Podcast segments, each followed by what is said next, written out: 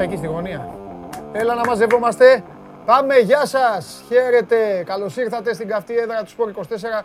Μια ε, ιδιαίτερη μέρα για την 24 Media, για το sport24.gr. Θα σας εξηγήσω ευθύς αμέσως τι εννοώ, αφού πρώτα σας πω το ότι σας καλωσορίζουμε, το ότι είμαι ο Παντελής Διαμαντόπουλος, το ότι είναι το Show Must Go Live και είμαστε στην τελευταία καθημερινή μέρα. Πάει και αυτή η εβδομάδα, τη φάγαμε μαζί παρεούλα, εγώ και εσείς, λίγο πριν τα όμορφα αθλητικά γεγονότα που θα συμβούν. Έχω βρεθεί σε ένα σωρό Final Four. Αυτή η μοίρα, αυτή η μοίρα η βρωμιάρα και η ατυχία και ο κορονοϊός με φέρνουν ε, στο Final Four της κολονίας να καθίσω εδώ κοντά σας, δεν πειράζει όμως, δεν στενοχωριέμαι. Έτσι έχει ο Θεός, θα πάμε σ' άλλα να παρακολουθήσουμε το φετινό Final Four του μπάσκετ, το φετινό Final Four της Ευρωλίγκας. Ξεκινάω έτσι χρονικά, γιατί είναι πρώτο. Αύριο έχουμε το μεγάλο ραντεβού, το μεγάλο αγγλικό ραντεβού. Μη φοβούνται οι φίλοι μου οι Άγγλοι. Το Champions League θα επανέλθει, θα πάει ξανά σε αγγλικά χέρια γιατί δεν γίνεται διαφορετικά. City εναντίον Chelsea. Θα συζητήσουμε και γι' αυτό στη σημερινή εκπομπή. Όπως επίσης για όλα όσα γουστάρετε και αγαπάτε και βέβαια για τα θέματα των ομάδων σας οι οποίες έχουν αρχίσει να πλουτίζουν στην επικαιρότητά τους, να εμπνέουν ε, τους παραγοντές τους, ε, υπάρχουν καινούργιοι προπονητές, ε, οι ποδοσφαιριστές έχουν αρχίσει να αναρωτιούνται για το μέλλον τους και βέβαια εδώ καθημερινά ακούτε θέματα με τα οποία ξεδιπλώνεται το κουβάρι όσο περνάνε οι μέρες, άλλα θέματα βγαίνουν, άλλα θέματα δεν προχωράνε. Γενικά ε, βρισκόμαστε σε έναν μήνα ο οποίος τελειώνει με αρκετά εμφατικό τρόπο όσον αφορά στην αναζήτηση, στο σχεδιασμό και όσον αφορά στο τι ζητάει η κάθε ομάδα αυτή τη στιγμή από τον εαυτό της. Αυτό είναι το πρώτο μέλημα που βάζουν όλοι και μετά θα προσπαθήσουν πάνω σε αυτές τις βάσεις που θα θέσουν με τους εαυτούς τους να προχωρήσουν και να πατήσουν. Play of basket συνεχίζονται. Το Λαύριο έκανε το χτύπημά του χθες στην Πάτρα. Οπότε ο Παναθηναϊκός θα πρέπει να καθίσει στη γωνία του και να περιμένει για να μάθει ποιος θα είναι ο αντίπαλό του, αφού υπάρχει και πέμπτο παιχνίδι. Αυτή τη φορά, εδώ κοντά, στους φίλους μου, στην έδρα του Λαβρίου. Τι άλλα, καθίστε εδώ, ε, παρέα, όσο πάει. Χθες η εκπομπή έγινε Μπενχούρ. Φανταστείτε, άμα η χθεσινή έγινε Μπενχούρ, που μπορεί να πάει η σημερινή, θα προσπαθήσω όμως λίγο να την μαζέψω. Αν και αυτή η εκπομπή Δυστυχώς έχει τα σημάζευτα κάποιες φορές. Αναγκαστικά γίνεται αυτό. Δεν το κάνουμε επίτηδες. Πρέπει να σας πω κάποια πράγματα και φυσικά δεν μπορώ να βάλω φρένο σε αυτή την καταιγίδα των εξελίξεων και των πληροφοριών που υπάρχει. Τι έχουμε να καθίσω, να αρχίσουμε σιγά σιγά εδώ παρέα. Παρακολουθείτε το Show Must Go Live από το κανάλι του Sport 24 στο YouTube. Γράφετε και τα σχολιάκια σας, κάντε και subscribe, κάντε και like για να μην φωνάζει ο Πανάγος. Ε, επικοινωνείτε μαζί μας από την σελίδα στο Instagram, πηγαίνετε στα stories, εκεί που λέει ένα σχόλιο, μία ερώτηση, μπορείτε να στείλετε και εκεί ό,τι θέλετε. Και βέβαια, ακούτε ζωντανά, σας το είπα και χθες, το καλύψαμε όλο το φάσμα, η εκπομπή, κατεβάζετε το TuneIn application και ακούτε καθημερινά την εκπομπή ζωντανά στο αυτοκίνητο μέσω του Android Auto ή ε, μέσω του Apple CarPlay. Μας ακούτε, τα έχουμε καλύψει. Μας ακούτε μετά, αν θέλετε, ακούτε και το podcast, ακούτε την εκπομπή στη μορφή podcast στο Spotify καθημερινά. Οκ. Και βέβαια, αν χάσετε κάτι, αν χάσετε μια σκηνή, αν χάσετε μια καλή ατάκα από κάποιον από αυτόν που σας ενδιαφέρει ή μια είδηση η οποία έχει βγει στο site και θέλετε να την ξαναδείτε, πηγαίνετε στο YouTube και παρακολουθείτε και όλη την εκπομπή και όποιο κομμάτι θέλετε ή κάποια από τα έξτρα κομματάκια τα οποία ανεβαίνουν. Ε, υπάρχει, υπάρχει το βίντεο, ε, να στείλετε το βίντεο, υπάρχει το mail της εκπομπής, έτσι. Έχουν αρχίσει, έρχονται βίντεο, θα πάμε πιο μετά, θα δείτε, έχουμε. SM, SMGO, τα αρχικά της εκπομπής, παπάκι, sport24.gr. Έχω μπει λίγο βιαστικά, σας έχω πιάσει λίγο από τα μούτρα, αλλά έτσι πρέπει για να αρχίσουμε σιγά σιγά να προλάβουμε, να μείνουμε σωστά στους χρόνους μας και βέβαια να ασχοληθούμε και με το δικό μας το μεγάλο θέμα. Έτσι θα ξεκινήσουμε. Ε, είναι εδώ, είναι εδώ για να τον παραναγγείλω, έχει έρθει ακόμα. Δίνετε, τον ετοιμάζετε; Σε 12. Σε 12 λοιπόν ο διευθυντής του 24.gr, ο Παντελής Βλαχόπουλος, θα είναι εδώ. Ήταν στην πρώτη εκπομπή, στο πρώτο show must go on. Εντάξει, έχουν περάσει τρεις εβδομάδες, πρέπει να είναι όμως εδώ. Γιατί ε, είναι μια ιδιαίτερη μέρα. Θα τα πω όταν είναι εδώ. Θα τα πω όταν είναι εδώ, γιατί δεν θέλω. Είμαι και εγώ λίγο όχι συγκινημένος. Εντάξει, συγκινημένος είναι βαριά λέξη. Ε, εντάξει, είμαι λίγο. Την έχω ακούσει λίγο κι εγώ. Ήρθε αγόρι μου. Γεια σου, αγοράκι μου. Να σε χαιρετήσω. Συγχαρητήρια, κάτσε εδώ. Λοιπόν, ε, εντάξει, εντάξει, συγχαρητήρια. Πολύ ωραίο το σημερινό. Το, ε, πολύ ωραίο το καινούριο. πολύ ωραίο το καινούριο site. πολύ ωραίο το καινούριο site.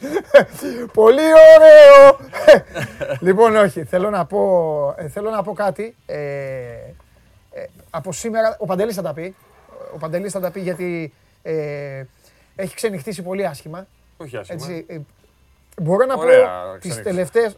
Ναι, ναι. Πώς λένε κανένα άσχημο ξενύχτη, αυτό εννοώ. Α, εντάξει. Ναι. Τα, ωραίο ήταν και εκείνο το ξενύχτη. Έτσι δεν είναι, αλλά το πρωί έλεγες έκανα άσχημο ξενύχτη. Τα τελευταία 24 ώρα. Ε, τα τελευταία 24 ώρα μπορώ να πω ότι ξενυχτούσαμε παράλληλα. Αυτός για το site και εγώ για κάτι άλλο το οποίο, το οποίο δεν λέγεται. δεν μπορώ να σας το πω. Λοιπόν. Ε, ε λόγω της κατάστασής σου, εντάξει. Ναι, αυτό γελάνε, ναι, γιατί με ναι, ρωτάνε πώς είσαι και αυτά. Εντάξει, είμαι καλύτερα. Λοιπόν, ε, θέλω να πω, πριν του δώσω, πρέπει να πάρει το τάμπλετ στα χέρια του και να μας, ε, να μας ναι. ξεναγήσει. Εγώ το έχω ανοίξει. Θέλω να πω ότι ε, ήταν 2005 και τότε είχε, τότε είχε, είχε ανοίξει το Σπορ 24. Εγώ τότε, Παντελή μου, ήμουν στο Φως, ήμουν στην τηλεόραση του Α, στο Sport FM, σε, σε κατάλαβες, όπου είμαστε δημοσιογράφοι τέλος πάντων. Και μ' είχε πάρει τηλέφωνο, μ' είχε πάρει τηλέφωνο Φιλέρης. Τον είχαν πάρει το φιλέρι τηλέφωνο, είχε μιλήσει και μου λέει: Φιλέρης, μου λέει να σου πω, μου λέει, μόλις άνοιξε, μου λέει ένα site. Του λέω: Τι, τι site. Τότε, καλά, σαφέστατα το θυμάσαι κι εσύ, μπορεί να ήσουν κι εσύ σε αυτή την κατηγορία που θα πω. Υπήρχε προκατάληψη. Ακριβώς την ίδια ήμουν. Ε, ναι, μα δεν θα κρυφτούμε. Υπήρχε προκατάληψη ότι αυτοί ανοίγουν. Ε, α, τι δημοσιογραφία είναι. Β, τι δημοσιογραφία θα κάνουν. Και Γ, τι site είναι αυτά αυτά που παίρνουν τα ρεπορτάζ μου, τα θέματά μου και κάθονται και τα αντιγράφουν. Λοιπόν. Και δεν είχαμε και, χρόνο τότε, επειδή αναφέρεις διάφορες δουλειές, ναι. δεν είχαμε και το χρόνο, δεν αφού δεν ήταν προτεραιότητα τότε τα site, δεν να μπούμε σε αυτή τη διαδικασία. Ναι, δεν ναι. υπήρχε. Μου λέει, έλα να μιλήσουμε με τους ανθρώπους. Τέλος πάντων, πηγαίνω λοιπόν στις ε, στήλες και είναι ο Δημήτρης, ο Μάρης, ο Σταύρος, ο, ο Δρακουλαράκος και ο Πάνος ο Βελαχουτάκο. Αυτοί οι τρεις ήταν. τριάδα, ε. Φοβερή τριάδα. Αξέχαστη τριάδα. Τρομερή. Ε, Κλίνσμαν, ε, ε, Μπρέμε, Ματέους. Ε, ή Ολλανδία, ό,τι θες. Λοιπόν, κάθομαι εκεί, μιλάω. Τον Βελαχουτάκο θα τον έκανα Λιτμπάρσκι, να ξέρεις. Έλα. Τον ε, Βελαχουτάκο θα τον έκανα Λιμπάρσκι. Ναι, ναι, ναι, ναι, ναι, σωστό. σωστό. Κάτι πιο πίσω, πιο πίσω έπρεπε να τον κάνεις. Τέλος πάντων, μιλάω, λέω ρε παιδιά, εγώ δεν κρυφτικά, λέω ρε παιδιά με τα site, λέω και αυτά μου λένε, κοίταξε, μου λένε θέλουμε. Ε, λέω εγώ μπάσκετ δεν γράφω. Ναι. δεν γράφω γιατί ξέρεις τώρα το δικό μου το ρεπορτάζ, το φως δεν ήθελα. Είχα τα θέματα μου, ήθελα αυτά δεν είναι. Εντάξει, θα μου λέει και ο Κυρθόδωρο, τι κάνεις; Μου λένε όχι, μου λένε δεν θέλω να γράφει μπάσκετ, επειδή παίζεις μπάλα, ξέρεις μπάλα και αυτά θέλω να γράφεις ένα σχόλιο. Γι' αυτό και δεν το άλλαξα ποτέ. Όσες φορές ξέρεις που σου έλεγα και ε, Μου λένε ένα άρθρο για τον Ολυμπιακό στο ποδόσφαιρο. Μια και θα πας στην προετοιμασία και αυτά. Λέω εντάξει, αφού δεν θα είναι ρεπορταζιακό, γιατί δεν ήθελα και ποτέ να κάνω ρεπορτάζ ποδοσφαίρου. Το ξέρουν αυτό και οι παίκτες και αυτά, γιατί είναι άλλος χώρος, άλλο αυτό. Λέω αρθρογραφία και αυτά. Εντάξει, θα το κάνουμε. Και έτσι ξεκινήσαμε. Αυτή ήταν η αρχή. Σιγά ναι. σιγά. Και έτσι ξεκινήσαμε και έτσι ξεκίνησε το Sport 24. Και μετά έγινε, έγινε, έγινε, έγινε. Ωραία ήταν αυτοί οι άνθρωποι που είπες. Ε... Ξέρεις γιατί είναι ωραία. Και θέλω να, για να είμαι δίκαιος, μετά από κάμποσα χρόνια, όχι μόνο για το site, όχι μόνο για το site, και για άλλα site, όχι μόνο για το δικό μας, φτάσαμε πλέον στο ανάποδο. Τώρα αντιγράφουν αυτά που γράφουμε ναι. στο site. Έτσι, για να είμαι και δίκαιος. Αυτό ήθελα να σου πω. Τώρα εγώ πρέπει να σου το δώσω αυτό. Και ό,τι κάνεις εσύ να ξέρεις, θα, θα, το, βλέπει και, screen, θα το βλέπει και ο κόσμος, ναι. Ε, αυτό ήθελα να πω αρχικά και πριν ε, αναλύσουμε λίγο το site. Και δεν είναι σχηματικό αυτό που γράφω ενίοτε και το γράψα και σήμερα στη νέα σελίδα του Sport 24. Είναι το Sport 24 είναι το σημείο αναφοράς στην ελληνική αθλητική δημοσιογραφία. Είναι το καλύτερο αθλητικό ναι. μέσο μαζικής ενημέρωσης στη χώρα μας. Ναι. Να μου πεις, εσείς πρέπει να το λέτε.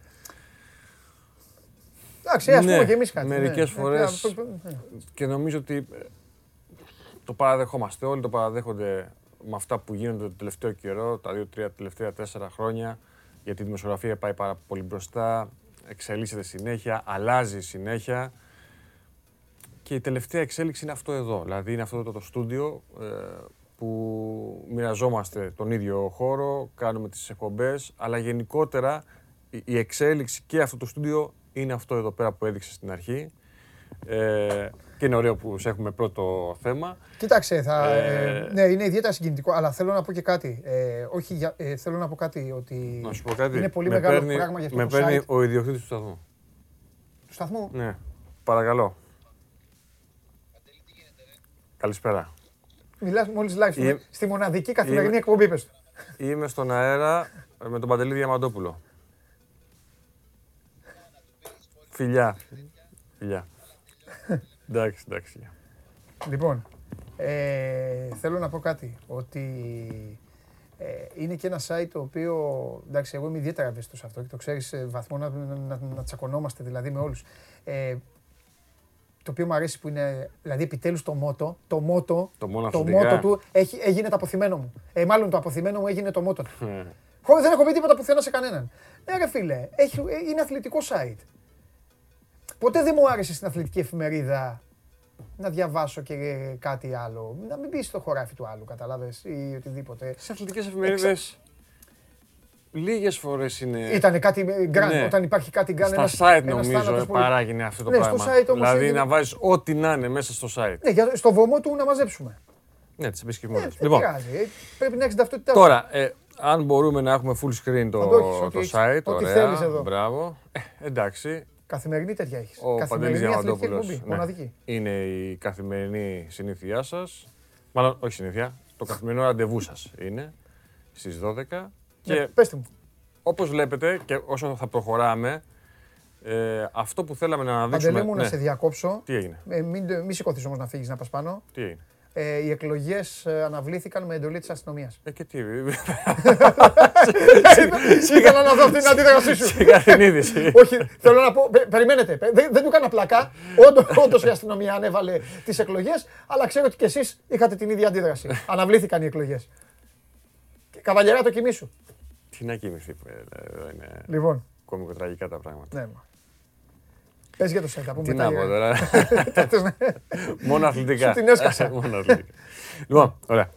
Ε, και όπως βλέπετε, όπως αυτό που θέλουμε να πετύχουμε και νομίζω ότι από τα πρώτα μηνύματά σας και α, από τις πρώτες αντιδράσεις σας ε, το έχουμε κάνει, είναι η κεντρική σελίδα του Sport 24 και όπως κατεβαίνουμε πιο κάτω και θα δείτε και την αποκλειστική συνέντευξη που μπήκε το πρωί του Νίκα Λάθη λίγες ώρες πριν από το Final Four, που πρώτο παιχνίδι στις 7 η ώρα, είναι να έχουμε μια κεντρική σελίδα που να κατεβαίνει ο αναγνώστης, να κατεβαίνει και να διαβάζει ενδιαφέροντα και διαφορετικά θέματα. Εδώ έχουμε το πρώτο άρθρο του Μάνου Μίχαλου, ε, από τα ιδρυτικά στελέχη, από τα πρώτα στελέχη του Σπόρ 24 και όσο κατεβαίνουμε θα βλέπουμε όλη τη θεματολογία του Σπόρ 24. Δηλαδή τις συνεντεύξεις, το θέμα του Βαγγέλη Αρναούτογλου με τον τεροφυλάκα της Θα τα πούμε ΣΑΕΚ σε λίγο, ναι. ε, που το έχετε, το θέμα του Φορτούνη που έχει αναλυθεί πάρα πολλές φορές και από αυτή την εκπομπή, τα σχέδια του Λουτσέσκου για την επόμενη μέρα της ε, ομάδας του ΠΑΟΚ, ο Γιάννης Αντετοκούμπο, οι αναλύσεις για τα αστέρια με την Insta Scout, ε, μια υπηρεσία που μαζί με την Όπτα και εδώ ε, οι απόψεις σας, ε, νέες απόψεις καθημερινές. Οπότε παντελή μου για να, το, Sorry, για να κάνουμε σου- και λίγο. σου Ναι, ναι, τελειώνω πες, πες, και πες. η αποστολή στην κολονία με τον Βασίλη Ναι. Σκουρή. Οπότε επειδή δέχτηκα και κάποια ερωτήματα, οπότε Ε. μπορεί να σταματάει, ε, μπορεί να σταματάει ε, μια, ε, μπορεί να σταματάει η περίφημη τετράδα, γιατί μου στείλουν Ναι, και μηνύματα, ναι. αλλά ουσιαστικά γίνεται μια πο- πο- πολύ περισσότερη. Γίνεται Απλά είναι μια κάθετα. Κα- ε, εικοσάδα. Ναι, Όλοι μαζί. ναι, από το να ψάχνεις να Ναι, βρεις ναι, πράγματα. ναι. Είναι πολύ εύκολο το site Ναι. πλέον. ε, Το Match εντάξει. Center αριστερά, νομίζω ότι η ζωή όλων είναι το, Ε, ναι, το live. η δράση. Το live. Έτσι δεν είναι; Ε, Τα podcast Ναι, βεβαίως που εντάξει, έχουν οκ. περίοπτη θέση. Αυτό είναι το νέο site του Sport 24. Ε, θα σου πω κάτι. ναι. Δεν με πήρε κάποιος τηλέφωνο, και το λέω ειλικρινά και αληθινά, δεν με πήρε κάποιος τηλέφωνο ή δεν μου στείλε κανείς και να μου πήρε παντελή, μήπως αυτό κανείς. ναι. Ενθουσιασμένος ο Τσάρλι, ο φίλος σου, Άμα είναι ενθουσιασμένος ο που, Τσάρλι, λέει- είναι που, ωραίο. είπε, που είπε φοβερή ατάκα. Φεράρι το κάνατε, λέει, το έτσι. site. Αυτό είναι το νέο Sport 24. Θες να μου πεις καμιά είδηση τώρα να βάλω, Καλό να, τάξη, φύ- να καλό- φύγω καλό τάξιδο να είναι. και να βάλω ένα, μια είδηση μεγάλη. Τι να βάλει. Άμα σου πω είδηση, Ναι. θα βγάλω τα μάτια μου. Α, εντάξει. Θα, θα, όχι, θα σου πω Θα σου πω και θα βγάλεις εδώ τον κούκλο. πλάκα, πλάκα. Ωραίο, κοίτα τι έφερε ο Πανάγος εδώ. Λοιπόν, ε, ε, είναι μεγάλη δύση βέβαια, τώρα πέρα από την πλάκα που κάνουμε για αναβολή των εκλογών. Μα είναι γιατί κάθε μέρα με αυτό ασχολούμαστε. Ε, εδώ και ένα χρόνο. Λοιπόν, υπάρχει ήδη και στο site η είδηση. Μπορείτε να μπείτε και να τη διαβάσετε. Ωραία. Ε, και πρώτα απ' όλα θέλω να σου, ε, να σου πω, αν μου πεις εδώ μαζευτήκατε για να λέτε να αλληλογλύφεστε και να κάνετε, όχι, αλλά εντάξει, τι να κάνουμε. Άμα υπάρχουν τα θέματα, υπάρχουν. Ε, Όπως λέμε για τις μεταγραφές και για τις κινήσεις και έχουμε να πούμε κι άλλα, θα λέμε για τα πάντα. Ε, εδώ κάθε μέρα λέτε. Εξαιρετικό το ρεπορτάζ. Εντάξει. Λέμε και γράφετε και όλα. Όπως και εσύ, εξαιρετικό το χθεσινό, το ραντεβού, του Πιτίνο με το Σπανούλι. Εδώ υπάρχει ένα θέμα τώρα, να δώσουμε μια συνέχεια λοιπόν. Μιας και είσαι εσύ εδώ, να εκμεταλλευτώ δηλαδή τη δική σου παρουσία. Ε, με το χθεσινό όλο αυτό όπως ακριβώς το έγραψες και μετά με όποια συνέχεια έχει δοθεί. Ε, ξέρεις, είναι σαν, το, είναι σαν το νόμισμα, είναι με τις δύο όψεις. Από εκεί και πέρα ρωτάει και ο κόσμος τι γίνεται με τον Ολυμπιακό. Ναι. Να πούμε λοιπόν ότι στην περίπτωση του Ολυμπιακού ε, και αυτό θέλω να το πω όχι μόνο για το θέμα Σπανούλη αλλά και για τα άλλα. Αυτή τη στιγμή δεν κινείται κάτι. Δεν κινείται κάτι γιατί χθες οι αδερφοί Αγγελόπουλοι ε, κίδεψαν ε, τον αγαπημένο τους πατέρα έτσι κι αλλιώς δηλαδή υπάρχει, υπάρχει το πένθος. Δεν είναι δηλαδή ότι μπορούν τώρα να αρχίσουν οι άνθρωποι να βγαίνουν στη γύρα. Στο θέμα του Σπανούλη, επίσης, επειδή υπάρχει και μια πίεση γενική και αόρατη, τι γίνεται, γιατί δεν μιλάνε, γιατί, γιατί, γιατί. Να πούμε ότι και πέρυσι 25 Ιουνίου μίλησαν, για όσους δεν το θυμούνται αυτό. Δεν μπορώ να πω, να είμαι ανακόλουθος αυτά που είχα πει εδώ πριν λίγες μέρες ότι ο Ολυμπιακός προχωράει ανεξαρτήτως Σπανούλη. Είναι άλλο κεφάλαιο ότι θα γίνει με το Σπανούλη, άλλο το χτίσιμο της ομάδας. Έτσι. Δεν θέλω να ακούγεται βαρύ, δεν είναι βαρύ. Δεν είναι the gay τον Ολυμπιακό Σπανούλης. Φυσικά και το gay, γιατί είναι ο Βασίλης Πανούλης, δεν είναι όποιος και όποιος. Ναι, αλλά δεν έχει άλλη επιλογή, πρέπει να προχωρήσει. Αλλά ναι, πρέπει να προχωρήσει και σε αυτό. Και πραγματικά υπάρχει και το μεγάλο ερωτηματικό παντελή, είναι ότι ο Σπανούλης έχει μιλήσει, μιλάει και με εμάς, μιλάει με όλους, μίλησε με τον Πιτίνο. Και επειδή δεν είναι σαν τους άλλους παίκτες του Ολυμπιακού, είναι αν θα μιλήσει με τους Αγγελόπουλους για την εθνική ομάδα. Αν θα κάνει ο ίδιος κίνηση να μιλήσει με τους Αγγελόπουλους για την εθνική ομάδα. Γιατί είναι ο παίκτης που έχει. Και αν το πούμε παντελή, μην πας, τι θα κάνει; Α, δεν, δεν νομίζω. Δεν νομίζω ότι θα το πούμε μην πας. Απλά το θέμα είναι αν θα τους τους ενημερώσει. Γιατί καταλαβαίνεις, δεν σαν τους άλλους παίκτες, οι οποίοι είναι στη διάθεση της εθνικής ομάδας. Ο Βασίλης έχει αποσυρθεί από την εθνική ομάδα. Ε, ναι, αλλά οι διοκτήτες του Ολυμπιακού δεν έχουν την ίδια γνώμη για τους παίκτες του Ολυμπιακού και την εθνική ομάδα. Έχει αλλάξει κάτι; Ποτέ, ποτέ, δεν, ε, ποτέ δεν δημιούργησαν θέμα. Πάντα πήγαιναν οι παίκτες του Ολυμπιακού στην εθνική ομάδα. Δεν έχει αλλάξει τίποτα. Το ότι, το ότι η αδελφή Αγγελόπουλη, η διοίκηση του Ολυμπιακού, έχει μεγάλο θέμα με ναι, την τωρινή διοικησία και, και με όλο αυτό, αλλά και τώρα που σου λέει, είδες είδηση, αναβλήθηκαν οι εκλογές. Άρα. Καταλαβέ. Παραμένει. Άρα το, ναι, το, η κόντρα. Η, η κόντρα είναι, είναι μεγάλη, παραμένει μεγάλη και, και είναι, δεν ξέρω ο κόσμος πώς μπορεί να το καταλάβει. Είναι πολύ λεπτή η γραμμή αυτή. Περίμενε, έτσι, όπως, έτσι όπως το Υπάρχει φαΐ, θέλω να σου ναι. πω πίσω από αυτό να ξέρετε. Υπάρχει φαΐ. Όταν θα μιλήσουν ο Σπανούλης με τους Αγγελόπουλους, κάποια στιγμή θα μιλήσουν. Θα πάει εκεί η κουβέντα. Θα το ρίξουν αυτό στο τραπέζι Αγγελόπουλοι.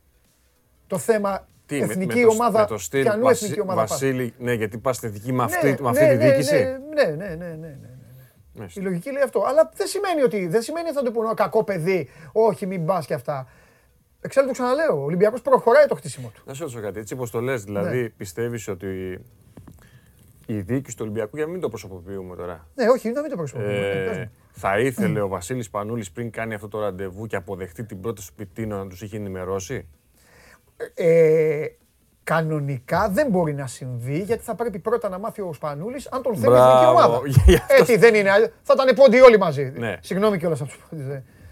Ε, Κατάλαβες, θα ήταν όλοι μαζί ναι. ε, ε αφελείς. Όχι. Ρε, παιδί μου, εγώ βάζω... οι, σωστοί, τα πράγματα έχουν πάει σε σωστή ροή μέχρι τώρα. Δηλαδή, ο Σπανούλης πρέπει να μάθει το ενδιαφέρον της εθνικής ομάδας. Ωραία, το μάθε. Το έμαθε το ενδιαφέρον της εθνικής ομάδας. Τώρα μένει να δούμε αν ο ίδιος επικοινωνήσει με τους Αγγελόπουλους. Αλλά Παντελή, πει... αφού έχει, έχει αποδεχτεί την πρόταση, θα επικοινωνήσει με τους κύριους Αγγελόπουλους. Και να τους πει ότι είναι. Αποδέχτηκα. Οκ, okay, εντάξει. Εκεί θα έχει ενδιαφέρον να μάθουμε τη συζήτηση. Θα γίνει κουβέντα σε αυτό, Παντελή, να το ξέρεις. Αυτό είναι πολύ μεγάλο θέμα. Στο μεγάλο θέμα, έτσι, μου αρέσει που χαμογελάς. Δεν χαμογελάω. Όντως είναι θέμα. Μα είναι θε- παιδί μου, το καταλαβαίνει αυτό όποια Γιατί ομάδα στην και ίδια να είναι. συζήτηση. Οι άλλοι έχουν θα- φύγει, έχουν ρίξει την ομάδα τους στην θα Α2. μι- Έχουν φύγει. Θα μιλήσουν και για το μέλλον του Ισπανού στον Ολυμπιακό. Γι' αυτό θα είναι ενδιαφέρον. Θα είναι, θα είναι διπλά Ναι, ε, ναι, ναι. ωραία η συζήτηση. Ναι. Οκ, μπράβο. Εκτός άμα δεν ε, επικοινωνήσει μαζί τους και μετά το πράγμα κυλήσει και έρθει κάποια στιγμή η στιγμή που θα τον καλέσουν για το μέλλον του Ολυμπι- στον Ολυμπιακό. Αυτό είναι άλλο κεφάλαιο. Προσοχή, μην μπερδεύεστε. Δεν λέμε ότι ο Σπανούλης πρέπει να πάει να μιλήσει, να, να χτυπήσει αυτό στην πόρτα των Αγγελόπουλων για το μέλλον του. Αυτό είναι θέμα Ολυμπιακού. Στο θέμα του Ο Ολυμπιακού. Ολυμπιακός είναι υποχρεωμένος να το κάνει. Απλά στον Ολυμπιακό αυτό που υποστηρίζουν και λένε είναι ότι θα πρέπει, θα πρέπει να τους μιλήσει γι' αυτό. Δεν είναι ο Σλούκας που είναι εν δυνάμει παίκτης της εθνικής ομάδας. Καταλαβες. Έχει αποσυρθεί στη Λίλ τότε μαζί με το Ζήση, έχει φύγει, Ναι, είναι άλλο είχε θέμα. πει τέτοιο, Να είναι σου πιο... ρωτήσω τώρα αφού τα λέμε όλα Ναι. και εσύ δεν. Όχι, τα λες δεν όλα. χαμπαριάζω. ό,τι θες. Ρε παιδί μου, οι διοκτήτες του Ολυμπιακού δεν θα έπρεπε να είχαν καλέσει τον Βασίλη Σπανούλη να τους συζητήσουν για το μέλλον τους. Ε, νομίζω ότι δεν. Ότι, ε, νομίζω ότι είναι κάτι το οποίο. δε- ε, όχι δεν γκέι, το ξαναλέω γιατί είναι βαρύ.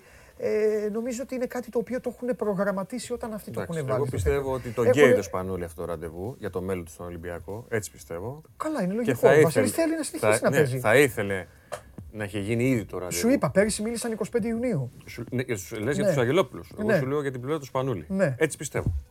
Όχι, και, και δεν διαφωνώ. Δεν διαφωνώ.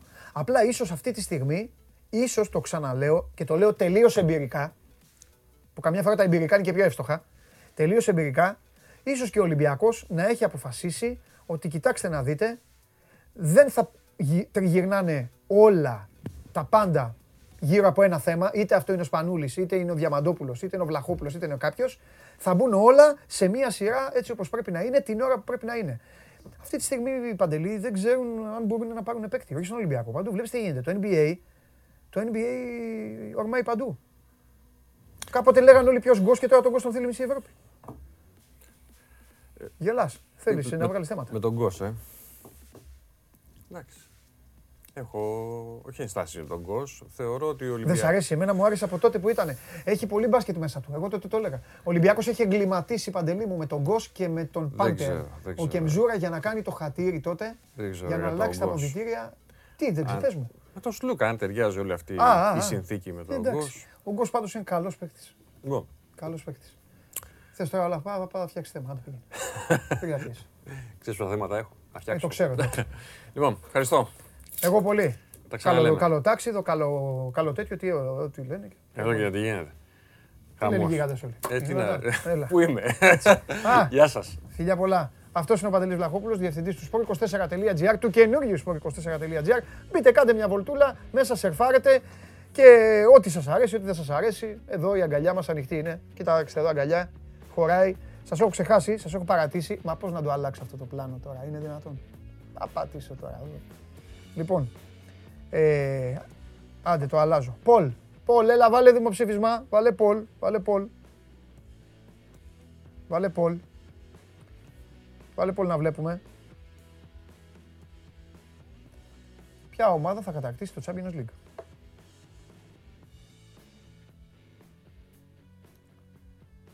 Manchester City ή Chelsea. Βλέπετε. Επίτηδες καθυστερώ να σας τα λέω. Για να μου, για να μου είστε αγχωμένοι. Ποια ομάδα θα κατακτήσει το Champions League; Θα βάλω εδώ και του φίλου μου του Πανάγου το εργαλείο. Τάκ. Ωραίο, ε. Άρε Πανάγο, με έφτιαξες. Εντάξει, το ξανα, θα το κατεβάζω όμως κιόλας. Λοιπόν, τα είπαμε. Με Βλακόπουλο τα είπαμε. Πιο μετά θα έχουμε και Κέσσαρη για το Champions League. Έτσι, φιλέρι για Ευρωλίγκα. Θα προσπαθήσουμε να πάμε και μία βόλτα μέχρι την κολονία. Καθίστε εδώ. Το Show Must Go On Live α, έχει γίνει η καθημερινή σας παρέα. Έχω λάβει φοβερά, φοβερά μηνύματα. Ε, άρα, μότο, τώρα θέλω να το πω αυτό. Θα το ψάξω στο δικό μου το Instagram, στο Παντελάρας 10. Σας έχω πει, σας απαντάω, αλλά σε αυτό το γίγαντα, αυτό το γίγαντα θέλω να το διαβάσω στον αέρα. Θέλω να το πω αρκεί, αρκεί να, το, να το βρω γιατί είναι τόσα πολλά. Ε, ε, είναι τόσα πολλά, μα πραγματικά τόσα πολλά που δεν τα πετυχαίνω και μετά τα χάνω και μετά εγώ κάνω αυτές τις βλακίες εδώ και μετά ψάχνω να τα βρω. Όχι, αυτό είναι για το νέο site. Θα προσπαθήσω να το βρω. Θα προσπαθήσω να το βρω. Ε, ένα πολύ ωραίο μήνυμα για την, ε, για την εκπομπή ήταν. Ε, ξέρω ότι κάποιοι τη βλέπετε μετά, ξέρω ότι κάποιοι σπουδάζετε, κάποιοι στα σχολεία, κάποιοι στις δουλειές σας. Σας έχω πει όσο μπορείτε, όσο μπορείτε. Εμείς εδώ είμαστε, όχι εγώ μόνο, όλοι εδώ, ένας ολόκληρος στρατός από έγκυρους ανθρώπους, από σοβαρούς ανθρώπους, από επαγγελματίες, οι οποίοι ο καθένας από το δικό του μετερίζει προσπαθεί να σας μεταφέρει τα πράγματα έτσι όπως ο ίδιος τα βλέπει και έτσι όπως τα φτιάχνει το αντικείμενο με το οποίο ασχολείται. Ένας από αυτούς είναι και ο κύριος με τον οποίο θα μιλήσω ευθύς αμέσως.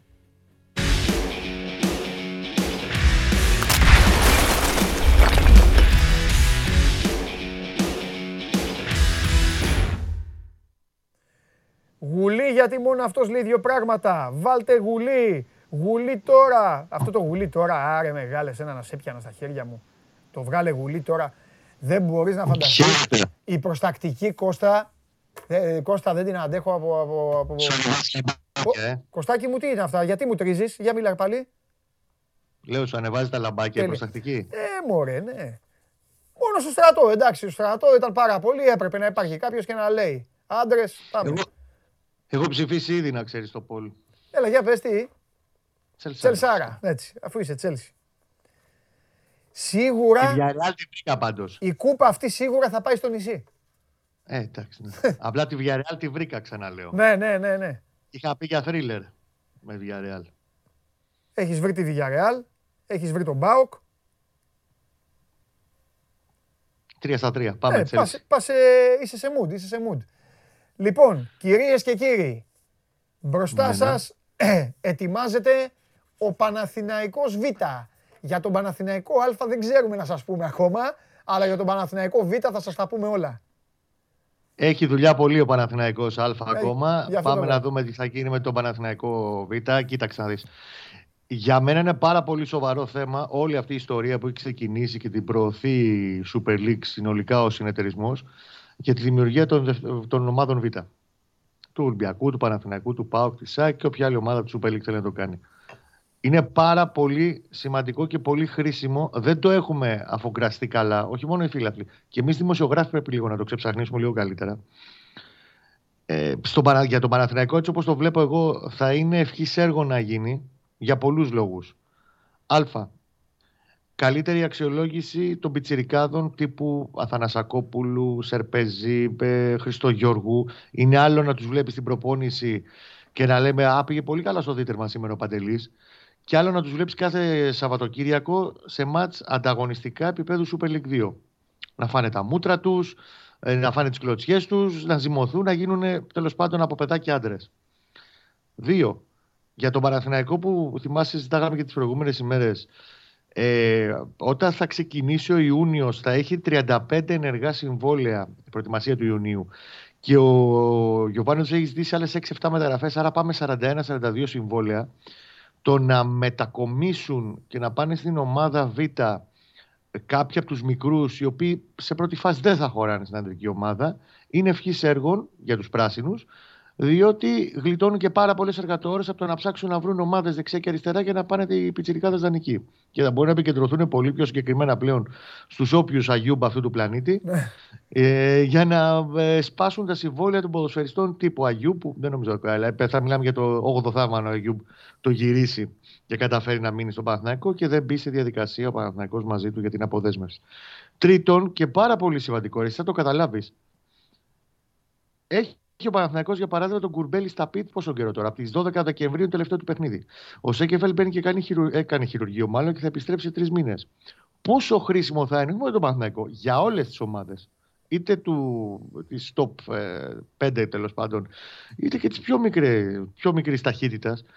Έναν παίχτη που έρχεται από ένα σημαντικό από ένα μεγάλο τραυματισμό και από αποχή 2-3 μηνών, να αρχίσει να παίρνει ρυθμό να παίξει δύο παιχνίδια, παιδί μου, στην, ε, στην ε, ομάδα Β για να μπορέσει να επανενταχθεί πολύ πιο μαλά στην πρώτη ομάδα. Mm-hmm. Ο Κουρμπέλης ξαφνικά, δηλαδή τον περιμένουμε όλοι με λαχτάρα, είναι ο αρχηγός του Παναθηναϊκού, δεν το συζητάμε, είναι υπερπολίτημος.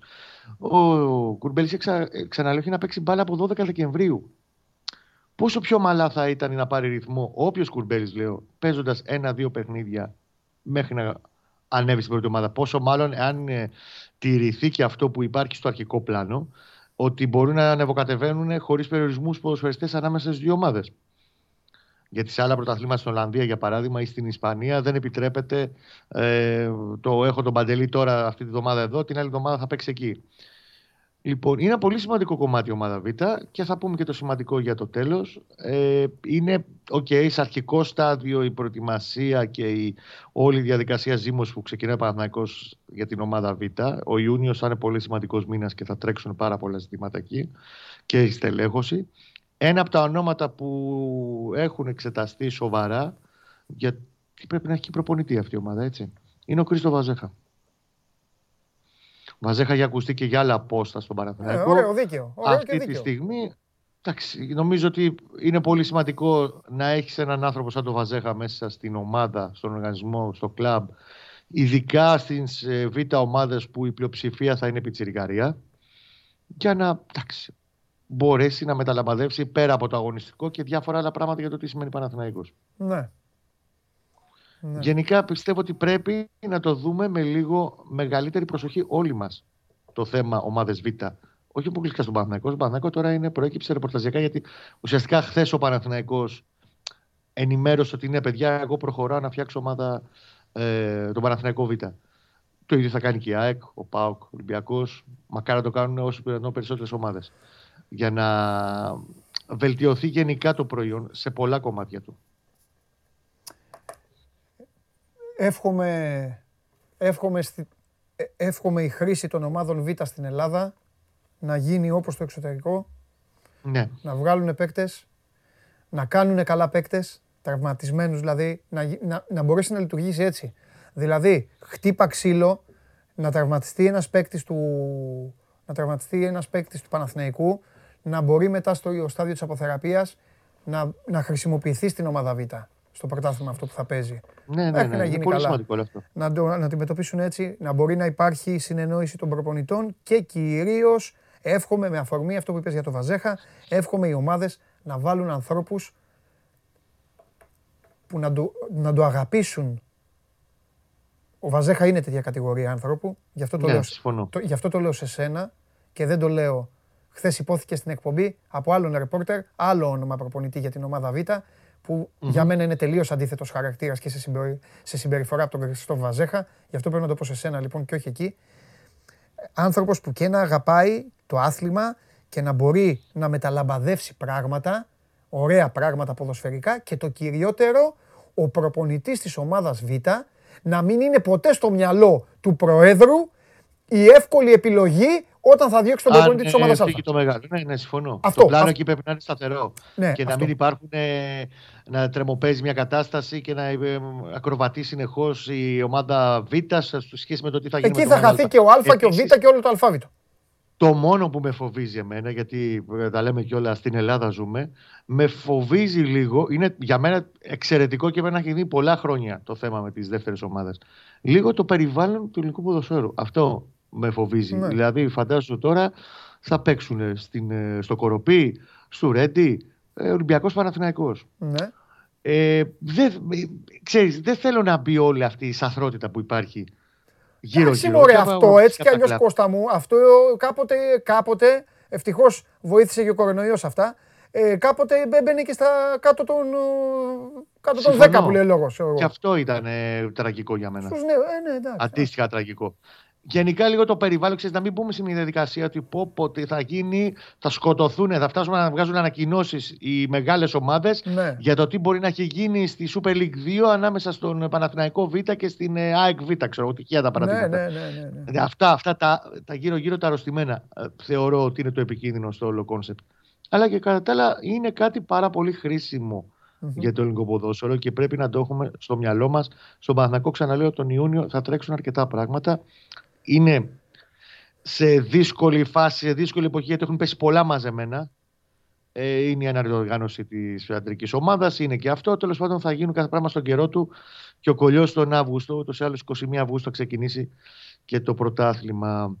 Ε, τώρα, σε ό,τι έχει να κάνει με τους μεγάλους, για να τα βάλουμε σε μια ευθεία και αυτά, Ο Γιωβάνοβιτς φεύγει σήμερα, πάει στην Κύπρο, θα γυρίσει την Τετάρτη εν τέλει και όχι τη Δευτέρα. Μέχρι την Τετάρτη θα, έχει, θα έχουν ετοιμαστεί και όλα τα συμβόλαια του ιδίου και των συνεργατών του. Να δούμε, η μοναδική του εκκρεμότητα είναι τι θα κάνει με γυμναστή, γιατί δεν είναι εύκολο να ε, φέρει στον Παναθηναϊκό σε αυτή τη φάση τον Γιώργο Παρασκευά, που ήταν ο νούμερο ένας στόχος του και είχαν συνεργαστεί πολύ καλά και στην Κύπρο. Κάτι άλλο κοιτάει από Κύπρο. Μέχρι την Κυριακή νομίζω ότι το έχει τελειώσει και αυτό το ζήτημα και την Τετάρτη θα έρθουν όλοι μαζί να υπογράψουν, να ανέβουν κοροπή και να κάνουν πλέον και καθημερινά στρατηγία τους στο κοροπή για την προετοιμασία, γιατί έχει πολλά ζητήματα. Το χτίσιμο της ομάδος, την αποφόρτιση του ρόστερ, τις αποδεσμεύσεις, που θα τα αναλάβει αυτά τα κομμάτια βεβαίω η διοίκηση, δεν είναι θέμα του Γιωβάνοβιτς. Ο Γιωβάνοβιτς κατευθύνσεις θα δώσει και πάνω από όλε τις μεταγραφές. Ο Γιωβάνοβιτς από την Τετάρτη θα έρθει στην Ελλάδα πιστεύω πολύ πιο έτοιμος πλέον στο που πάμε στα μεταγραφικά. Θέσεις συζητήσαμε και χτες. Αναγκώς θα πάρει βασικό στόπερ. Ενδεχομένως θα πάρει και δεύτερο, αν κρυθεί ότι ο Σέκεφελ θα αργήσει. Μπακ, βασικό κεντρικό χαφ, βασικό εξτρέμ. Και αναλόγως θα γίνει με τους επιθετικούς striker. Και εγώ το στο αποκλείω, το κομμάτι τερματοφύλακας, ίσως εξαρτηθεί εκεί και από το αν θα έρθει η πρόταση για το Διούδη. Όλα είναι ανοιχτά. Ε, ναι, νομίζω ότι αυτή τη φορά όταν θα γυρίσει ο Γιωβάνοβιτς θα αρχίσει να μπαίνουν λίγο και στα ονόματα. Δηλαδή έχει εξετάσει και ο ίδιος περιπτώσεις. Έχει γίνει μια προεργασία από τον Παναθηναϊκό τους προηγούμενους μήνες σε στόχους, σε θέσεις, σε πρόσωπα. Θα αρχίζουν να πηγαίνουν λίγο πιο συγκεκριμένα πλέον σε ε, παίχτες με συγκεκριμένα αγωνιστικά χαρακτηριστικά που ταιριάζουν σε αυτό που έχει στο μυαλό του ο Σέρβος. Έχουν πάθει με τον Καρλίτος. Τι γίνεται; Με ρωτάνε και στο Instagram. Με Καρλίτος.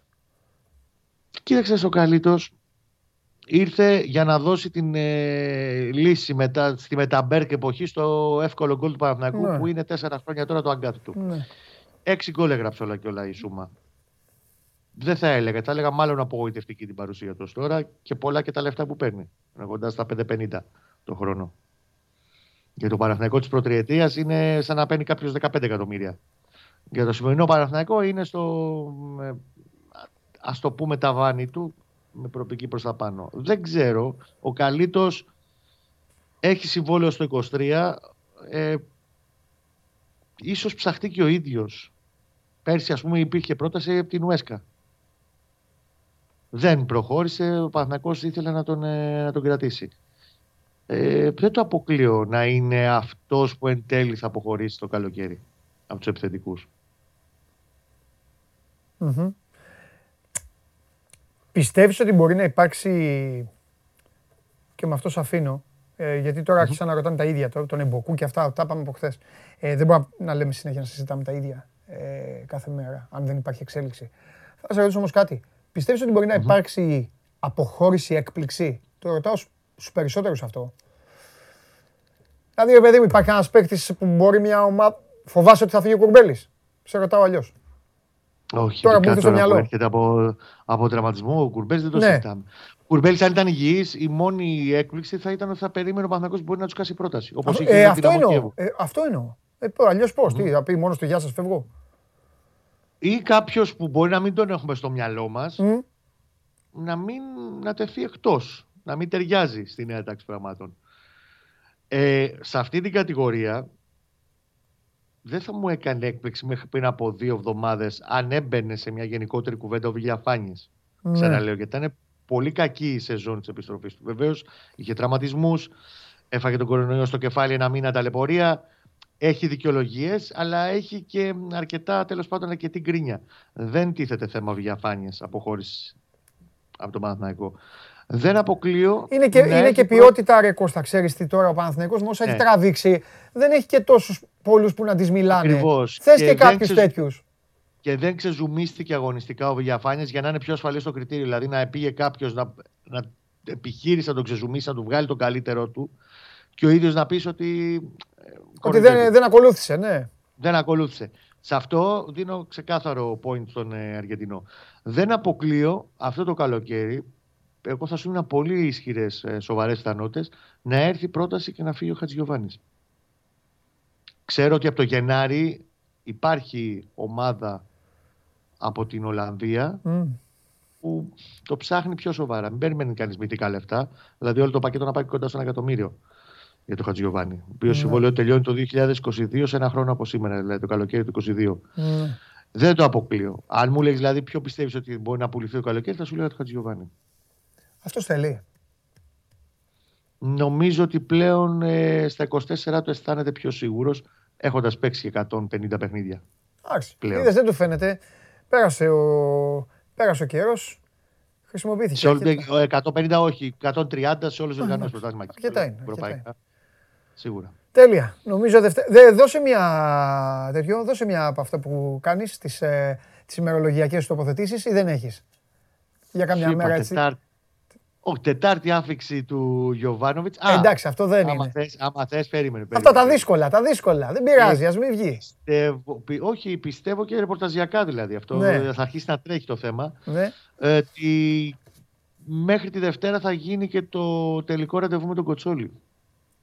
Οκ, okay, ωραία. Θα αναλάβει τη θέση του manager. Τέλεια. Δηλαδή θα, θα έχουμε ζουμάκι από εκεί τις επόμενες μέρες. Ωραία. για τη θέση του team manager. Γιατί μία πρόσληψη θα γίνει πλέον στο ποδοσφαιρικό τμήμα. Ο Γιωβάνοβιτς ήταν στις κουβέντες που έγιναν με τους ανθρώπους του Αθηνακού. Ήταν ξεκάθαρος ότι δεν θέλει πολυκοσμία μέσα. Ε, ευελιξία. ευελιξία. ναι, ναι. Θέλει ένα πρόσωπο, okay, τύπου team manager, τύπου κοτσόλι, λέω που για μένα είναι το ιδανικό ε, με βάση το προφίλ του, του Στέφανου. Ναι. Ε, και γενικά να μην μαζευτούμε πάρα πολύ. Ωραία. Φιλάκια, τα λέμε. Καλό Σαββατοκύριακο. Γεια χαρά. Γεια σου Κώστα μου. Λοιπόν, ε, αυτός ε, ήταν ε, ο Κώστας Γουλής. Επαναλαμβάνω την τελευταία, την τελευταία χρονικά είδηση. Προηγουμένως που ήμασταν εδώ με τον Παντελή Βλαχόπουλο, ε, προφανώς τώρα θα την γνωρίζετε, θα έχετε κάνει και καμιά βόλτα διαφορετικά. Αλλιώς άμα είστε εδώ, ε, αναβλήθηκαν με απόφαση της αστυνομίας οι εκλογές στην Ομοσπονδία του μπάσκετ. Ε, αυτά ε, για τον ε, Παναθηναϊκό. Ο Παναθηναϊκός ο οποίος θα έχει τώρα την διαδικασία για το ένα άτομο που λείπει. Πιθανότατα τον Στέφανο Κοτσόλη. Από το team που θέλει να δημιουργήσει ο Γιάννης Αλαφούζος μαζί με τον Ιβάν Γιουβάνοβιτς γύρω από την ομάδα και στη συνέχεια μένει να δούμε πώς θα γίνει με τελευταίο έτσι θεματάκι την, ε, το όνομα του Κριστόβα Ζέχα ως ε, βασικού υποψηφίου για την ανάληψη της τεχνικής ηγεσίας στον Παναθηναϊκό Β. Προχωράμε και μετά τον ε, Παναθηναϊκό θέλω να δω πόσα μηνύματα έχουν έρθει. Πρώτα απ' όλα να σας δώσω συγχαρητήρια και χαίρομαι αρκετά για την αγωνία που έχετε για το κούρεμα. Παρατηρούσα στο YouTube πριν ξεκινήσει η εκπομπή. Κάνα δυο λέγανε έχει κουρευτεί, έχει κουρευτεί. Όχι, δεν έχω. Σας έχω πει Δευτέρα θα προσπαθήσω να έρθω έτοιμος. άλλα πράγματα ε, επηρέασαν και το χάσαμε και αυτό. Λοιπόν, ρίχτε, ρίχτε το φίλερ σώζοντα, πάμε να τον δω.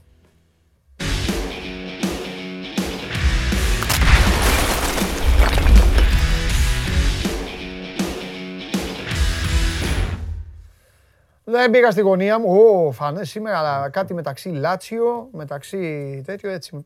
Με τις ομάδες. Μ' αρέσει, παίζετε με τις ομάδες, με τα φουτεράκια σας.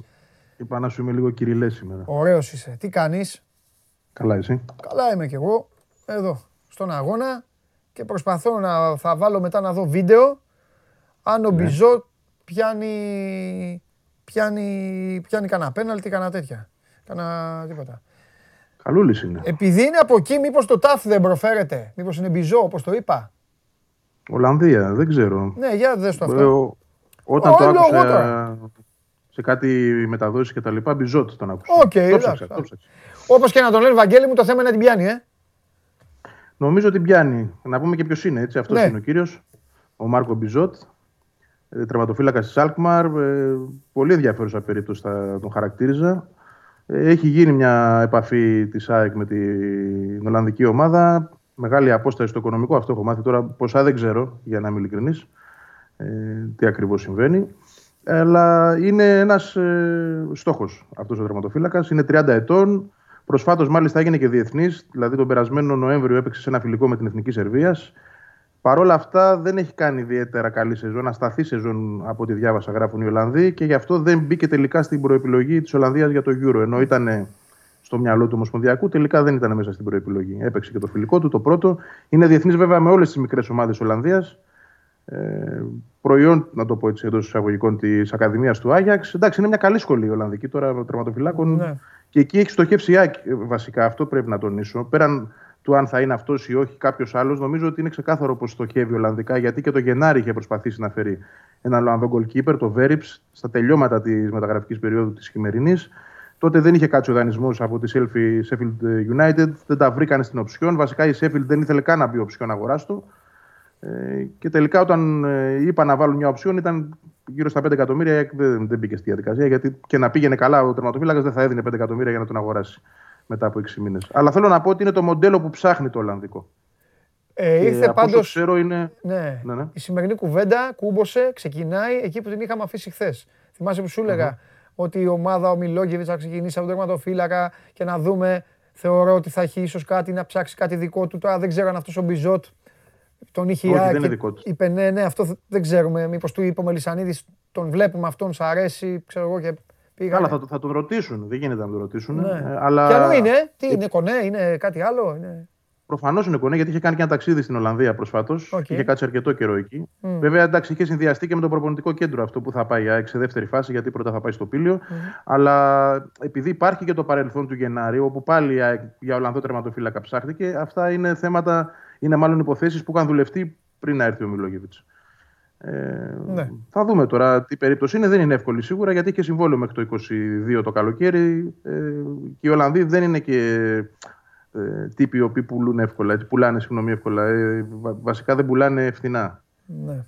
Ε, ακόμα και αν ο ποδοσφαιριστής μπορεί να έχει ένα χρόνο μόνο μπροστά του, δεν τους ενδιαφέρει και τόσο αυτό. Δηλαδή η αγορά τους είναι σκληρή, είναι δύσκολη για να πάρεις Προσπαθώ να, το, τόσο ώρα που μιλάς, το δουλεύω να σκεφτώ πώ τους έκατσε το Ολλανδό τερματοφύλακα. Πώς έτσι το.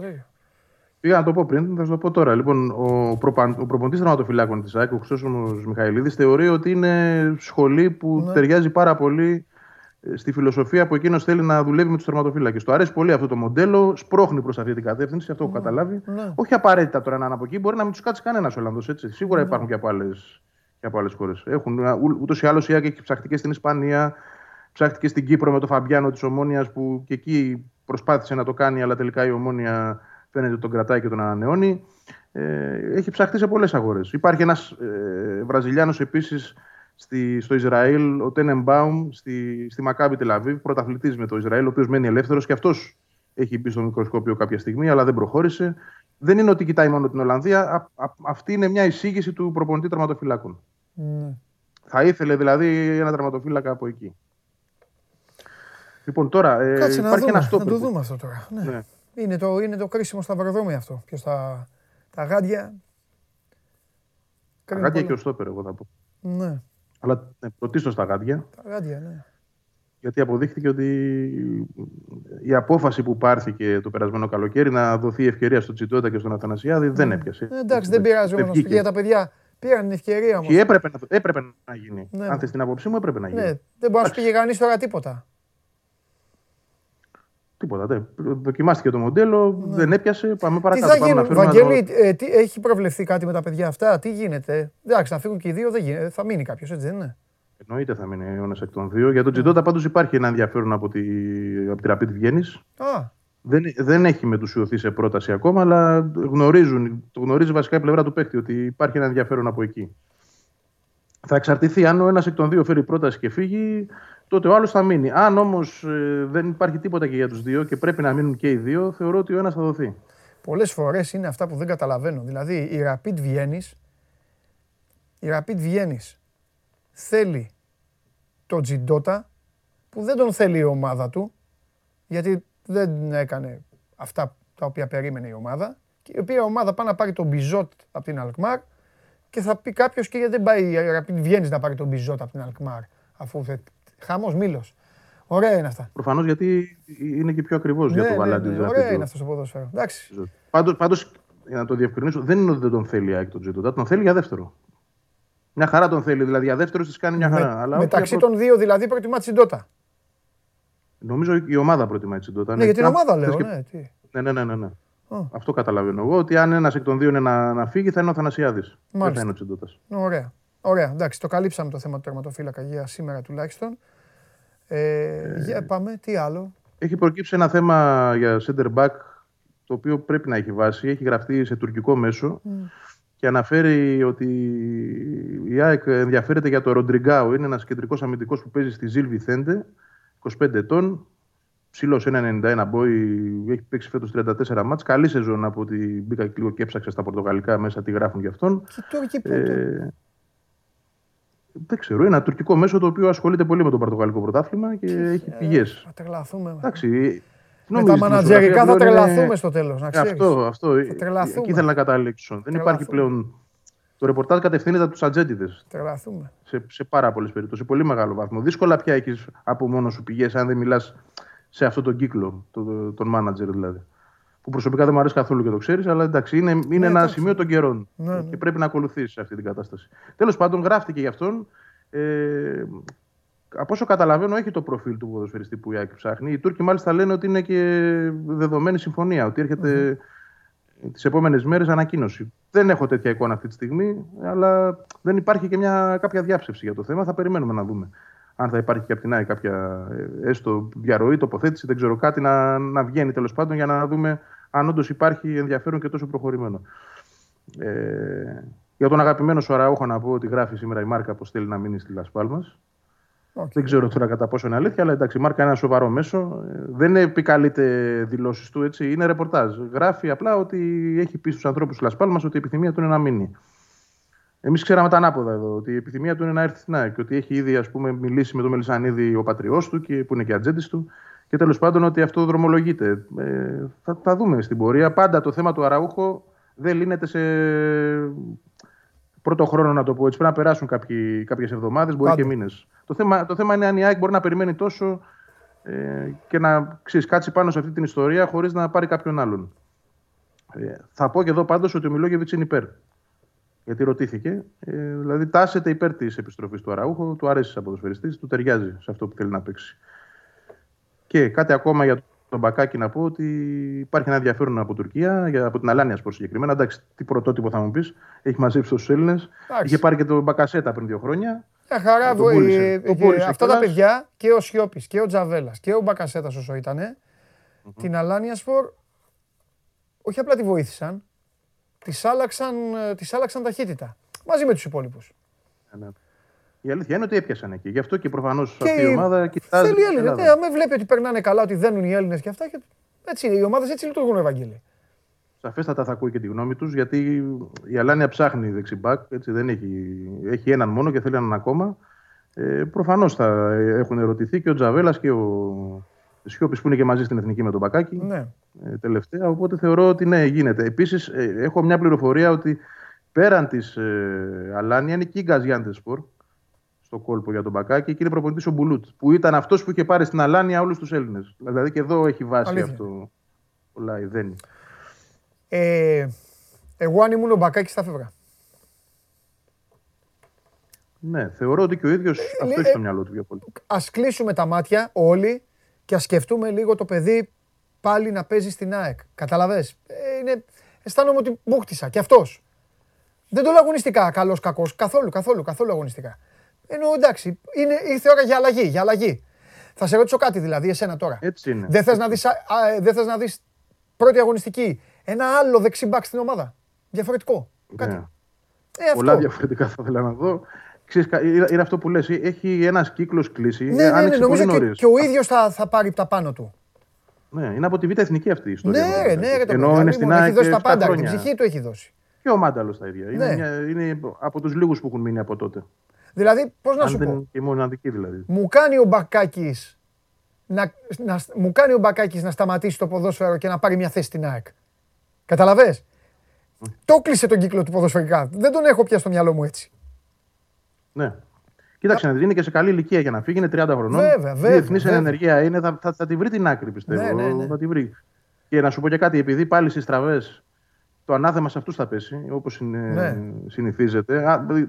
Σίγουρα και η δική του εικόνα δεν ήταν καλή, αλλά δεν είναι σίγουρα αυτός που φταίει. Αυτό είναι κύκλος. Και δεν είναι έτσι. Μην είμαστε άδικοι και έχει δώσει το παιδί αυτό όποτε, όποτε τον καλούσαν ε, ήταν εκεί. Πάντα ήταν εκεί.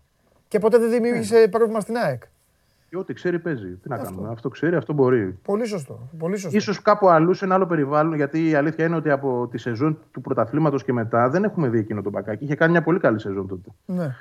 Ε, σταδιακά άρχισε να φθήνει, αλλά έφθινε και όλη η ομάδα. σω αν πάει πάλι σε ένα περιβάλλον το οποίο θα του ταιριάζει καλύτερα, να ε, παρουσιάσει και ένα καλύτερο εαυτό. Σωστό. Δηλαδή πιο κοντά στο ταβάνι του. Έτσι. Τέλεια. Τι ψηφίζεις, City, Chelsea; Ε, θέλω Chelsea, εντάξει, αλλά εντάξει. βλέπω City. Okay. Θα ήθελα Chelsea. Νομίζω ότι αυτό ισχύει. Πάντα, είμαι, πάντα είμαι με το, με, με το outsider όταν δεν με ενδιαφέρει ποιος θα το πάρει. Τρομερό, το, με... Τρομερά έφτασε στο παγκόσμιο ποδόσφαιρο σε αυτά τα επίπεδα και ε, η Chelsea είναι στο εντάξει, πάντα είμαι με αυτόν, ξέρεις, η Chelsea, ναι, ναι. η οποία ξέρεις, είναι, είναι κολοσσός. Είναι μεγαθύριο. Ναι, ναι, και παρουσιάζεται, λες και η κακομήρα τώρα. Φοβερά πράγματα. Βαγγελάρα, φιλιά. Να σε καλά, τα λέμε αύριο. Γεια σου, Βαγγε... Δευτέρα πια. Καλό Σαββατοκύριακο, ναι. Καλό Σαββατοκύριακο στον uh, Βαγγέλη Αρναούτογλου. Αυτά για την, uh, για την ΑΕΚ. Uh, σιγά σιγά ε, συνεχίζουμε. Το μόνο που θέλω να μάθω από τον αρχισυντάκτη μας, τον κύριο Περπερίδη, είναι αν υπάρχει Θέμης Κέσσαρης, αν έχει... Όπο, βεβαίως, αφού είναι βεβαίως. Ετοιμαστείτε, πάμε να πάρουμε μια ανάσα εμείς.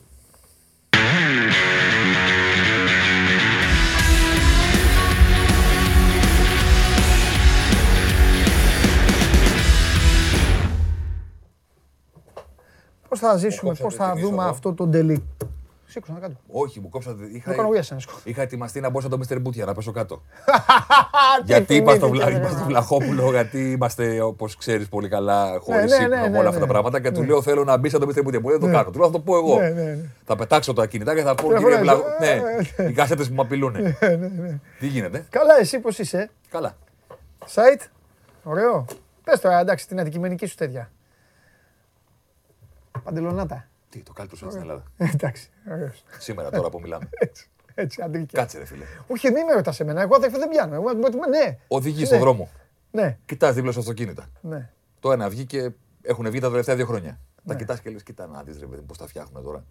Το δικό μου είναι παλιό. Ναι. Έχουν άλλα φώτα, έχουν άλλα από εκεί κτλ. Από αυτά τα αυτοκίνητα. Το καλύτερο δεν είναι αυτό που έχει βγει αν ναι. φροντίσεις να το φτιάξεις, ναι, όταν το φτιάχνεις, να το φτιάξεις και να πεις: Δεν ναι. θέλω να φτιάξω απλά κάτι διαφορετικό. Ναι, ναι. Θέλω να φτιάξω κάτι που όταν θα βγει θα είναι το πιο σύγχρονο από όλα. Ε, σήμερα που μιλάμε, το Sport 24 είναι το καλύτερο site στην Ελλάδα. Πάμε παρακάτω. Συμφωνώ, δεν πάω να διαφωνήσω. Περιεχόμενο, ε, έχουμε design, έχουμε λειτουργίες, έχουμε βίντεο εκπομπή, έχουμε Mr. Μπούτια. Αυτά, αυτά, αυτά, αυτά Έχω ένα θέμα στο ψυγείο. Έχω ένα θέμα στο ψυγείο. Και το ψυγείο με τρελαίνει, πες μου. Έχω ένα θέμα στο ψυγείο έτοιμο. Ό,τι κάναμε φέτος με την όπτα. Συνέβη για πρώτη, φορά, συνέβη για πρώτη φορά στην ιστορία του ελληνικού Βγάλει το, δείξτε το. ποδοσφαίρου κτλ. Δείξτε το λαό. Σήμερα θα βγάλω κάτι ναι. το οποίο είναι 100 φορές πιο μπροστά από αυτά που βγάλαμε όλη τη σεζόν. Είναι της επόμενης σεζόν το τι θα κάνουμε. Πες τι θα βγάλεις. Δεν το, δεν το σπαγάνει, δεν μπορώ. Να σε ρωτήσω κάτι. Έλα. Είμαι Μα... έτοιμος να απαντήσω σε ποδοσφαιρικές καυτές ερωτήσεις. Να το πω στην κάμερα. Ναι. Γιατί, γιατί από πέρυσι που κάναμε αυτή τη συνεργασία με την Όπτα, ναι. σε φίλους που τους άρεσε, που μιλάμε κτλ. Σου λένε ρε παιδί μου, ξέρεις, δεν τα μετράει όλα. Να σου πω κάτι, δεν Άσε με τελειώσω. Δεν μετρώνται όλα το ποδόσφαιρο κτλ. Ναι. Και κάθε φορά υπάρχουν απαντήσεις. Και του λες και να σου πω, αυτό θυμάσαι που μου έλεγες ότι αυτό δεν μετριέται; Πάρτο. Να το που μετριέται. Mm. Θυμάσαι που έλεγες, Ναι, αλλά στους τερματοφύλακες δεν μπορούμε να μετρήσουμε πόσο επικίνδυνες είναι οι τελικές που πάνε στην αιστεία τους. Mm-hmm. Το έχουμε κι αυτό. Mm-hmm. Σήμερα θα δεις τι έχει κάνει ο Πασχαλάκης στην αιστεία του. Mm-hmm. Με απεικονίσεις. Να σου πω το άλλο. Του αλλάξει τα φώτα, ναι. Να σου πω το άλλο. Ναι. Δεν του αλλάξει τα φώτα. Όχι, τα πετρέλαια. Το έχει γυρίσει. Έτσι. Το έχει γυρίσει ο Πασχαλάκης. Ε. Το έχει γυρίσει ο Πασχαλάκης. Να σου πω το άλλο όμως. Ναι. Τι έλεγες πάντα; Ο τάδε παίχτης καλός λοιπά Δεν έχει μέτρα με την μπάλα απειλητικά. Βέβαια, το λες αυτό εγώ τέτοιο να ξέρω. Το ξέρεις ότι τα μετράμε και αυτά πλέον; Ε, δείξτε μου, θέλω να μου τα αποδείξεις αυτά. Το ξέρεις ότι μετράμε πλέον; Θα τα δούμε σε μισή ώρα στο site. Okay. Ποιοι παίχτες κάνουν μέτρα με την μπάλα; Πόσο κάθετα είναι αυτά τα μέτρα και αν είναι προς το πλάι; Πόσες ενέργειες και κουβαλήματα μπάλας καταλήγουν σε σουτ. Πόσες καταλήγουν σε πάσα. Πόσες καταλήγουν σε τελική συμπέχτη. Ποιος παίχτης έκανε φέτος τα περισσότερα κουβαλήματα μπάλας που κατέληξαν σε τελική συμπέχτη του; Ο Ζίβκοβιτς. Ναι. Τρέχουμε. Αυτό είναι, τι δίνουμε; Αυτό, αυτό δεδομένο. Μπορεί να είναι ο Φορτούνης, μπορεί να είναι ο Λιβάι Γκαρσία. Καλά νούμερα. Καλά νούμερα. Ναι, αλλά τέλος πάντων. Τέτοια πράγματα. Και πρόσεχε, ξέρεις τι, αν πω τώρα στην κάμερα, ο Ζίβκοβιτς είχε φέτος περισσο... τα περισσότερα κουβαλήματα μπάλας που κατέληξαν σε τελική συμπαίκτη του, θα πει όλος Α, οκ. Okay. άμα το δεις το χορτάρι από πού είναι.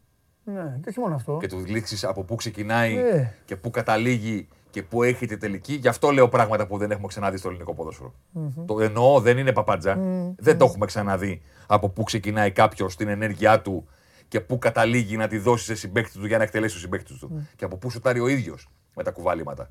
Φέρνουμε στο αριστερό, Αντρίγια Ζήφκοβιτς, κοιτάμε την περιοχή και εκτελούμε ή πασάρουμε. Να τις δεις κιόλας τις ενέργειες. Όχι ένα νούμερο ξέρω. Το έχει κάνει ο Διαμαντόπουλος 20 φορές, το έχει κάνει ο Κέσσαρης 25. Ναι, ναι. Να το δεις το χορτάρι που γίνονται. Ε, θα γίνει του χρόνου χαμός. Θα δεις. Ναι, δύο ήθελα να, να βοηθήσουν οι ομάδες. Το ένα ε, νομίζω θα βοηθήσουν, έχουν αυτή τη διάθεση τουλάχιστον. Ναι, ναι, ναι. Το ένα που ήθελα να σου πω, ε, απλά για να στο προσθέσω, είναι ότι εδώ μου, μου έχει στείλει άνθρωπος μήνυμα, δεν το έχω πει ποτέ; Έλα. Ήθελε να αφήσει τη δουλειά του. Μου λέει: Θέλω να αφήσω τη δουλειά μου να, να ασχοληθώ με την όπτα. Του λέει: Σε τρελός.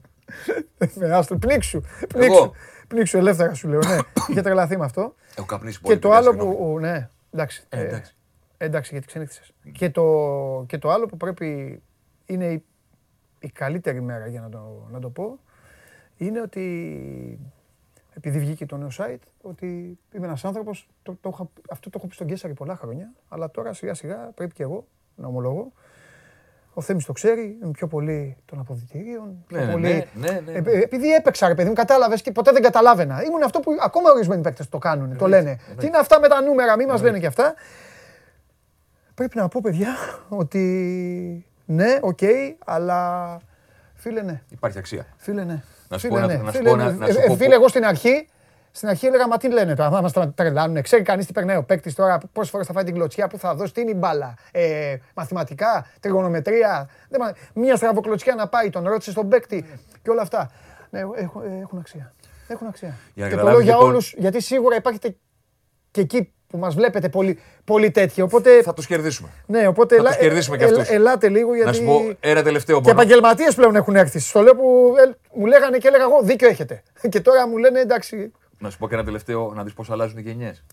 Ναι. Ε, πριν από δύο μέρες εν ώψη του τελικού του Champions League, που εκεί θες να πάμε για να σου φέρω και την πάσα ωραία. Εκεί και στα εκτός έδρας γκολ θα πάμε για να τους βρίσουμε όλους. Θα πάμε. Άκου να σου πω λοιπόν τι έγινε. Η, η ίδια η Όπτα έχει ανοίξει το Analyst και έχει δικά της θέματα πλέον δεν δίνει μόνο στο Διαμάντοπολο που του λέει κάνε το γουστάρι εσύ. Ναι. Κάνει η ίδια η όπτα. Είχε θέμα στο οποίο ξέρεις τι παρουσιάσαμε. Θέμα τι κάνει ο Μεντί στο τέρμα της Τσέλση. Και ξέρεις τι είχαν μέσα.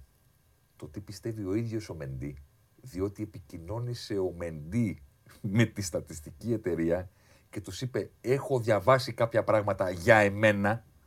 Δεν τα καταλαβαίνω ακριβώς, Μπορείτε να με βοηθήσετε να καταλάβω τι σημαίνουν αυτά που διαβάζω για τις αποκρούσεις μου. Το... Και πρόσεχε. Παρουσιάζει το θέμα η Όπτα και λέει: Ο Μεντί είχε κάποιες ερωτήσεις.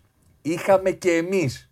Και, τώρα βλέπεις ένα θέμα ναι. στο οποίο είναι η εταιρεία που κάνει τη στατιστική καταγραφή, ναι. ο αναλυτής που κάνει το θέμα και ο πρωταγωνιστής ναι. που τσεκάρουν τις πάσες. Εντάξει, πολύ πιο τίμιο κιόλας αυτό. Φανταστικό. Πολύ πιο αληθινό, ναι. Αλλά θέλω να σου πω ότι αυτή. Και, ενώνει όλα αυτά που είπαμε. Αυτή η γενιά των ποδοσφαιριστών ναι τα νούμερα τα έχει βάλει πλέον στη ζωή της. Ναι. Ο Γκρίλης, τις προάλλες έκανε βίντεο και μίλαγε και έλεγε την ώρα που μίλαγε, έλεγε ε, τόσες τρίπλες, τέτοια τόση δημιουργία. Ο τάδε παίκτη τα ξέρουν πλέον οι πιτσιρικάδες. Ναι, ναι, ναι. Τα καταλαβαίνουν πολύ καλύτερα από τις προηγούμενες γενιές ποδοσφαιριστών. Ναι, ναι, ναι, ναι. Αυτό ήθελα να σου πω, να το κρατήσεις. το κρατάω, όλα, όλα, τα κρατάω. Όλα. Λοιπόν, ε, λίγο δεν ξέρω τη γνώμη σου θέλω, χωρίς να το, μην το γεμίσουμε αλάτι. Λίγο με χαλάει αυτό με το εκτό έδρα γκολ. Η κατάργηση. Ναι, ρε γάμο το. Λίγο μειώνει πάλι την έκπληξη νομίζω. Θα σου πω τι γίνεται. Ο δυνατός, κατάλαβε, θα σε πάει στην παράταση. Θα σου πω τι γίνεται. Θα σε κοπανίσει. Στον, ε, στον ελληνικό τύπο πρέπει να έχω γράψει ένα από τα πρώτα κείμενα που έλεγε ρε παιδιά, αυτό το πράγμα είναι πάρα πάρα πάρα πολύ παλιό. Ναι. Ε, είχε εφαρμογή σε εποχές που δεν υπάρχουν πλέον. Ναι. Και μήπως να τα αλλάξουμε. Πριν από τρία χρόνια ένας γκουρού των analytics και του ποδοσφαίρου έκανε ένα thread στο Twitter και με έπεισε ότι το εκτός έδρα γκολ δεν πρέπει να καταργηθεί ποτέ. Ναι, να σου πω ότι επιχείρημα, επιχείρημα χρησιμοποίησε. Πες μου, γιατί μπορεί να, να είναι αυτό που σκέφτομαι και εγώ οι περισσότεροι που είμαστε τέτοιοι. Το εκτός έδρα γκολ είναι αυτό στο οποίο οφείλουμε τα γκολ που παίρνουν την πρόκριση από τη μία ομάδα και, την, και την πηγαίνουν στην άλλη. Ακριβώς. Αυτό. Χωρίς το εκτός έδρα γκολ, Το γκολ του Μανολά που έκανε το 3-0 στο Ρώμα Μπαρσελόνα Ναι. δεν δίνει την πρόκριση στη Ρώμα. Ήταν 4-1 το πρώτο παιχνίδι. Έτσι. Το σκόρ είναι 2-0. Με το σκόρ εκείνη τη στιγμή προκρίνεται η Μπαρσελόνα. Σκοράρει ο Μανολάς. Και περνάει η Ρώμα. Όχι. Όχι, εννοώ ε, βάση του. Και πάνε πώς- παράταση. Ναι, αν δεν ίσχυε. Ναι. Ναι. Δεν παίρνει την πρόκριση από μία ομάδα να τη δώσει στην άλλη. δηλαδή το γκολ του Ινιέστα ενστάσει στο Stafford Bridge Μπράβο. που του κάνει ο Μέση την μπάσα και σουτάρει ο Ινιέστα μπαπ και τη στέλνει στο γάμα, δεν στέλνει την Τσέλσι στο τελικό. Στέλνει τις ομάδες στην παράταση. Η, η πρόκριση αλλάζει χέρια από τη μία στην άλλη ομάδα με τον γκολ του Λούκας Μόουρα στο 95 στο Άμστερνταμ. Αυτό ήταν το παράδειγμα. Επειδή που θέλω υπάρχει εκτός έδρας γκολ. Αλλιώς παίζουμε παράταση. Ναι. Δεν υπάρχει. Δηλαδή, μια ομάδα απλά εκείνη τη στιγμή προκρινόταν και τώρα πλέον δεν προκρίνεται. Ναι. Όχι αποκλείεται. Το τρως και δεν πέφτει στο έδαφος. Το βάζεις, αν είσαι ο Μανολάς, Ναι. και δεν διαλύεται το Ολύμπικο. να πω. Έτσι. Δεν διαλύεται. Ναι, ναι, ναι. Είναι. Α, 4-1 έχει χάσαμε. κι άλλο. Κάναμε το 3-0. Ναι. Είμαστε στα ίσια. Δεν διαλύεται κανένας. Δεν τρέχει ο Γκουαρδιόλα και ο Μουρίνιο στο κόρνερ με τα παλτά να ανεμίζουν. Δεν υπάρχει αυτή η στιγμή στο ποδόσφαιρο που από αποκλεισμένος έχεις την πρόκριση.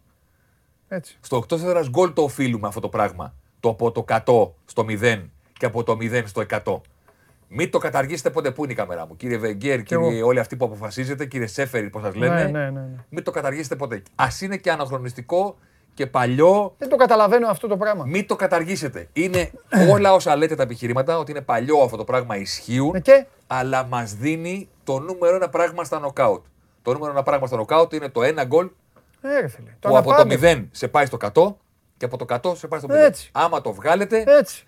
θα βλέπουμε πάρα Γιατί αυτό το 100-0 που λέει ο Θέμης, δηλαδή το βάζει τον γκολ Οριγί, με Θάμε, Σπαρταρά με κάτω 4-0, μπορεί να το βάλει η Μπαρσελόνα και να πάμε στα, στα, μνη- Τελείωσαμε. στα μνήματα. Τελείωσαμε. Ε, δεν πειράζει, ας πάμε στα μνήματα. Εννοείται. Τι να λέμε μετά. Α, τέσσερα, δεν- μετά Μα δηλαδή, όλοι- λες, δεν πειράζει, τώρα άμα φάω και ένα θα πάω παράταση. Μα όλη η αγωνία εκεί είναι. Τι ξενέρωματα είναι. Όλη η αγωνία και η Αυτό, έκσταση ε. και όλο αυτό το πράγμα Τώρα είναι. κράτα το. είναι στο- έτσι. είναι στο κέρμα. Αλλιώς δεν θα, πέ- έτσι, δεν θα έπαιρνε και το Άνφιλ φωτιά, δεν θα πήγαινε στο γήπεδο. Θα ήταν. Τέλος πάντων. Λοιπόν, Πάμε. ε, τους έχουμε δει πολύ, πολύ. Τους έχουμε χορτάσει και τους δύο. Ε, εμείς, πιστεύω κι εσείς. Η λογική πάει με τον Γκουαρδιόλα. Όλα τα υπόλοιπα, άντε να πάει και κάτι με τον Ντούχελ. Το ύφος σου μου δείχνει, σαν να θες να μου πεις, να σου πω μην ασχολείσαι, εσύ τι θα το πάρει, έλα, πάμε, πάμε, πάμε, πάμε στο Εντάξει, επόμενο. τελικός είναι. Όποιος λέει τέτοια πράγματα για τελικούς. ε, Είναι, ομο- είναι τζογαδόρο. Είναι όμως έτσι. Μεταξύ μας. Κοίτα, το ζευγάρι που Όποτε- βλέπω τώρα στην οθόνη. Όποτε είχε μάτς να, να παίξει μέχρι τώρα, Θέμη μου, όποτε είχε μάτς να, να το παίξει, το χάσε. Ναι, Ακόμη και του Champions League, η τότε να μου το κάνει το δώρο. ναι. Όμως, όταν είχε μάξει η Τσέλσι με υποχρέωση να νικήσει εκείνη. Ναι. Τώρα η Τσέλσι θα είναι. Ε, τι, έπαιξε πέναλτι; Στο... Μισό λεπτάκι. Φέτος έχει κάνει δύο κηδείες. Ε, χωρί αυτό. Αυτό και τι. αυτό το ρόλο. Και αυτό καλό είναι. Ο Τούχελ στην προπονητική του άνοδο, διότι γαλαζοαίματος δεν ήταν. Να τον λένε Πύρλο Wine Tester και να έχει φράτζα και να του λένε. Έχεις «Πάρε τρελαθεί τη με τον κυβέρνηση». κακομίρι τον Δεν Πύρλο. μπορώ που Συνέχεια τον αυτό. κάνανε. Έχεις τρελαθεί, ρε. Το καλύτερο παιδί είναι. Ρε. Άστα να ρε το Ρε κακομοίρι. Παντελή. Έλα. Ρε. Ένας άνθρωπος ο οποίος τελειώνει το ποδόσφαιρο και φτιάχνει κρασιά. Ε, εντάξει. Σου δείχνει ότι θέλει να ασχοληθεί με το ποδόσφαιρο. Όχι, δεν θέλει. Αλλά, Α τον άνθρωπο στο αμπέλι του τώρα. Ε, έτσι. Τι τον Bon- κάνεις προπονητή. bon vivre, Μα ναι. δεν τον βλέπεις ότι δεν θέλει. πήρε ένα Με το κύπελο. ζόρι. Εντάξει. Ο Τούχε λοιπόν στην πορεία του Mainz Dortmund με τους μεγάλους της Γερμανίας έχει φάει πολύ ξύλο. Δηλαδή το πρώτο πράγμα που έδειξε ο Τούχελ στην καριέρα του δεν ήταν παίζουμε και είμαστε για μεγάλη ομάδα. Ήταν είμαστε οι σκληροί που είναι το σπυρί στον μπιπ των μεγαλων Δηλαδή το πρώτο πράγμα που έδειξε ήταν σκληράδα απέναντι στους καλούς. Το πρώτο πράγμα που έδειξε η Mainz ήταν να είναι καλή απέναντι στην ε, Dortmund του Κλοπ. Το πρώτο πράγμα που έδειξε μετά ήταν να- να είναι καλή απέναντι στην Bayern του Guardiola. Εκπαιδεύτηκε και έφτιαξε το όνομά του στο να είναι ο αδύναμος. Δεν είναι. Να είναι ο αυτός που έρχεται. Μπράβο. Που δεν... θέλει να έρθει. Γιατί αυτή είναι η μοίρα όταν ξεκινάς από χαμηλά Ναι. και ανεβαίνεις. Άμα σου δώσω κατευθείαν τη Real Ναι. και τη Juventus, πρέπει να παίξεις μπάλα κατευθείαν. Ναι. Ο Τούχελ ξέρει όλο το έργο. Ναι. Ξέρει και την καταστροφή. Το πρώτο πράγμα που έφτιαξε στη φετινή Chelsea, το έχουμε ξαναπεί σε αυτή την εκπομπή, ήταν η αμυντική της λειτουργία ενώ, ενώ επιτίθεται. 100 Και την έκανε και πιο ύπουλη, την έκανε πιο, πιο, πιο, και πιο θελκτική. Μακάρι ο, άνθρω... Μακάρι ο άνθρωπος να είχε αυτή την ομάδα από το καλοκαίρι ναι. για να λέγαμε ότι είναι η ομάδα του. Γιατί ξέρεις πάρα πολύ καλά. Και το δίνω εγώ πάντως. Ναι, συμφωνώ. Ωραίος ο Φράγκη, αλλά ηθοποιός. Εννοείται. Τον είπαμε. Ηθοποιό τελειώσαμε. Αλλά πρόσεχε τώρα τι γίνεται. Δεν είναι η ομάδα του όμως. Δηλαδή, ακόμα δεν την έχει κάνει την Chelsea όπως θα ήθελε να την κάνει. Ναι.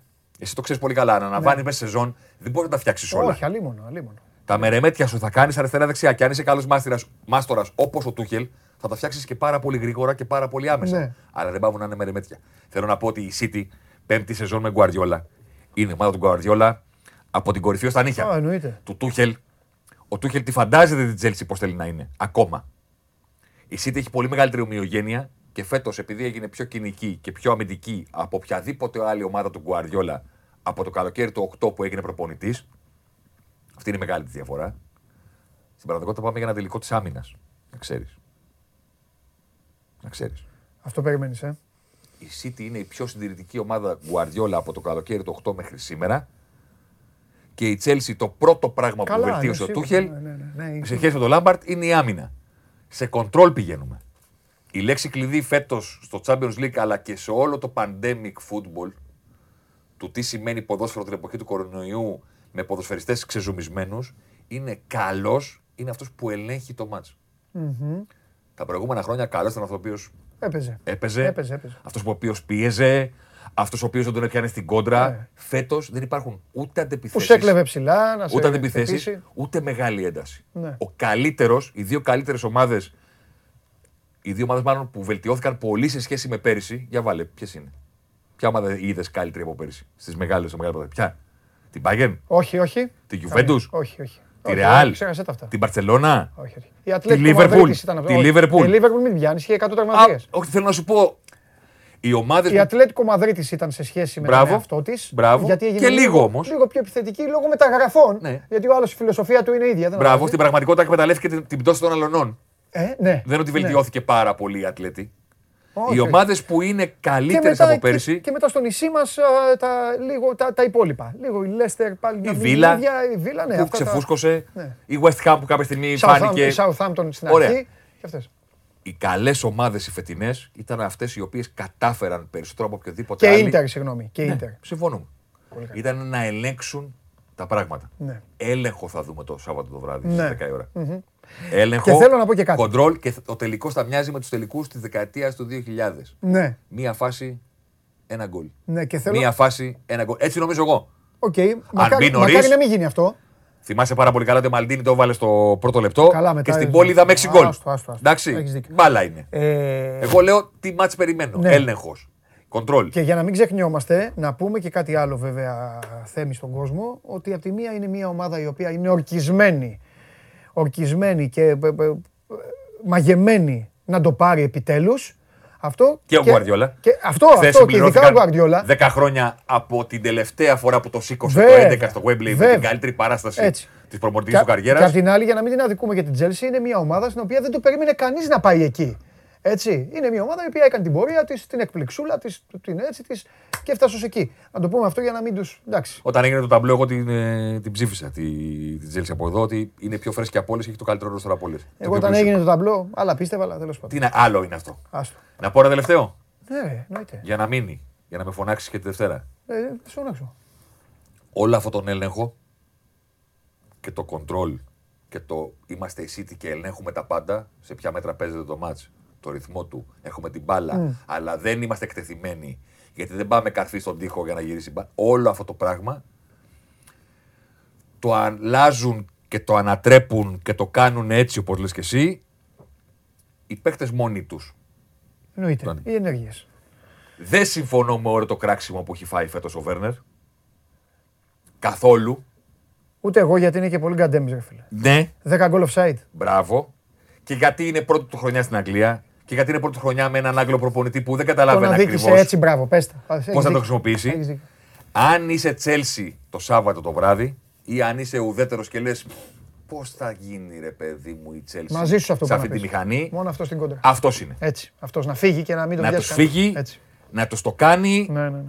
Αλλά πρόσεχε, πιστεύω ότι θα είναι μόνος του. Δηλαδή πρέπει να κάνει κάτι εκείνος. Δεν ναι. πιστεύω ότι η Τσέλσι θα καταφέρει τα να τον βοηθήσει αυτά, με δηλαδή, πολλά, με πολλά πράγματα. Και οι υπόλοιποι... Σε αναγκάζει η City ναι, ναι. να τραβιέσαι. Ναι. Να λες, ε, βοήθα και εσύ πίσω. Ναι. Βοήθα και εσύ πίσω. Και τι θα κάνουμε με αυτό. Σε αναγκάζει να μαζεύεσαι.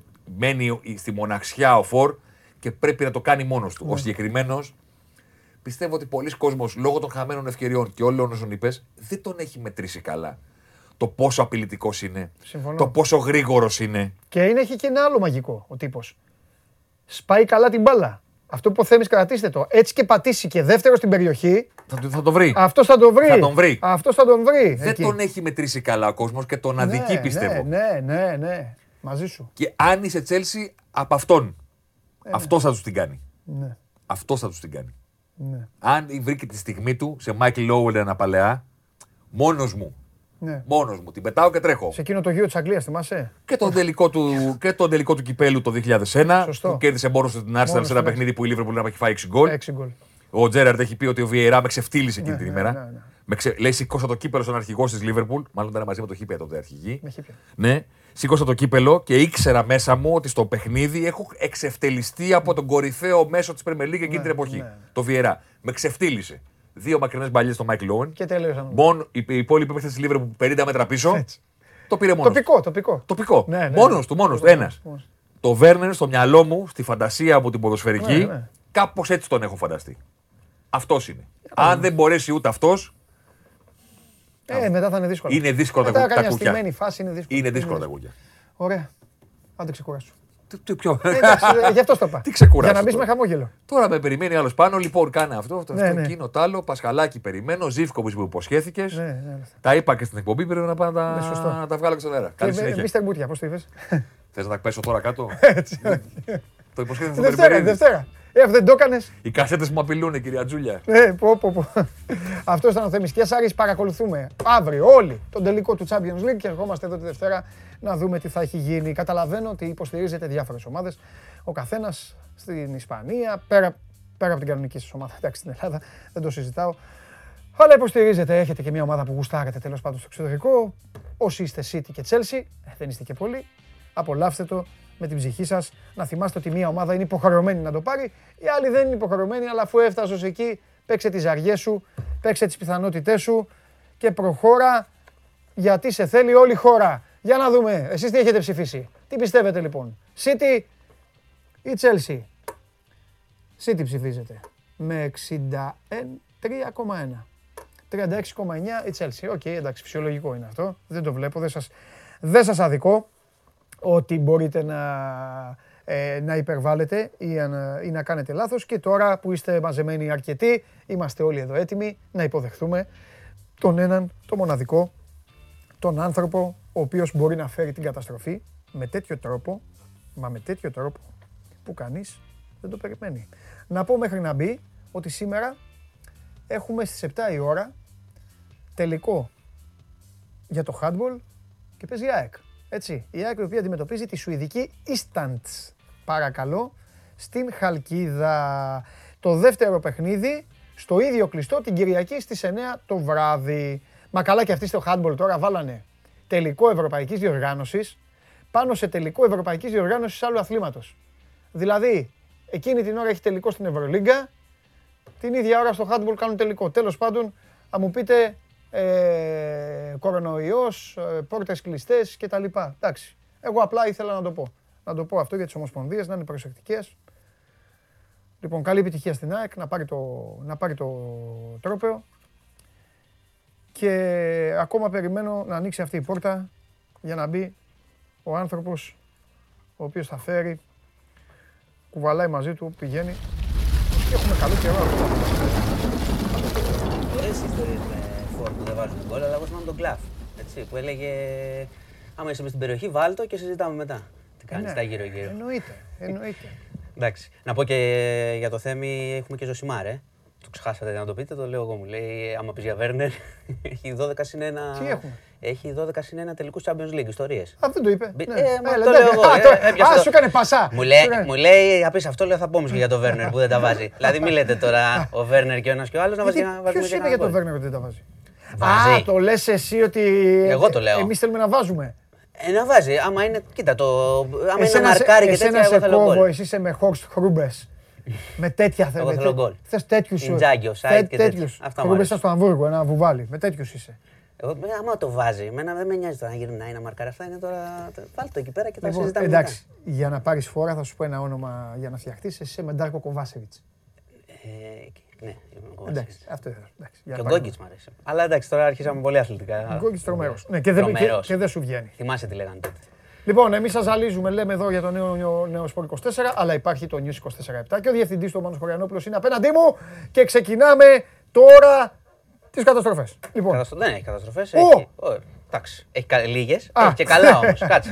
Σήμερα λοιπόν. έχω έρθει με, πιο, με περισσότερα καλά. Άντε, να ακούσω τα καλά. Εντάξει, ε, λοιπόν, να αρχίσουμε από το πιστοποιητικό, το πανευρωπαϊκό, το ψηφιακό. Μάλιστα. Που παρουσιάστηκε σήμερα. Το παρουσίασε ο κ. Σπυρακάκη, ε, ο Υπουργός Ψηφιακής Διακυβέρνησης.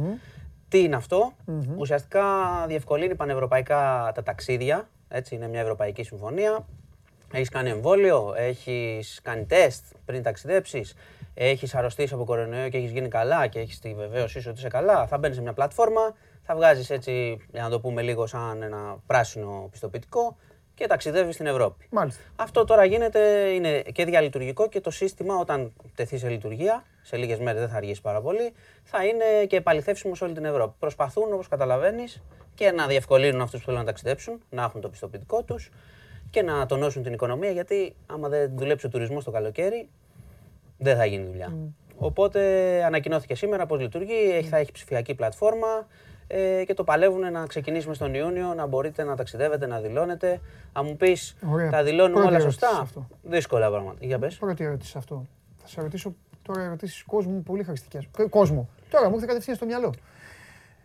Σε αυτό να, να θεωρήσουμε ότι υπάρχει ιεραρχία. Έτσι, δηλαδή, αν θέλω να κάνω κάτι και έχω εμβολιαστεί, ναι. το ότι έχω κάνει το εμβόλιο τελειώνει τα πάντα. Δεν θα, μου, δεν θα μου ζητήσουν τεστ. Σου λέω ότι έχεις το πιστοποιητικό σου για, να, για να ταξιδέψεις. Ναι. Τώρα, αν πας σε, σε, σε μέρη που ξέρω εγώ για να μπεις κάπου μπορεί να θέλει τεστ κτλ. Είναι άλλο πράγμα. Αλλά μιλάμε για τα ταξίδια, για να ταξιδέψεις. Ωραία. Θα πηγαίνω Οπότε... στο αεροδρόμιο το Ελευθέριος Βενιζέλος και θα κάνω έτσι. Θα έχω το χαρτί μου, ναι που θα το έχω βγάλει Ωραία. ή θα το έχω εκτυπώσει μόνος μου.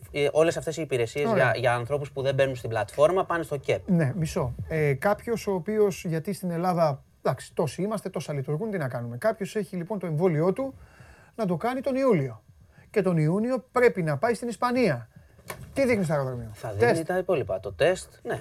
Εντάξει. Θα δείχνει το τεστ που έχει κάνει. Αυτό ισχύει για όλους όσοι κινούνται μέσα στην Ευρωπαϊκή Ένωση. Εντάξει, παιδιά, θα το δούμε στην πράξη, αλλά είναι εύλογες αυτές οι απορίες. Ναι. Ε, αλλά λέει όμως ότι αυτοί που σου λέω, τεστ, ε, αυτοί που έχουν γίνει καλά. Το θέμα δεν είναι οι απορίες. Το θέμα είναι συνήθως το πρόβλημα δημιουργείται σε αυτούς που καλούνται να τις εκτελέσουν.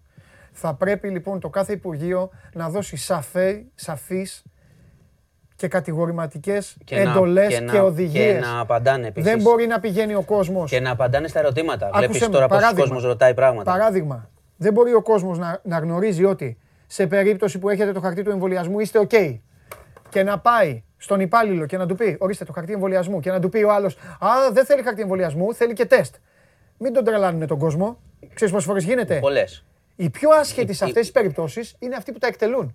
Με αυτούς τα βάζω εγώ. Και σου λέω, υπάρχει το πρόβλημα εντοπίζεται επίσης, γιατί αυτοί που εκτελούν, κάποιοι από αυτούς ναι. σηκώνουν και τα τηλέφωνα. Ναι. Εκεί έχει υπάρξει πολύ μεγάλο πρόβλημα. Στο έχω ναι. ξαναπεί, το έχεις δει και εσύ. Αυτοί θέλουν από την ιχνηλάτηση μέχρι να τους ρωτάς. Ναι. Εντάξει. Θέλουν κι αυτοί. Ε, να κάνουν μάθημα. Ε, το άλλο που έχω να σου πω είναι σήμερα ξεκινάμε συναυλίες. Ε, τι συναυλίες. Θέατρα σε. Τι μουσική δεν έχεις κλείσει. Τη συναυλία πώς την κάνει να αφήνεις; Ε, τι κάνεις έτσι, δεν κατάλαβα. Καταστροφέα. Καταστροφέα. Δεν τα κάνω εγώ. Καταστροφέα. Δεν τα κάνω εγώ. Περίμενε. Δεν μας τρελάνεις; Ναι. Συναυλίες. Με μέτρα, έτσι. Πληρότητα μειωμένη, ναι. όχι 100%. Μέτρα συγκεκριμένα. Υπαίθρια θέατρα επίσης. Χωρίς μετακίνηση κτλ. Εντός, χωρίς διάλειμμα, μεταξυθεσία κανονικά πράγματα. Είναι καλό που ξεκινάει Έλα, πάντως. Είναι ένα θετικό ναι. να αρχίσουμε, παιδιά, σιγά σιγά. Θερινά θέατρα. Ε, θερινά σινεμά λειτουργούν. Ε, Υπαίθρια, ναι, ναι, και θέατρα, να και θέατρα, και θέατρα, ναι. Mm. Ανοιχτά σιγά σιγά, γιατί και αυτός ε, πέρα από τον κόσμο που έχει ανάγκη να πάει, έτσι, και οι καλλιτέχνες έχουν λέω, πληγεί. Ναι, και αυτοί που δουλεύουν. Ναι. ναι. Και ακόμα υπάρχει πρόβλημα, γιατί με τη μικρή πληρότητα, καταλαβαίνεις, ε, πολλά πράγματα δεν είναι βιώσιμα, αλλά ας μην γκρινιάζουμε τη μέρα που ξεκινάμε. Τώρα, κάτι σημαντικό, περιμένουμε σήμερα Τόσα μαγαζιά νυχτερινά υπαίθρια υπάρχουν, θα μπορούσαν να πάνε και αυτοί που έχουν κλείσει τις πίστες το χειμώνα, οι τραγουδιστές να πάνε να δουλέψουν το καλοκαίρι όπως γίνονταν παλιά. Θυμάσαι παλιά που γίνονταν χάμος στις πίστες; Πώς δεν το θυμάμαι. Θα ανοίγαν τώρα τα μαγαζιά. Αν είχε μουσική. Για τη μουσική, εδώ θέλω να πάω. Κάτσε ρε φίλε, οι συναυλίες πώς ανοίγουν. Ε, εντάξει τώρα, περίμενε. Γιατί και άλλο είναι... πάρει το μικρόφωνο να πει καλησπέρα, καλή βραδιά. Ναι, αλλά σου ξαναλέω ότι οι συναυλίες θα γίνονται. Καταστροφή, Όχι, ε. δεν πάει έτσι. Είναι με... Κάτσε, είναι με καθήμενους με, το... με κανόνες. Και Τώρα... το άλλο καθήμενος θα είναι. Καθήμενος στο μπουζούκι, γεια μας, αυτά και μετά από λίγη ώρα ξέρω εγώ θα βγει ο καράς και θα είναι όλοι έτσι ένας πάνω στον άλλο. να τραγουδάνε. Κάτσε λίγο. Δεν είναι, δεν είναι το ίδιο. Πάμε σταδιακά. Για τη μουσική, από ό,τι πληροφορούμε, θα ίσως πάρουμε 7 μέρες ακόμα να περιμένουμε. Περιμένουμε σήμερα την επιτροπή. Εντάξει. Θα έχει να πει για γυμναστήρια. Το επίσημο που έχουμε πει. Ξεκινάμε Δευτέρα, αλλά πώς; Θα θέλει κανένα τεστ; Πρέπει να το δουν λίγο. Θα έχουμε επίσημες αποφάσεις. Να πει για δεξιώσεις. Σου ξαναλέω. Για κάποιο περίεργο λόγο, πολλοί κόσμοι θέλουν να παντρευτεί. Οπότε ναι. μπράβο τους και οι άνθρωποι είναι και μεγάλη αγωνία και, ναι. με, και πολύ μεγάλο πρόβλημα να το οργανώσεις. Αν κάποιοι θέλουν να παντρευτούν όπως ακριβώς θέλουν και πρέπει, έχει και μεγάλη οργάνωση αυτό το πράγμα, καιρό πριν. Σωστό. Οπότε ε, σου έχω ξαναπεί, ο, ο Άδωνη Γεωργιάδης το θέλει, το ζητάει πάνω από 100 παιδιά. Mm-hmm. Να είμαστε πάνω από 100, δεν γίνεται 100. Πώς θα πάνε το μισό σόι κτλ. Θα συζητηθεί και αυτό σήμερα και τα γυμναστήρια. Αυτά είναι που, που περιμένουμε. Θα είναι το απόγευμα. Θα τα δείτε επίσημα. Και αύριο, μην ξεχνιόμαστε, πλατφόρμα 3034, έτσι, όλα τα εμβόλια. Πολύ κορονοϊό σήμερα. Θα... Πού θες στο άφηνα στο τέλος. Στο άφηνα στο τέλος, αλλά τώρα μην ενημέρωσε κάτι ο, ο Γιώργος Περπερίδης. Χθες σου είχα πει ναι.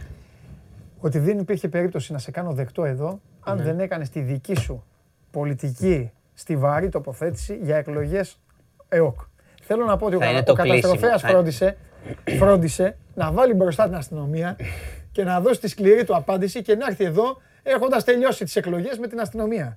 Τώρα λοιπόν, όπως με ενημερώνει ο Περπερίδης, ναι. εξέδωσε ανακοίνωση. Ναι, εξέδωσε. Η Ελληνική Ομοσπονδία. Α, η Ελληνική Ομοσπονδία. Η Ελληνική Αστυνομία είχε. Όπα, για... για κάτσε. Τι θα είπε, μου Οι εκλογέ θα γίνουν κανονικά. Α, μισό λεπτό. Περίμενε λίγο. Εγώ είχα την, την ανακοίνωση Αν καταφέρεις να πας και στην αστυνομία κόντρα, δηλαδή ότι μετά τι να πω. Θα γίνει και εκεί αρχηγός. Ε, Γενικός ε, ναι, αρχηγός της ελληνικής αστυνομίας Γιώργος Βασιλακόπουλος. Εγώ είχα στο υπόψη, είχα την ανακοίνωση της αστυνομίας για αυτό που έχει γίνει, που σου λέει η αστυνομία. Δεν είναι για γέλια, αλλά είναι μακράν ότι πιο γραφικό υπάρχει αυτή τη στιγμή στην Ελλάδα οι εκλογέ της Ομοσπονδίας του Μπάσκετ. Πραγματικά, ε, μόνο μου λένε πολύ, μα καλά, δεν λες τίποτα, δεν κάνεις. Εγώ. Να πάτε να ακούσετε τα podcast προμηνών και ό,τι έχει. Δεν έχω να πω τίποτα πραγματικά. Εγώ δεν θα πω ποτέ τίποτα. Τώρα. Τώρα θα λένε άλλοι όλοι. Εγώ δεν έχω να πω. Δεν θα πω ποτέ.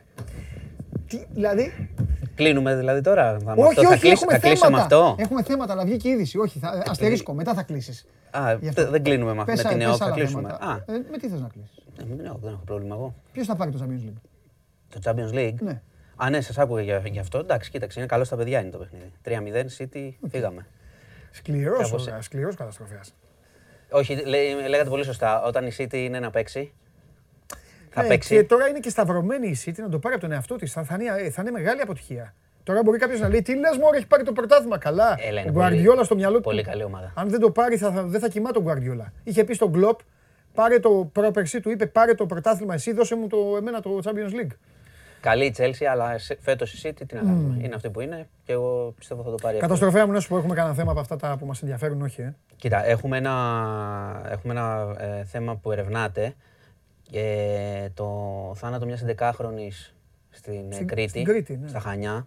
Είχε χαθεί από το βράδυ της Τρίτης, ναι. από την Τρίτη μάλλον. Ε, είχε εξαφανιστεί. Το κορίτσι βρέθηκε νεκρό σε βράχια. Από πτώση είναι ο θάνατός της. Το ψάχνουν γιατί λείπει η ζακέτα και το κινητό της. Υπήρξε μια καθυστέρηση στη δήλωση εξαφάνισης. Είναι λίγο περίεργα τα στοιχεία. Οπότε το ψάχνουν η αστυνομία, δεν θέλω να πω κάτι παραπάνω. Είναι όμως τραγική είδηση. Έχει συγκλονιστεί η Κρήτη όλη και η χώρα όλη από αυτό. Δεν είχε φύγει το κοριτσάκι μόνο του. Πώς έπεσε, τι έγινε, το ψάχνουμε. 11 χρονών. Είχε, βγει, είχε εμφανιστεί και ένα βίντεο σε κριτικά ε, site που έδειξαν, την έδειξαν, την είχαν δείξει νωρίτερα να περπατάει. Το ψάχνει η αστυνομία. Δυστυχώς τώρα τι να πεις. Όταν χάνονται παιδιά, δεν μπορείς να πεις πολλά. Για τα άλλα δεν έχουμε κάτι νεότερο. ψάχνουμε. Αλλά να ξέρεις ότι όταν δεν ακούγονται πολλά, για τα γλυκά νερά, λέω επειδή ξέρω ότι οι φίλοι εννοείται ότι το σκέφτονται και καθημερινά όπως όλοι μας. Όταν αρχίσει και πέσει λίγο θόρυβος, θα γίνει και η καλύτερη δουλειά, η πιο ναι. εντατική.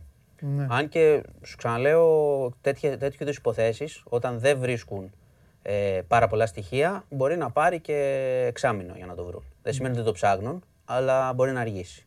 Ναι. Δηλαδή να το ξέρουμε. Άλλο.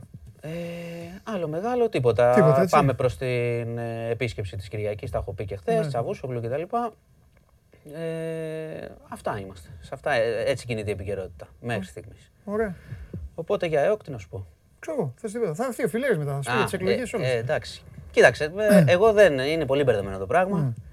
Δεν έχω να κάνω έτσι κάτι. Δεν τα ξέρω και πάρα πολύ καλά. Εγώ. Καλά, δεν ξέρω τώρα την αθλητική σκοπιά. Το υπόλοιπο όλο. Ομοσπονδίε έχουν ψηφίσει, έχουν κάνει Αυγενάκη. Τι να σου πω, τι να σου πω. σω έχουμε αναφερθεί και τι Ναι, έχει μπλεχτεί πολύ το πράγμα. Βλέπω. Δεν γίνονται εκλογές, αργούν, χειρισμοί. Τι να σου πω. Δεν έχω να σου πω πολλά. Και ο Λουκασέγκο από το 94 είναι στη Λευκορωσία. Αυτό έχω να σου πω μόνο. λοιπόν. Σα χαιρετώ. Αφήνει, ο καταστροφέας δεν εκτελεί εκεί που δεν το περιμένετε. Είναι ο Νίκος Γκάλης ε, σε μορφή ε, δημοσιογράφου, διευθυντή site. Νιώση 24 λεπτά.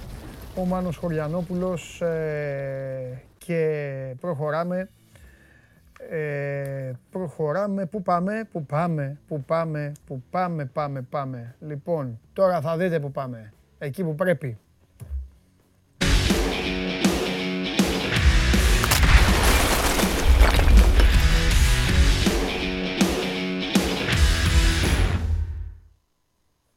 Σήμερα γιατί όλοι είστε ντυμένοι Manchester City; Ε, γιατί; Όλοι Κρίθηκε ο τελικός. Σήμερα είστε όλοι Manchester City ντυμένοι. Εσύ ο Αρναούτογλου. Όλοι. Κρίθηκε ο τελικός. Το έχεις καταλάβει, έτσι. Η πρώτη ψήλη στα αυτιά μου μπήκανε με το Πολ. Μια εβδομάδα πριν 75-25 έβγαζε. Ε, κανονικά πρέπει να μπουν στο γουλί οι ψήλοι στα αυτιά σου. Μέχρι τώρα ο γουλής ό,τι έχει πει έχει πέσει μέσα σε όλα. Έχει πει Πάοκ, ναι. Βιαρεάλ. Ωραία. Γουλής, αλλά ο Γουλής απλά είναι Τσέλσι. Είναι. Πρώτο Γουλής. Έτσι. Δεύτερο Πολ. Χωριανόπουλος είπε καλό στα παιδιά 3-0. Τελείωσε. Α, είναι και αυτό. πανηγυρίζει ήδη, ρε φίλε. Είναι και αυτό. Έχεις δίκιο. Έχεις δίκιο. Οργανωμένο το έγκλημα. Πώς είσαι, Καλά. Περιμένουμε να έρθει. Ε; Ναι, ξέρω, σε ξέρω, σε καταλαβαίνω. Από το βλέμμα σου κατάλαβα. Πότε την Τετάρτη. Την Τετάρτη έρχεται ο Λουτσέσκου στη Θεσσαλονίκη αρκετά πριν το ξεκίνημα της προετοιμασίας, να ξεκινήσουν λίγο τα μεταγραφικά. Έχει πολλή δουλειά μπροστά ο, ο ΠΑΟΚ, θα γίνουν πολλές κινήσεις σε όλες τις γραμμές. Οι εκτιμήσεις μιλούν για 6 με 8 μεταγραφές, τουλάχιστον 6 μέχρι και 8 μεταγραφές, αλλά μιλάμε για ποιοτικούς ποδοσφαιριστές, δηλαδή με χρήμα να πέφτει στην αγορά αρκετά έτσι ε, πολύ. Ο σχεδιασμός θα είναι χωρισμένος σε δύο κύκλους. Ο ένας θα έχει να κάνει με τις άμεσες ανάγκες που θα προκύψουν γιατί ο ΠΑΟΚ έχει να δώσει τα παιχνίδια για το Conference League. Μάλιστα σε διάστημα λίγων εβδομάδων, έξι εβδομάδων θα δίνει παιχνίδι κάθε πέμπτη για να φτάσει στους ομίλους της διοργάνωσης. Το ενθαρρυντικό για τον ΠΑΟΚ είναι ότι είναι μέχρι και τους προκριματικούς γύρους ισχυρός και πιθανότατα και στα play-off του Conference League θα είναι ε, ισχυρός γιατί εκεί θα μπουν και δυνατές ομάδες. Έχει τότε να έχει Union Βερολίνου, έχει Ρώμα, έχει δηλαδή ομάδες που είναι θεωρητικά ε, μεγαθύρια. Έτσι θα κοιτάξουν να κλείσουν πρώτα ε, θέσεις που είναι φανερό ότι χρειάζεται ενίσχυση. Οι πρώτες κινήσεις νομίζω ότι θα αφορούν πλάγιο αμυντικό από τη στιγμή που ο Μπαμπά δεν ξέρουμε αν θα μείνει και είναι και δύσκολο να μείνει εδώ που τα λέμε και υπάρχει ανάγκη για ε, κάποιους ακραίους αμυντικούς. Και από εκεί και πέρα σίγουρα θα ψαχτεί ο Πάοκ έντονα για επιθετικό γιατί υπάρχουν οι δύο περιπτώσεις έχουμε αναλύσει και τις προηγούμενες ημέρες. Ο Σβιντέρσκι θα είναι στο Euro όταν γυρίσει θα συζητήσει το συμβόλαιο του. Προφανώς και πιθανότατα θα φέρει και προτάσεις ενώ ο Κρμέντσικ, ο οποίος επίσης είναι και αυτός στο Euro, έχει το εμπόδιο της Μπρίζ, οι απαιτήσεις της Μπρίζ και θα καθορίσουν και το μέλλον του. Η Μπρίζ είναι αυτή που περιμένει προτάσεις στην περίπτωση του Τσέχου επιθετικού. Γιώργο, Λογικά, Έλα, πέρα, συνέχισε, ναι, στο Μπερμπερί θέλω κάτι. Λογικά οι πρώτες κινήσεις θα είναι αυτές το, που θα κλείσουν τρύπες στο ρόστερ για να είναι έτοιμος ο ΠΑΟΚ να διεκδικήσει την είσοδό τους στους ομίλους του Conference League που είναι ο πρώτος στόχος για την επόμενη αγωνιστική περίοδο και όσο περνάει ο καιρός, όσο περνάει το καλοκαίρι θα έρχονται και πιο έτσι, βαριά ονόματα για να ανέβει η ποιότητα του ρόστερ ώστε να διεκδικήσει την επόμενη σεζόν το πρωτάθλημα.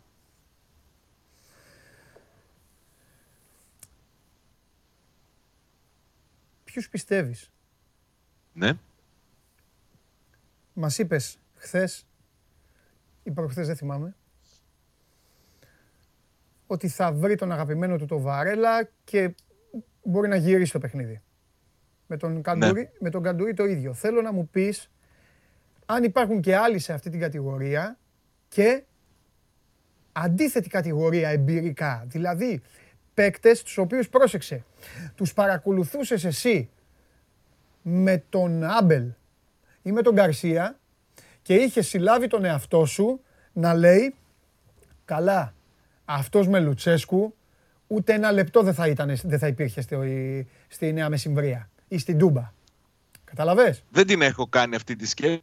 Ε, αλλά τώρα που το λες μπορώ να σου πω, Κάνε, να την μπορώ να σου πω πολλές περιπτώσεις. Ας πούμε για ναι. ποδοσφαιριστές τους οποίους ο Λουτσέσκου δεν το ξέρει. Αυτός ο Άντριαν Νίλσεν Περέιρα για παράδειγμα δεν το βλέπω πολύ δυνατό με Λουτσέσκου στον Πάουκ γιατί δεν έχει να κάνει μόνο με προπονητή το θέμα, αλλά έχει να κάνει και με ε, την οικονομική το πόσο υψηλά θα ανέβει ο πύχης, πόσο θα ανέβει η ποιότητα του ρόστερ. Από αυτούς που θεωρούνται παίκτες πρώτης γραμμής, έτσι, οι βασικοί στην ενδεκάδα, να σου πω ότι ο Πασχαλάκης, ο Βαρέλα, ο Κρέσπο, ο Βιερίνια, ο Καντουρί, είναι παιδιά του Λουτσέσκου είναι καλό που ε, θα τον έχουν, θα τους έχει στην ομάδα για να μπορέσει να δημιουργήσει έτσι από την αρχή ένα κορμό και τον οποίο θα εμπλουτίζει. Από την άλλη πλευρά, ας πούμε, ο Ντάγκλες Αουγκούστο για μένα είναι δύσκολα με τον Λουτσέσκου. Γιατί η φιλοσοφία του Λουτσέσκου είναι να παίζει με εξαροχτάρια, με παίκτες περισσότερο ποιοτικούς στη μεσέγραμμη, να μην πηγαίνουν στη δύναμη, στις μονομαχίες. Δεν είχε ο Πάοκ την εποχή Λουτσέσκου έναν τέτοιο ποδοσφαιριστή που λέμε κόφτης ρε παιδί μου, εξάρι είναι αυτός. Γι' αυτό το λέω. Θα, θα, έχει, θα έχει πολύ ενδιαφέρον και κυρίως θα έχει ενδιαφέρον και στο πώς θα αντιμετωπίσει τους νεαρούς, έτσι. Γιατί μιλάμε για νεαρούς όχι απλά προϊόντα των ακαδημιών, μιλάμε και για τον Χρήστο Τζόλι, ο οποίος είναι το μεγαλύτερο project που έβγαλε ο Πάκου τα τελευταία χρόνια.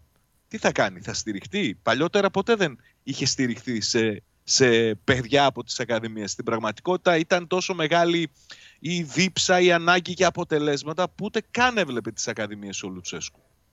Τώρα έχει διαφοροποιηθεί αυτή η κατάσταση γιατί ο Πάουκ επενδύει πολλά πολλά χρήματα στις ακαδημίες του και κάποια στιγμή θα πρέπει να αποδώσει και αυτή η επένδυση που γίνεται κάθε χρόνο στα τμήματα υποδομής. Σε κάλυψα, θες και άλλον; Δεν έχω θέμα. Εσύ τι που γυρίζει από δανεισμό ποτέ δεν είχε ποδοσφαιριστεί ο Λουτσέσκου στον ΠΑΟΚ τύπου Εσίτη. Δύσκολος κι αυτός. Από την άλλη, τι έγκο Μπίσεσβαρ. Επιστρέφει και αυτός από δανεισμό. Θα μιλήσει. Έχει βαρύνει. Τι θα κάνει; Είναι... Πεκτάρα, πεκτάρα, αλλά έχει βαρύνει. Πολύ, πολύ. Έχει πολύ ενδιαφέρον. Νομίζω ότι από Τετάρτη και μετά θα κλείσει και το θέμα με το καλό του αθλητικού διευθυντή, γιατί ο Λουτσέσκο έχει αυτή τη φιλοσοφία θα κάνει κανονικά τις εισηγήσεις του, θα πει τι παίκτες θέλει στις θέσεις και θα αφήσει τους ανθρώπους τη ομάδα να του ε, φέρουν ε, προτάσεις για να διαλέξει. Και κάποιος πρέπει να την κάνει αυτή τη δουλειά, η οποία είναι ε, πολύ σημαντική νομίζω, γιατί αυτός ο άνθρωπος που θα τρέξει τον προγραμματισμό, που θα διεκπαιρεώσει τις υποθέσεις, θα κριθεί και από τις επιλογές που στο τέλος θα γίνουν. Ναι. Κάτσε να πάω μέχρι το Instagram, γιατί στο Instagram ναι. έρχονται μηνύματα να πούμε όσο ψάχνεις εσύ ότι ο Πάοκ φεύγει λέγε, για λέγε, λέγε, στην Αυστρία στις 29 Ιουνίου. Θα μείνει εκεί μέχρι τις 13 Ιουλίου. Θα κάνει 4 ή 5 φιλικά παιχνίδια. Φεύγοντας θα ξέρει τον αντίπαλό του στο, στο δεύτερο προκριματικό γύρο του Conference League και θα έχει μπροστά του με την επιστροφή του 9 μέρες λίγο να ρίξει τους ρυθμούς γιατί σου είπα και πριν θα δίνει παιχνίδια από τις 22 Ιουλίου μέχρι τις 27 Αυγούστου κάθε Πέμπτη και και είναι λογικό το βαρύ αυτό πρόγραμμα να επηρεάσει και την προετοιμασία. Θα φορτσάρει δηλαδή πολύ στο ξεκίνημα όταν θα ανέβει η ομάδα στην Αυστρία και σιγά σιγά όσο πλησιάζουν τα παιχνίδια θα πέφτουν οι ρυθμοί προκειμένου η ομάδα να είναι λιμένη για τα παιχνίδια του Conference League. Επαναλαμβάνω και το είπα και χθες ότι πλέον η ευρωπαϊκή διάκριση είναι εξίσου σημαντικός στόχος για τον Λουτσέσκου και τον ΠΑΟΚ όπως είναι και η κατάκτηση του πρωταθλήματος. Σου θυμίζει ο Μάνος ότι ο Λουτσέσκου είχε κόφτη τον Γκάνιας; Πότε λέ... έπαιζε ο Γκάνιας; Ε; Δεν ήτανε, ήτανε έκανε πολλά παιχνίδια, αλλά δεν ήταν ούτε το στυλ που πήγαινε στη δύναμη, ήταν πιο τελικάτος, πιο ήταν με την ταχύτητά του και δεν ήταν από αυτούς που α, ξεκινούσε η ενδεκάδα από τον Γκάνιας. Ναι. Συμφωνώ, συμφωνώ εγώ. Εντάξει, ναι, το, το, το, είπε το παιδί. Θα έχει τέτοιους παίκτες. Το είπε το παιδί και ήθελε να σου το μεταφέρω. Ναι, καλά, ε, καλά το λέει. Είναι ο, σωστή η τοποθέτησή του. Δύο άλλοι ρωτάνε εδώ στο, στο Instagram σελίδα ναι. μας που κάνουν και ερωτήσεις οι άνθρωποι γιατί στο άλλο γίνεται χαμός και μιλάνε μεταξύ τους. Ε, τι έχεις να πεις για τις ανακοινώσεις που βγήκαν, γενικά για τις τοποθετήσεις ε, του κόσμου με τις τελευταίες εξελίξεις και όλα αυτά; Κοίταξε, για μένα είναι αναμενόμενες. Okay. Αναμενόμενες. Δεν θέλω να μπω σε σχολιασμό, αλλά η, η άποψη που εκφράζεται ότι ο τρόπος με τον οποίο έφυγε ο Γκαρσία δεν ήταν αντίστοιχος ε, του αυτού που θα έπρεπε, είναι δεδομένο, Μιλάμε για έναν άνθρωπο που σου είπα και τις προηγούμενες φορές, βελτίωσε την ομάδα, βελτιώθηκε και ο ίδιος, κατάφερε να κερδίσει και το κύπελο και δύο μέρες μετά βρέθηκε εκτός. Ε, ωραία. Και τώρα έρχεται ο Σωτήρης να το κάνει η ερώτηση, αλλά δεν χρειαζόταν Σωτήρη, καλέ μου, καλέ μου φίλε, γιατί από χθες είχα προετοιμάσει το Σάβα ότι σήμερα θα του μιλήσω για αυτό το παιδί. Τζόλης. Τζόλης. Μεγάλη υπόθεση. Μεγάλη υπόθεση. Τι βλέπεις τώρα; Τζόλης... Πιθανολογώ ότι θα έρθει πρόταση. Ναι. Και από το ύψος της πρότασης που θα φέρει θα κριθεί και το μέλλον του στον ΠΑΟΚ. Ευχής έργο για... και για τις δύο πλευρές είναι να βρουν την καλύτερη δυνατή λύση. Είναι... Δεν είναι εύκολο το θέμα του Τζόλη. Ο Τζόλης είναι ένας πολύ νεαρός ποδοσφαιριστής που έχει κάνει ιδίως στο ξεκίνημα της σεζόν πράγματα και θαύματα κάποια στιγμή ο Πάουκ στηρίχθηκε στο Χρήστο Τζόλι περισσότερο από ό,τι θα έπρεπε. Γιατί είναι παράδοξο να στηρίζεσαι σε έναν τόσο νεαρής ηλικίας παίκτη, όσο καλός κι αν είναι. Κάποια στιγμή φάνηκε να έρχεται μια αγωνιστική κάμψη. Ο Γκαρσία είχε ζητήματα που είχαν να κάνουν με την τακτική συμπεριφορά του. το ότι δεν γύριζε να βοηθήσει στην άμυνα. Σε κρίσιμα παιχνίδια αυτή η τακτική του αδυναμία του, τον ανάγκασε να τον έχει στον πάγκο. Κάποια στιγμή προς το τέλος της σεζόν έδειχνε, έδειξε να μένει και από δυνάμεις. Αυτό όμως δεν μπορεί να ακυρώσει τα πολύ πολύ σημαντικά πράγματα που έκανε, το πόσο καλός και ξεχωριστός κατά την άποψή μου ποδοσφαιριστής είναι.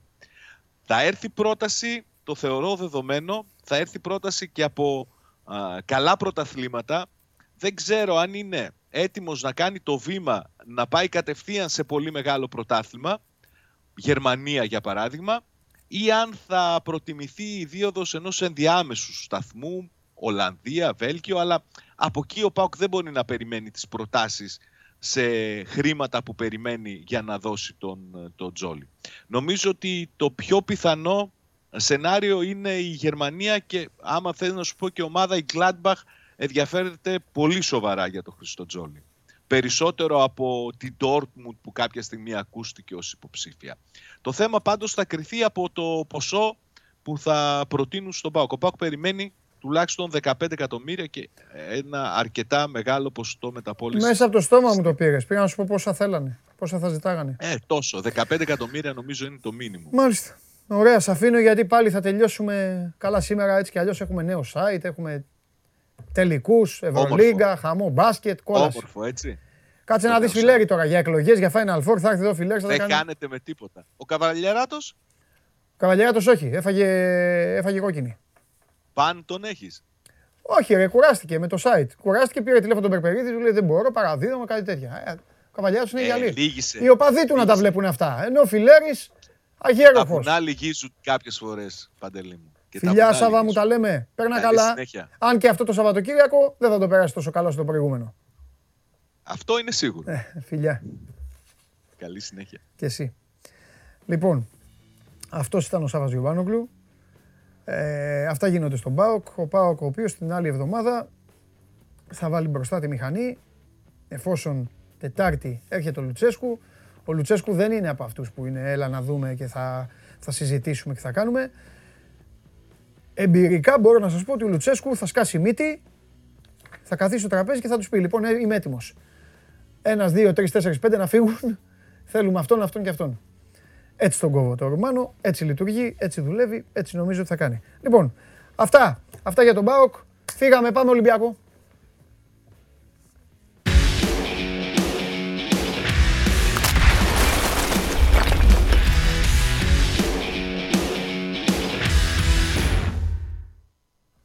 Δυνάμεις. Μια χαρά σε βλέπω. Από το... Ναι, είμαι καλύτερα. Αλλά είμαι εξουθενωμένος απλά. Αλλά τα άλλα τα φτιάξαμε. Ίσα που σκέφτομαι να πάω να παλέψω για το εμβόλιο. Ναι, να, να το κάνεις το εμβόλιο, έπρεπε ήδη. Ε, αφού έπρεπε να το κάνω και το χάσα. Αυτό σου λέω. Λένε ότι είναι ανοιχτή η τέτοια. Τα είπα στο Χωριανόπουλο. Για δύο-τρεις μέρες λέει σε περιμένουμε. Σκέφτομαι να πάω μια βόλτα σήμερα. Και γρήγορη διαδικασία γενικά. Ναι, ναι, το ξέρω. το λέω για όσους δεν έχουν ναι. πάει ακόμη. Ναι. Επειδή τα έκανα και τα δύο τα εμβόλια. Μπράβο, αγόρι. Ε, είναι γρήγορη διαδικασία, εξυπηρετικοί άνθρωποι ναι, κλπ. Ναι, ναι, είναι, είναι σούπερ δουλεύουν. Για να δούμε. Ωραία. Ε... Ένας φίλος μου έκλεισε. Να σου το πω και αυτό, γιατί ήθελα μέρε να το πω για το Χωριανόπουλο. Ένας φίλος μου που έκλεισε εμβόλιο επειδή ήθελε να βρει Pfizer. Πού έκλεισε; Σε άλλο νομό. Στη Φωκίδα. Το πέτυχα, ρε φίλε, ναι. και, πρέπει να πάει δύο φορές. Δύο φορές πρέπει να πάει. Εκδρομούλα θα πάει. Ναι. Δεν κατάλαβες. Θα, φάει, θα φάει και το φαγητάκι του. Εκδρομούλα θα πάει. Εντάξει. Του πρόσφερε το εμβόλιο μια εκδρομούλα. Σωστά. Τέλος. Πάρε τη γυναίκα να πάει. Λοιπόν, είσαι ο άνθρωπος. Σε παρακαλώ πολύ. Mm. Με έχεις τρελάνει από την πρώτη μέρα που, το έχεις, που, έχεις, ε, ναι. που έχεις ασχοληθεί. Ναι. Αποφάσισε τι θα γίνει με αυτόν. Θα έρθει. Γιατί θα, θα έρθει, θα, θα τον πλακώσω. θα του πω. Λοιπόν. Εσύ ότι κίνιο, ναι, έλα εδώ. Λοιπόν, εσύ λοιπόν, είσαι ο τελευταίος ναι. που πρέπει να μου κάνεις αυτή την ερώτηση. Γιατί έχουν περάσει από τα χέρια σου; Κάνα χιλιάρι μεταγραφές και μεταγραφικές ναι, υποθέσεις. Ναι, ρε, σταμάτα ρε, να τα παίρνει. Όχι, όχι. ρε, όχι, το λέω για Αλλά να πες... εξηγούμε στον κόσμο μας. Πες ρε, τι θα γίνει με αυτόν τον τύπο, ρε. Εμείς είμαστε για το Muppet Show, εμείς οι δύο. Πες τι θα γίνει με αυτόν τον τύπο. Λοιπόν, είναι μια ε, μεταγραφή που την πήρε πάνω, της, ε, πάνω του και την τελειώνει ο coach. Ναι. Ε, τέτοιο, τέτοια ευθύνη έχει πάρει μόνο για να παίχτη στο παρελθόν. Όχι. Πρόσεξε θα πεις. Τέτοιο βέτο. Μην πεις τον Πέπε. Όχι. Για το Σεμέδο, φίλε. Α, okay. Όταν ο Σεμέδο ήταν σε φάση ναι, να τον πάρουμε καλός παίχτης, αλλά έχει θέματα κλπ. Ναι. Ο Μαρτίνης είπε: Εγώ παίρνω την ευθύνη πάνω μου. Τώρα για τον Τικίνιο παίρνει την ευθύνη πάνω του. Γιατί την παίρνει; Πρώτο γιατί έχουμε εξηγήσει ότι είναι μια over μεταγραφή για τον Ολυμπιακό για την επίθεσή του. Είναι μια μεταγραφή πολυτελείας, αν θέλεις. Αυτή τη στιγμή τρίτο πρωτοκλασσάτο επιθετικό. Είναι μια πολύ ακριβή μεταγραφή. Ωστόσο ο προπονητής τον θέλει και σου λέει ότι εγώ θα τον ψήσω να έρθει γιατί υπό άλλες συνθήκες δεν θα ερχόταν. Ωραία. Ενισχύει τη γνώμη μου και θα την ενισχύσεις και εσύ, άμα είμαι λάθος, αυτό που έγραψα στο καινούριο Σπορ 24. Ναι, σε διάβασα. Ότι βλέπει τι κάνουν οι άλλοι και δεν θα κάτσει ήσυχος.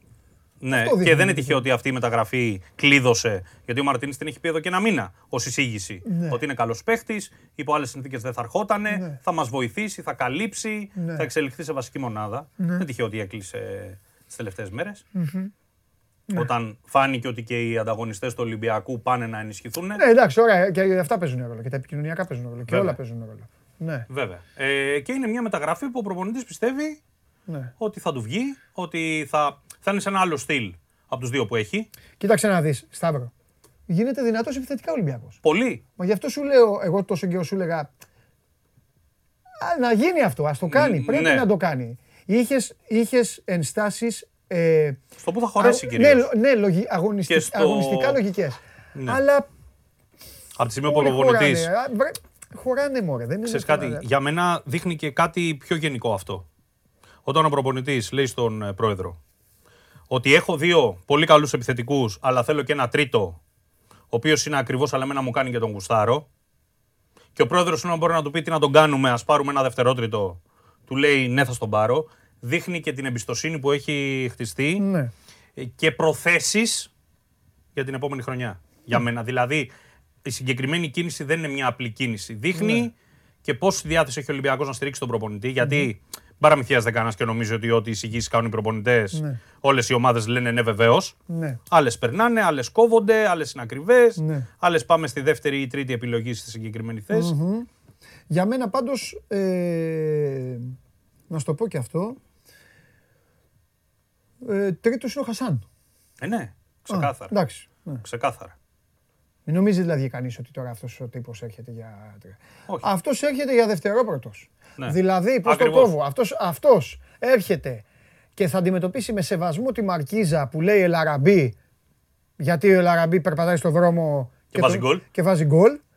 Αλλά αν θέλετε ηλικία, θέλετε τα χρόνια, θες η ρέντα, γιατί ο μπροστά πρέπει να έχει ρέντα, φίλε. Υπάρχουν ορισμένοι και είναι βουτσάδες. Πάει μπάλα στο κεφάλι και μπαίνει γκολ. Ναι. Και δεν, δεν τη ζανάνε. Ναι. Και είναι άλλοι που κάνουν παπάδες. Δηλαδή, προηγουμένως μου λέγαμε με, με τον Κίσσαρ για τον Βέρνερ που του έχουν ακυρώσει 10 γκολ offside. στην τριχιά και είναι. Ναι. Λοιπόν, αν λοιπόν εκεί πάνω στο, σε αυτό ο Μαροκινός δεν είναι τέτοιο, ο άλλος Μα θα, παίζουν και μαζί. Θα, ναι, θα παίζουν και μαζί. Να σου πω και κάτι. Θα, ο... ε, Σταύρο, θα φύγει κανείς τώρα; Αυξάνει την πιθανότητα φευγιού; Μόνο αν πει ο Χασάν ότι εγώ θα παίζω λίγο έως ναι. ελάχιστα. Ναι. Όχι εκεί, δεν το πάω εκεί. Ναι. Συγγνώμη. Και ίσως το να φύγει δεν είναι και το σωστό ρήμα. Ναι. Ή, ή θα φύγει κανείς ή δεν θα έρθει κανείς που ήταν δεδομένο ότι θα έρθει λόγω αυτής της ιστορίας; Στο έχω ξαναρωτήσει. Δηλαδή, παίρνει δρόμο ένα, ένα εξτρέμ. Δεν μπορώ να σου το πω με σιγουριά. Οκ, okay, εντάξει. Δεν μπορώ να σου το πω με σιγουριά. Εντάξει, δεκτό. Ε, γιατί ε, εκεί που τελειώνουν οι, Εκεί που τελειώνει λέει, ο στρατός, η, λογική, αρχίζει ο στρατός. Ναι. Ε, Στις μεταγραφές, εκεί που τελειώνει η λογική, πολλές φορές αρχίζει ο Ολυμπιακός. Ναι. Είναι ένα κλαμπ και το ξέρεις πολύ καλά, που ποτέ δεν μπορείς να πεις ποτέ. Ναι. Ε, και δεν το λέω για να αποφύγω ούτε καμία ευθύνη ούτε να τοποθετηθώ. Ναι. Τοποθετήθηκα για όλα τα πράγματα και έτσι θα συνεχίσουμε να κάνουμε. Ναι, θα λέμε τη γνώμη μας και ποδοσφαιρικά και σε όλους τους ε, τομείς. Αλλά ε, ναι, όταν έχεις τρεις πολύ καλούς επιθετικούς, υπάρχει σκέψη μήπως σε αυτά τα συστήματα, είτε το 3-4-3 που παίζεις με έναν στην κορυφή, είτε στο 4-2-3-1, ε, ε, να πεις ότι πού θα βολευτούν όλοι αυτοί. Άρα ο Ελαραμπή θα πάει λίγο στην άκρη, που το έκανε ο προπονητής σε κάποια παιχνίδια, για να βολευτεί ε, και ο Τικίνιο. Από εκεί και πέρα όμως δεν το ξέρω αν ο Ολυμπιακός θα πάρει έναν ή δύο. Η αρχική, ε, ο αρχικός σχεδιασμός είναι για δύο. Και δύο καλούς. Ναι. Απ' την άλλη, είναι ο Φορτούνης που παίζει λίγο άκρη τώρα τελευταία. Είναι ο Βαλμπουενά. Είναι ο Μασούρας που κάνει τρομερό δεύτερο γύρο και κούμπωσε τέλεια στο 3-4-3 που δοκίμασε ο προπονητής. Αν πούμε ότι ένας παίχτη κούμπωσε τέλεια, ο Μασούρας ένας και ο Σοκράτης δύο. Που μπορεί να παίξει στη μέση ε, με άλλους δύο στόπερ. Και να τους κατευθύνει και καλά λόγω εμπειρίας. Άρα δεν μπορώ να στο πω με τα βεβαιότητα ότι ο Ολυμπιακός θα πάρει σίγουρα ένα πρωτοκλασσάτο εξτρέμ. Είναι, δηλαδή, είναι σαν να λέμε τι κάνει νιάνιο στα κεραμίδια. Okay ε, για τον Τικίνιο. Αντί του Μπρούμα. Στην τελική. Ναι, αλλά θεωρώ πολύ πιθανό να, να έρθει κι άλλος. Να είναι δύο τελικά. Να έρθει ένας για αρχή και βλέποντας. Ε, να σου πω κάτι άλλο. Ο Τικίνιο έπαιζε για αρκετό καιρό στην Πόρτο δίπλα στο Μαρεγκά. Που ο Μαρεγκά είναι ένα βαρύ φορ. Μπορούσε να παίξει. Έπαιξε πολλά παιχνίδια μόνος του είναι ένας παίχτης που για να δώσουμε και λίγο έτσι κάποια χαρακτηριστικά, γιατί τον θέλει ο Μαρτίνς, γιατί τον γουστάρει ο Μαρτίνς. Ναι. Γράψαμε και κάποια πράγματα στο Sport 24. Ναι. Να πούμε έτσι με δύο κουβέντες ναι. ότι είναι ένα παιδί το οποίο είναι έτσι μιας επαφής, με καλές τοποθετήσεις. Okay. Σκυλή του πολέμου ανασταλτικά, αυτό που γουστάρουν, τρελαίνουν οι Πορτογάλοι, να λυσάει ο επιθετικός, να μαρκάρει, να, να τσακώνεται με τα στόπερ. Στην άμυνα, ξεκινάει η άμυνα δηλαδή από αυτόν. Και είναι και ένα παιδί με ταχύτητα στο χώρο. Παρότι είναι ε, Ξερακιανό σαν τον Χασάν είναι πολύ πιο γρήγορος. Τους κυνηγάει δηλαδή, να πούμε, τους κυνηγάει, τους κυνηγάει ο Γκέρο, ναι. αυτός θα τη βάλει. Και με καλή μπάλα. Ναι. Δηλαδή υπάρχουν γκολ, όποιος κάτσει και χαζέψει, γιατί από τα βιντεάκια δεν βγάζεις σοβαρή εικόνα για το τι παίχτης μιλάμε, αλλά όταν δεις 50 γκολ και κάποια γκολ ε, είναι καρμπών, βλέπεις μια ικανότητα. Ναι, είναι ναι. πάρα πολύ καλός και βαλοσφαιριστής. Mm. Δηλαδή θα βοηθήσει τον Ολυμπιακό σε αυτό το σέντρα, σέντρα, σέντρα, mm, σέντρα, mm. να βρεθεί κάποιος να βάλει και 10 γκολ έτσι. 5, 7. Ναι. Και είναι και ένας παίχτης ο οποίος και μέσα στην περιοχή το οποίο σέντρα, σέντρα, σέντρα, σέντρα δεν είναι και το καλύτερο. Δεν είναι το καλύτερο. Ούτε, ούτε παιχνίδι Ολυμπιακού αλλά ιστορικά. Όταν ήταν. στα 8 στα 10 παιχνίδια. Αλλά θα σε πάνε. Μέσα στο Καραϊσκάκης, ναι, ειδικά. Θα σε πάνε. Οι και... αντίπαλοι παίζουν πίσω από την μπάλα και στο 1 τρίτο. Κάποια στιγμή η μπάλα θα ανοίξει το γήπεδο, θα, θα περάσει μια παλιά. Τώρα είπες το κλειδί. Ότι θα πρέπει να έχει και παίκτες για να ανοίξει το γήπεδο. Πρέπει βέβαια. Γιατί αν το μειονέκτημά του ήταν κάπου, δηλαδή με, με κόλλαγες στον τοίχο και μου λέγες Λέγε, πες το τώρα το μεγαλύτερο. Ναι. Δεν το άνοιγε εύκολα το γήπεδο. Ε, ναι, δεν το άνοιγε. Αφού δεν είχε και Και επειδή, ναι, και επειδή, και γούστα, και επειδή γούσταρε να έχει παίκτες ε, πιο, πιο μέσα, πιο εσωτερικούς, και επειδή δεν υπήρχαν πια ούτε ο Ελαμπτελάουι, ούτε ο Τσιμίκας, ούτε αυτοί.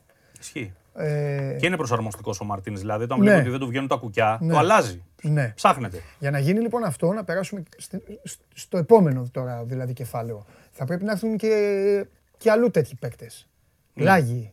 Όχι απαραίτητος πλάγι μπροστά. Πλάγι της γραμμής. Back. Full back. Εκεί τι θα γίνει, εκεί θα είναι η επόμενη Για... σελίδα, πιστεύεις; Για αριστερό back. Ναι. Το είπαμε και τι προάλλε, το θεωρώ δεδομένο. Ναι. Ότι θα γίνει κίνηση για back και βασικό. Mm-hmm. Δηλαδή, τι λέω, δεν λέω ότι ακυρώνει το Ρεάμπτσουκ.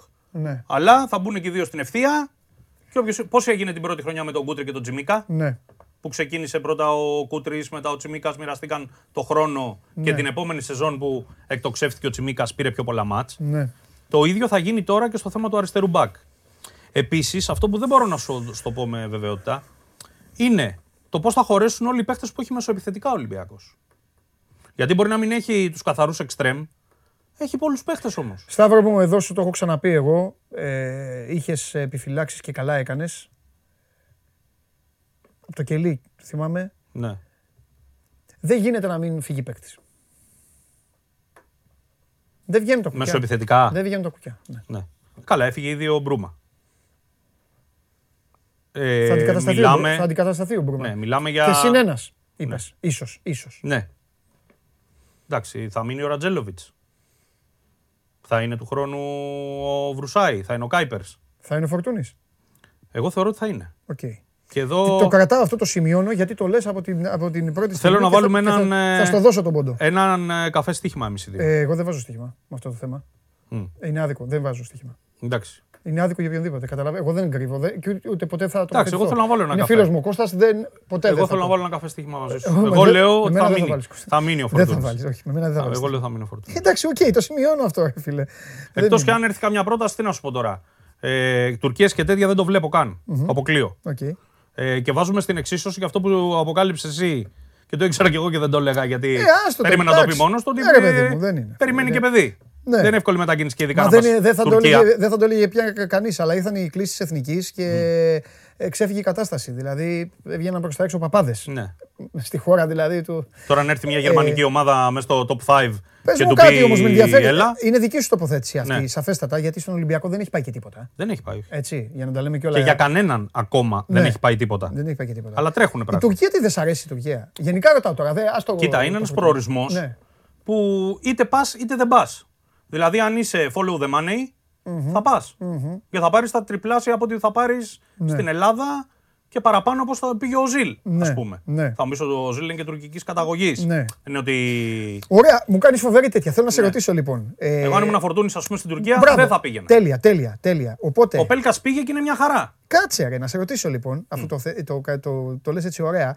Οπότε, λες εσύ ε, να μην πάει. Ε, no follow the money. Mm. Έτσι. Follow your heart. Ναι. Είναι και στη διαφήμιση ναι. με το whisky. Λοιπόν, no follow the money. Mm. Ε, και, να, και να κάτσει εδώ παγκούα. Ε, Τώρα. Καταλαβαίνεις. Ναι. Εγώ είμαι, κοίταξε, εγώ σε ρωτάω ναι. όπως θα ρώταγα το Σάβα, όπως όλους τους ρωτάω. Ναι. Καταλαβαίνεις ψυχρά. Γι' αυτό σου λέω, δεν βάζω το στοιχείο το τίποτα. Ε, ρωτάω το ρεπόρτερ. Τι μία. Ναι.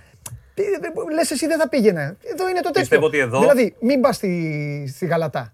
Επειδή έχει βγει και ένα ρεπορτάζ ε, σήμερα που λέει για την Μπεσίκτας. Ναι. Έχω πει Γαλατά Μπεσίκτας είναι. Η Γαλατά τον θέλει πιο πολύ. Αλλά τίποτα στον Ολυμπιακό. Εντάξει, αυτά δηλαδή οι Τούρκοι θέλω, σε θέλω, το κάνουν. Αυτό το, το, οι Τούρκοι να ξέρετε είναι η τέτοια τους. Ε, ψοφάνε. ψοφάνε, ναι. Έλα, αγόρι μου, καμάν, αγόρι και αυτά. Ναι, στον Τρελαίνονται και με του Έλληνε. Ναι, στον Ολυμπιακό όμως τίποτα. Ναι. Οπότε αν δεν πάει στον Ολυμπιακό, να, μην, λοιπόν, να λέμε για τον Ολυμπιακό, γιατί για τον Ολυμπιακό μιλάμε. Γι' αυτό σου λέω. Εσύ λοιπόν πώς το λε, αδερφέ. Είσαι εσύ, ας το φορτούνι. Εσύ, ο Γεωργακόπουλος. Λοιπόν, ε, καταρχήν είναι σίγουρο ότι ο Φορτούνης δεν είναι στα καλύτερά του από τη στιγμή ναι. που ε, μπαίνει σε πολλά παιχνίδια για να κάνει τον ήρωα. Ναι. Δηλαδή μπαίνει 46, ναι, παίζει δεύτερο ημίχρονο. Ναι. Και μόνο που συζητάμε για τελικό κυπέλου ναι. Και ο Φορτούνης δεν είναι στην 11η του Ολυμπιακού, καταλαβαίνουμε ότι δεν είναι στο καλύτερο του φεγγάρι. Ναι. Ε, δεν θεωρώ ότι ο Μαρτίνς είναι ένας προπονητής που δεν μπορεί να διαχειριστεί αυτό το θέμα. Δεν θα καταλάβει ότι το, φεύγω, το φεύγει ο Φορτούνης από τον Ολυμπιακό θα έχει κόστος και για τον ίδιο και εσωτερικά και, και πιστεύω θα βρει έναν τρόπο να, να το βρούνε, να τον αξιοποιήσει. Εκεί και, καταλήγω. και θέλω να σου πω και κάτι αυτή τη στιγμή το οποίο δεν είναι υπέρ του Φορτούνη ή των Τούρκων και είναι υπέρ, είναι υπέρ του Ολυμπιακού, ούτε υπέρ του Μαρτίνς. Γιατί στο τέλος αυτό που θα πρέπει να κοιτάει ο καθένας είναι η ομάδα. Χασούρα έχει και ο Ολυμπιακός, ρε φίλε. Αν ο Ολυμπιακός είναι να βγάλει λεφτά, Φορτούνη έχει άλλα δύο χρόνια συμβόλαιο. Του χρόνου. Θα έχει άλλο ένα συμβόλαιο. Αν πας εσύ η δικιά σου ομάδα, Γεωργακόπουλος team, του χρόνου στον Ολυμπιακό, μπορεί να τον πάρεις τον παίκτη όσο γουστάρεις. Τώρα ο παίκτης θα πουληθεί όσο θέλει ο Ολυμπιακός. Έχει δύο χρόνια συμβόλαιο. Και ο Ολυμπιακός δίνει 1,5 χρόνο. Το... 1,5 εκατομμύριο το χρόνο. Ναι. Του χρόνου Ξέρετε τι μπορεί να σκεφτεί ο Ολυμπιακός; Του χρόνου. Να πει θα δίνω εγώ 1,5 εκατομμύριο σε έναν παίκτη που κάθεται. Περίμενε. Εσύ τώρα θες να πεις άλλο του χρόνου τέτοιες μέρες ο Μαρτίν θα είναι στον πάγκο του Ολυμπιακού ή τελειώνοντας το συμβόλαιό του τέλειος. θα κοιτάξεις αυτό κάτι άλλο; Αυτό όμως δεν μπορεί να ενδιαφέρει ούτε το φορτούνι, ούτε, ε, ε, ούτε κυρίως το φορτούνι. Το κλαμπ όμως το ενδιαφέρει ότι ένας παίκτης, ο πιο χαρισματικός, με τα καλά του και τα σημεία. Και τι να κάνει το κλαμπ, βρε Σταύρο να πάει, να πάει το κλαμπ να του πει του προπονητή, έλα εδώ, θα βάζεις τον παίκτη. Δεν γίνονται αυτά. Αλλά απ' την άλλη, ε, το κλαμπ πιστεύεις ότι θέλει να φύγει; Συγγνώμη, συγγνώμη. Έλα, Γιώργο. Ναι. Μάλιστα. Μάλιστα. Μάλιστα. Πάλι πολύ στα φοβερό πήρε ο Ολυμπιακός. Μου το έπαιχε από χθες ο Χολίδης. Ε, τον Άνταρε Μπρούσλιε. Ε, κορυφαίος περιφερειακός είπες; Αμυντικός. Κορυφαίος αμυντικός στον κόσμο. Ο Ολυμπιακός παίρνει. Κορυφαίο, έχει πάρει τον καλύτερο τερματοφύλακα του κόσμου. Το Μέση. Σου λέω τι λένε. Έχει πάρει, τον αφήνω τελευταίο αυτόν. Τον καλύτερο αμυντικό, τον καλύτερο αμυντικό του κόσμου έναν αριστερό, αριστερόχειρα Μαυροβούνιο και τον. Ε, κάτσε ρε Γιώργο, αυτά λέω. Dream Team. Και τον, ε, και τον, προσπαθώ να τους πω και με τους λέει και, και ζαλίζομαι. Και τον Φιλίπποβιτς το, το Μέση. Εσύ τώρα μου συζητάς, ναι. η Μπεσίκτας και ο Μπρούμα. Ναι. Έλα, πλάκα κάνω. Καταλαβες. Τι να πει και ο Ολυμπιακός. Ο Ολυμπιακός δεν μπορεί να, δηλαδή, στο τέλος πρέπει όλοι να κοιτάνε και την ομάδα, όποια και αν είναι αυτή. Στην ναι. προκειμένη περίπτωση είναι Ολυμπιακός. Τι έχει ο Ολυμπιακός, Σταύρο μου, έναν παίκτη. Τι έχει ο παίκτης, διαιτές συμβόλαιο. Πόσα παίρνει, 1,5. Τι του κάνει ο, προπονητή, του, ο, τι του κάνει ο παίκτης του προπονητή αυτή τη στιγμή, πάγκο. Ξεκάθαρα. Ναι. Γίνομαι εγώ Μαρινάκης τώρα. Ναι. Πάγκο. Ναι. Τον θέλω, ναι. Τον αγαπάω, ναι. Είναι ε, δικό μου τέτοιο, ναι. Είναι ε, είμαι, ναι, ναι. Είναι, όλα αυτά ναι. ναι. Τι έχω το προπονητής μου, είναι αυτός. Έχει φτάσει, πόσες νίκες έχει φτάσει, 100 έχει πέρασει 160. Μου κάνει τη δουλειά, ναι. ναι. Την έχει την ομάδα τέτοιο, ναι. Mm. Τι να του πω εγώ; Να σου πω είσαι νοικοκύρης, είσαι έτσι, όχι, θέλω το μπέκτη; Μου έρχεται λοιπόν, ο, ο, αν έρθει. Έρχεται λοιπόν. Έλα εδώ. Πόσα θες, ε, θα του πω. Πόσα θα του πεις, Πρόεδρε; Α, δεν ξέρω, αυτά είναι θέμα. Όχι, περίμενε αυτό τώρα. Είναι θέμα... Γιατί αυτό... εδώ μου δίνεις πάσα. Αυτό είναι θέμα Ολυμπιακού. Θα τον δώσει ο Ολυμπιακός αν έρθουν 7 εκατομμύρια όπως κυκλοφορεί. Εγώ δεν το πιστεύω. Δεν ξέρω, φίλε, τι να πω. Δεν το πιστεύω ότι ο Φορτούνης μπορεί να φύγει με 7 εκατομμύρια όταν ο Ολυμπιακός ζητάει Κάτσε, 13 φίλε, για το, για το Σισε. Θα σου πω και κάτι όμως και για το Φορτούνη. Ναι. Είναι 29 χρονών. Ναι. Και είναι Έλληνας ποδοσφαιριστής. Στην καλύτερη ηλικία του. Δεν είναι, όχι. Όχι, αγόρι μου, για το ξέρω. Δεν είναι 24. Την είχε την ευκαιρία να πουληθεί πολύ. Την είχε. Τώρα ο Φορτούνη δεν είναι 24. Και δεν είναι Άγγλος, δεν είναι Ισπανός. Είναι 29, ναι, ναι με αυτούς τους συγκλονιστικούς αριθμούς, αλλά είναι 29. Και Έλληνας ποδοσφαιριστής. Γι' αυτό σου λέω το κάθε πράγμα. Τέλος πάντων, γυρνάμε πίσω την κουβέντα. Κάναμε μια, το... κάναμε μια ώρα συζήτηση. Δεν βάζω στοίχημα σε αυτό το θέμα. Δεν Μα δεν είναι στοίχημα ο καφές. Είναι για να πειραζόμαστε. Ωραία, δεν βάζω στοίχημα, δεν κλέβω εκκλησία ούτε σένω ούτε κανέναν. Λοιπόν, λοιπόν, λοιπόν αυτό είναι άδικο. Καφέ, άδικο να είναι. Όχι, όχι, όχι. Δεν βάζω στοίχημα. Όχι. Πρώτα απ' όλα ναι. να μην τον έχανες. Τι λες τώρα. Λοιπόν, ναι. ε, τέλος πάντων, είναι είναι ένα ωραίο σύριαλ. Αυτό. Αυτό. Τίποτα, ναι. άλλο. Τίποτα άλλο. Ως εκεί. Και ξαναγυρίζουμε πίσω. Ε, στα κουκιά λοιπόν θα φύγουν παίκτε. Σίγουρα. Και θα πουληθούν και έτσι και πρέπει κιόλας. Το καλό είναι ο Ολυμπιακός να ανανεωθεί, να δυναμώσει κι άλλο. Όταν ο άλλος σου λέει Ποιος είναι ο, για σένα ο, ο μεγαλύτερος ανταγωνιστής, κατά τη γνώμη σου του Ολυμπιακού; Τα τελευταία χρόνια αγωνιστικά ναι, και σαν. Τώρα, τη γνώμη σου, ναι. Ο Πάουκ. Τέλεια. Όταν όλο σου λέει, έρχεται ο προπονητής 1,8 και βγαίνει. Εντάξει, είναι με το team, και, βγαίνει ο, και βγαίνει ο αδερφός μας, ο Καραφλός με την μπλούζα της City. Mm. Και σου λέει, ο προπονητής έρχεται, σημαίνει ότι θα έρθουν και παίκτες με λεφτά. Κατάλαβε. Οπότε και εσύ πρέπει να στείλεις το μήνυμα. Να κάνεις το ίδιο. Τικίνιο. Σωστό, κατευθείαν, καπάκι. Ο επόμενος, στόπερ. Κατευθείαν. Δεν είναι δηλαδή τώρα. Μαζί σου. Αυτό, έτσι, Συν ότι ο Ολυμπιακός καταρχήν πέρα από το τι θα κάνει με τον Πάοκ, τον Παναγενικό και την ΑΕΚ, έχει προκριματικά Champions League μπροστά. Και εκεί μιλάμε για ποσά που περνάνε το 25. Ναι. Δεν είναι πλάκα. Δηλαδή είναι πολύ πιο σημαντικό τον Ολυμπιακό να πάρει στο Champions League από το, τι, το πόσο περισσότερο θα ενισχυθεί για το πρωτάθλημα. Ξεκάθαρο. Και αυτό είναι σημαντικό. Ναι. Μα και αυτό γιατί ο Ολυμπιακός μπορεί να την κάνει την, ε, την, ένα βήμα. Και στην τελική του το χρωστάει και ο ίδιος τον εαυτό του. Σε μία από αυτές τις διοργανώσεις. Ο Ολυμπιακός στο Conference League που θα φτανε.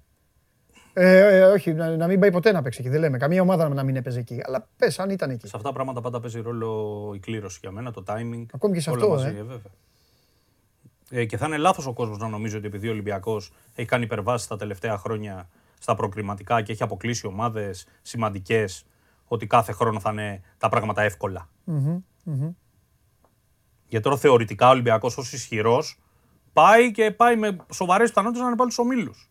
Ναι. Να δούμε ποιον θα πέσει, πώς θα είναι, σε τι κατάσταση. Όλα παίζουν ρόλο. Ε, είπαμε κάτι προχθές το οποίο όσο περνάνε οι μέρες ε, συζητιέται όλο και περισσότερο. Mm. Αναφερθήκαμε λίγο στις δεύτερες ομάδες. Ναι. Ήδη υπάρχει σχετικό δημοσίευμα πριν από λίγο Σπορ 24. Είναι πέντε οι ομάδες που εξέφρασαν την επιθυμία να δημιουργήσουν δεύτερες ομάδες Β. Βέβαια. Παναθηναϊκός θέλει και βαζέκα προπονητή που Λοιπόν. Σχεδιάζει. Είναι οι, οι τέσσερις μεγάλοι. Ολυμπιακός, Παναθηναϊκός, Πάο Κάεκ και ο Βόλος. Mm-hmm. Έχει εκφράσει και μια επιθυμία ο Ατρόμητος, αλλά για να ξεκινήσει από πιο χαμηλά. Okay. Λοιπόν, αυτό που μεταφέραμε ως πληροφορία προχθές, ότι η ομάδα που συζητάει ο Ολυμπιακό. Είπες στο Φωστήρα. Είπα το Φωστήρα. Ε, σου λέω λοιπόν σήμερα η νεότερη πληροφορία ότι είναι, θα είναι ο Φωστήρας. Okay. Ότι έκλεισε αυτό το θέμα. Δηλαδή, ο Φωστήρας θα είναι Ολυμπιακός Β, ο Ολυμπιακός Β θα είναι ο Φωστήρας. Εάν υλοποιηθεί αυτό το πράγμα. Είναι κλειδωμένο, ναι. συμφωνημένο. Ε, παιδι, αρκεί... Παιδικές ερωτήσεις. Ναι. Ε, πώς θα λέγεται η ομάδα στο πρωτάθλημα; Καλή ερώτηση. Okay. Δεν έχω απάντηση ακόμα. Εντάξει. Γιατί αυτό έχει να κάνει με το καταστατικό, έχει να κάνει με την ιστορία του σωματείου του άλλου. Βέβαια. Σίγουρα θα υπάρχουν και άνθρωποι θα πούν είμαστε τόσα χρόνια ιστορία. Ε, τελείωσε, θα λέγεται Ολυμπιακός ναι. Β. Ναι, είναι, είναι αρκετά τα ερωτήματα. Επίσης πάλι άλλη παιδική ερώτηση. Ε, υπάρχει τέτοια ανάγκη δεν το λέω για τον Ολυμπιακό, απλά δεν το γνωρίζω. Ε... Ο Ολυμπιακός έχει τόσες ακαδημίες.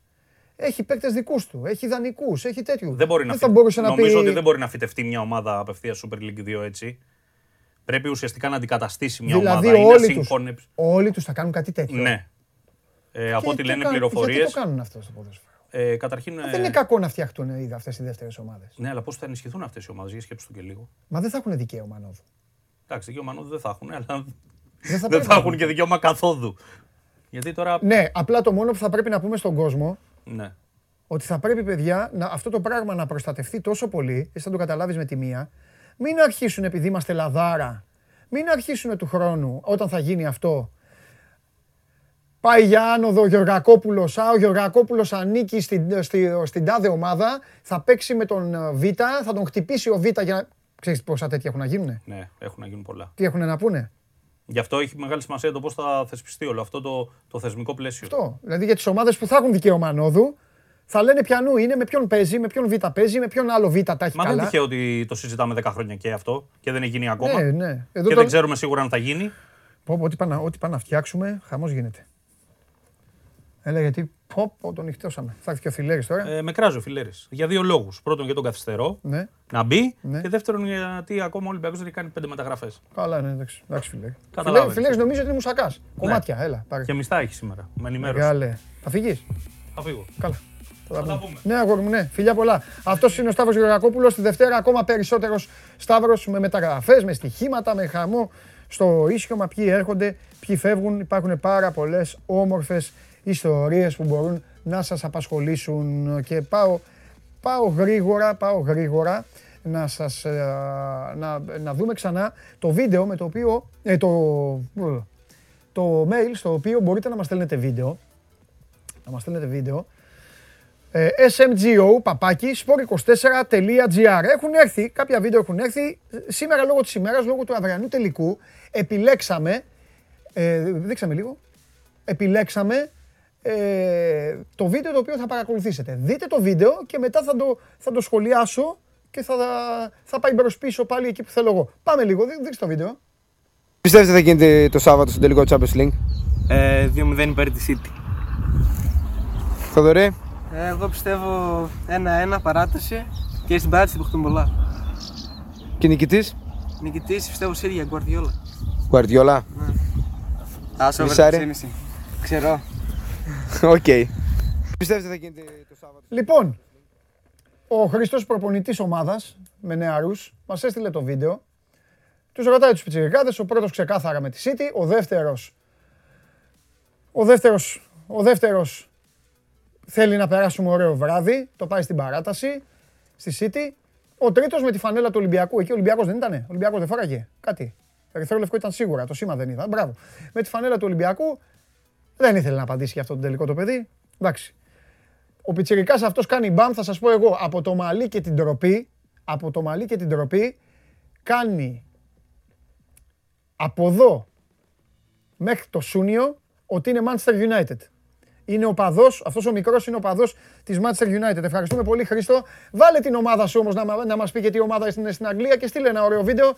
Βάλε την ομάδα. Ευχαριστούμε πάρα πολύ. Ευχαριστούμε και τους πιτσικάδε.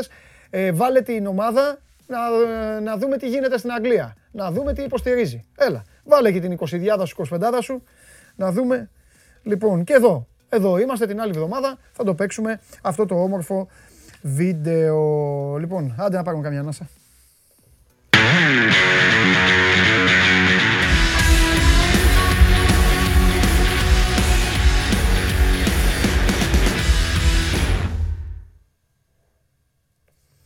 Γυρίσαμε. Εδώ είμαι, κοιτάζω. Για καμαρά, παιδιά, έχετε φαγωθεί. Ε, αν υπήρχε εξέλιξη θα το έλεγε ο, ο Σταύρος. Ο Σταύρος ο οποίος ρωτάτε συνέχεια αν θα φύγει τι πιστεύει. Ο Σταύρος Γεωργακόπουλος έχει πει εδώ και καιρό, από τότε που δεν υπήρχε Show Must Go Live, στο podcast κιόλας, τον είχα φιλοξενήσει και είχε πει ότι κατά τη γνώμη του ο πρώτος που θα φύγει από τον Ολυμπιακό θα είναι ο Καμαρά. Αυτό σας είχε πει, αυτό ισχύει. Δεν υπήρχε εξέλιξη. Τι να κάνουμε, βάλτε το φιλέρι μέσα. Devotion. Βάλτε τον αδερφό μου μέσα. Πώς γίνεται Final Four χωρίς εμάς, δεν μπορώ να το καταλάβω μετά από τόσα Final Four. Τη Παναγιά στα μάτια έχουμε δει. Και δεν βλέπουμε το Final Four τώρα και μιλάμε εδώ για τον. Γεωργακόπουλο να βάλουμε και στοίχημα, αν είναι δυνατόν. Τέλος πάντων. Α, εντάξει, ε, μιλάμε τώρα. Πού να τα δείτε αυτά. Όταν ο Γιάννης Φιλέξ ήταν επαγγελματίας, η λέξη αεραστεχνισμό ήταν γραμμένη σε όλους τους υπόλοιπους εδώ στο μέτωπο. Λοιπόν, κάτσε να βάλω λίγο πιο πίσω την καρέκλα. Καρέκλα, λίγο πιο πίσω. Τι γίνεται; Καλά, εσύ πώς είσαι; Καλά είμαστε όλα.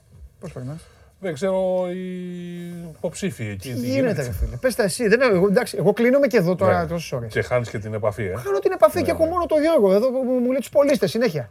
Ναι, που παίρνει Ολυμπιακός. Ναι, μα πήγαινα να πω και μου έκανε. Δεν φουνταριστό. Πέρα να πω ένα τσέφ. Κάτσε ρε του λέω.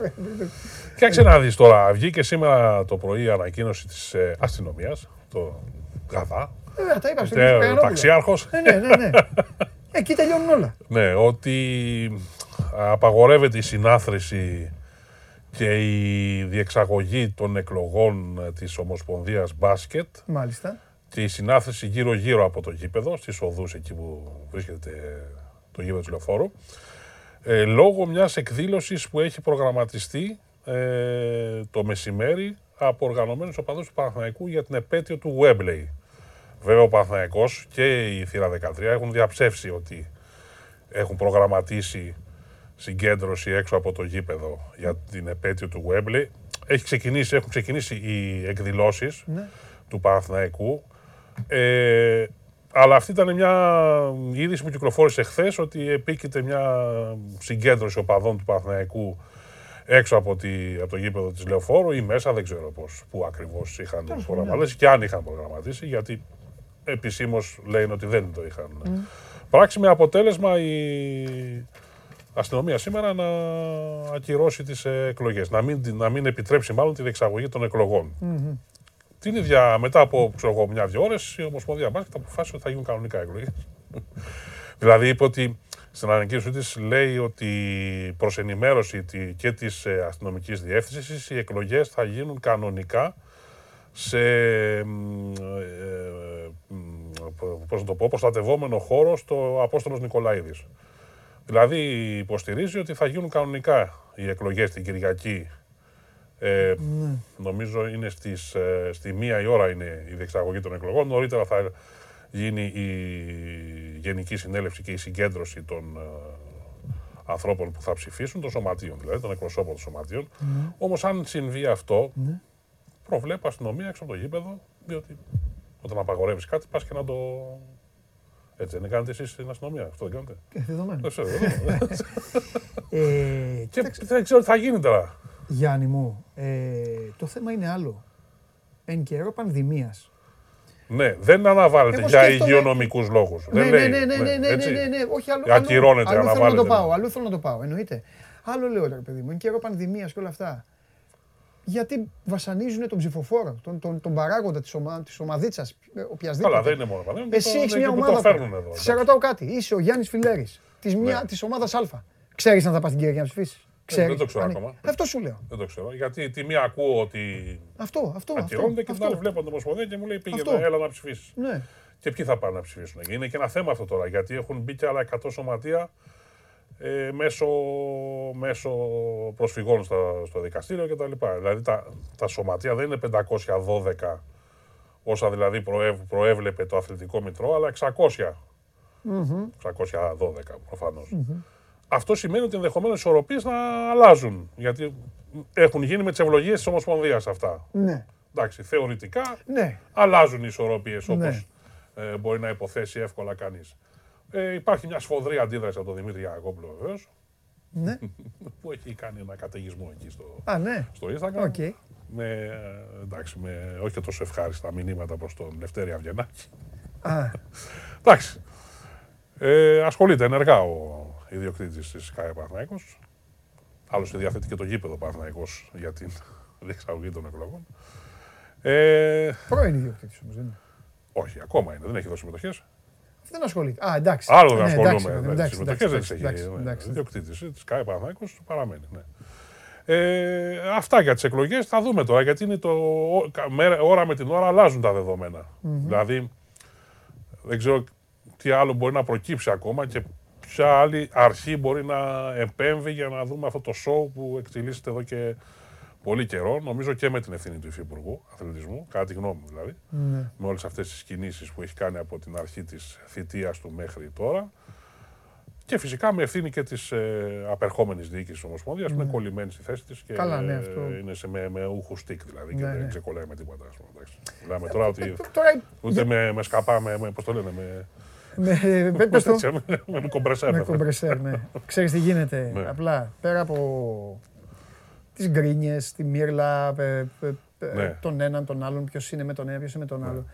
Α τα δούμε κοινικά τα πράγματα ξερά στιγνά. Εδώ υπάρχει μια ομοσπονδία ναι. η οποία δεν έχει κάνει τις εκλογές που έχουν κάνει όλες οι άλλες. Ναι, αυτό. Ναι. Τίποτα ε, ναι, εντάξει. Και... Αυτό, αυτό τίποτα άλλο. Και ανακύπτουν συνέχεια προβλήματα. Αυτό κάντε τι μόρε να τελειώνουμε ναι. κάπου εκεί. Πηγαίνετε, μαζευτείτε σε ένα σχολείο, ξέρω εγώ κάπους. Σε ένα... Α, σε ένα σχολείο, εντάξει. Ε... Καλή, καλή ιδέα σε ένα σχολείο. Ναι, φωνά... ακούστε να σου πω κάτι. Πάτε στην πλατεία Επειδή είστε και μεγάλης ηλικία και ξέρουν να πάνε σε ένα σχολείο να φωνάξουν και το στρατό. Μα φυλάει απ' έξω. Όπω γίνεται παλιά. Έτσι δεν είναι. Να σου πω στην πλατεία. Εγώ έχω φυλάξει στρατό, έχω φυλάξει σχολείο. Κι εγώ, κι εγώ. Το 89. Το καλύτερο τρίμερο της ζωής μου. Φαγητό φέρνανε εκεί μέσα, παίζαμε μπάλα. Σε όλα τα κόμματα τρώγαμε. Μπάλα, ναι. Οι υπεύθυνοι των κομμάτων εκεί με τις κονκάρδες φέρνανε. Πολύ ευγενικοί όλοι. Ναι, όλοι. Είσαι καλά. Το καλύτερο απ' όλα ήταν. Δεν μου λε στην πλατεία συντάγματο με του Εύζονε. Να γίνει εκεί, λες. Ε. Ναι, η Εύζο. Α, του κάκου του Εύζο έχουν περάσει πολλά εδώ. Δεν είναι ο άλλος ο άλλος Μάλαφο πήγε να του πάρει το άνθρωπο. Έλα μου. Είμαι ο Ικάς, λέει και τα λοιπά. Ναι, Άσε ρε που ο ναι, Ικάς τώρα. Έτσι είναι ο Ικάς. Μεθυσμένη. Ναι, έτσι. Όπως το Άμα ήταν έτσι.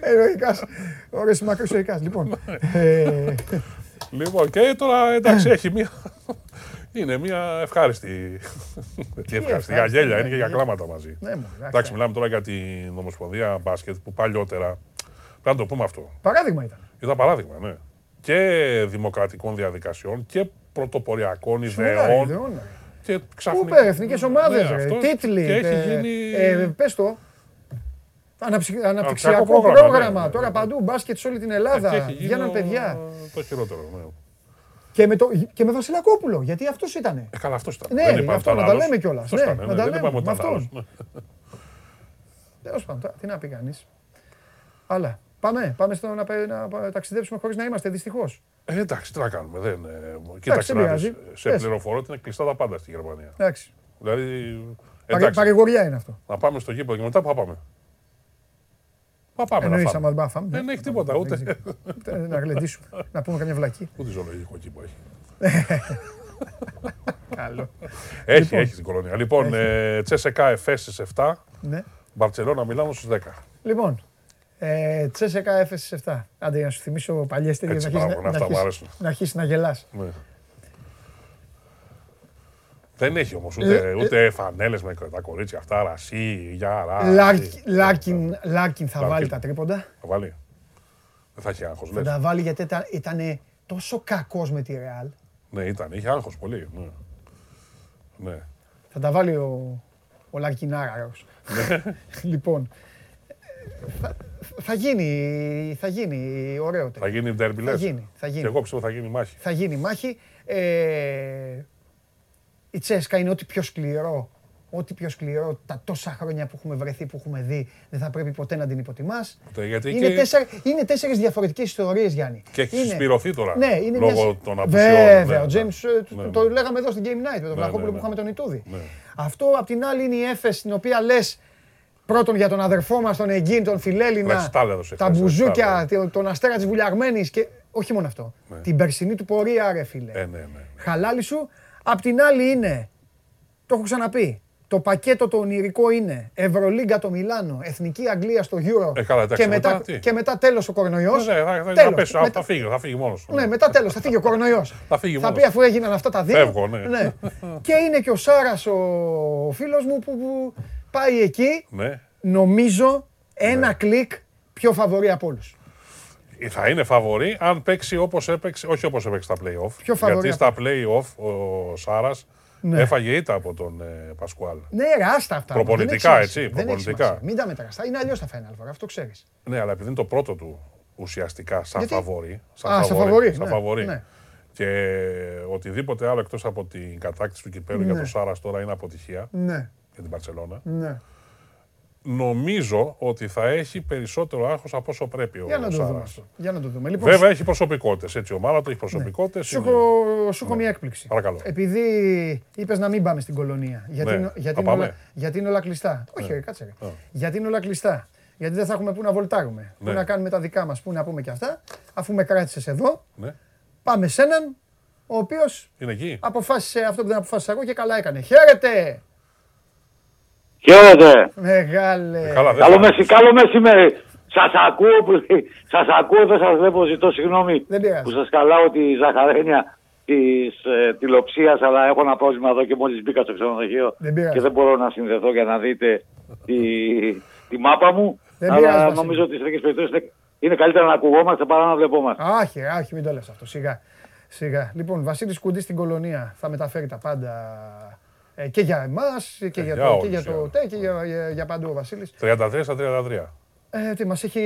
εντάξει, Είμαστε δυνατοί, αλλά μιλάμε για το- πανίσχυρο. πα- Α, ε, είμα- εύστοχος. Είμαστε δυνατοί, αλλά μιλάμε... ε, βέβαια, αυτός δεν άκουγε το φιλέρι. λοιπόν, Βασίλη μου, τι βλέπεις, για να μην σε βασανίσουμε πολύ, πάρε φόρα, πες τα Τι εσύ να όλα. βλέπω εγώ; Ε, συμφ- συμφωνώ όσο μπορούσα τουλάχιστον την τελευταία αποστροφή του λόγου και του Γιάννη ε, και τη δική σου. Ναι. Ε, πρώτα απ' όλα να χαιρετήσουμε τους ε, τηλεθεατές μας. Ναι. Ε, νομίζω ότι είναι ένα περίεργο Final Four. Αν πεις ε, ανακάλυψη τώρα την Αμερική, την πυρίτιδα και την τυπογραφία μαζί, όχι. Κάθε, κάθε Final Four είναι περίεργο. Σε κάθε Final Four μπορεί να συμβούν απίθανα πράγματα. Είχε πει κάτι πολύ απλοϊκό ο Μπράτοβιτς στο, στο δεύτερο, στο τρίτο του Final Four ότι βγαίνει ένας παπαγάλος πριν από κάθε Final Four και λέει δεν υπάρχουν φαβοροί στα Final Four και δεν υπάρχουν φαβοροί στα Final Four.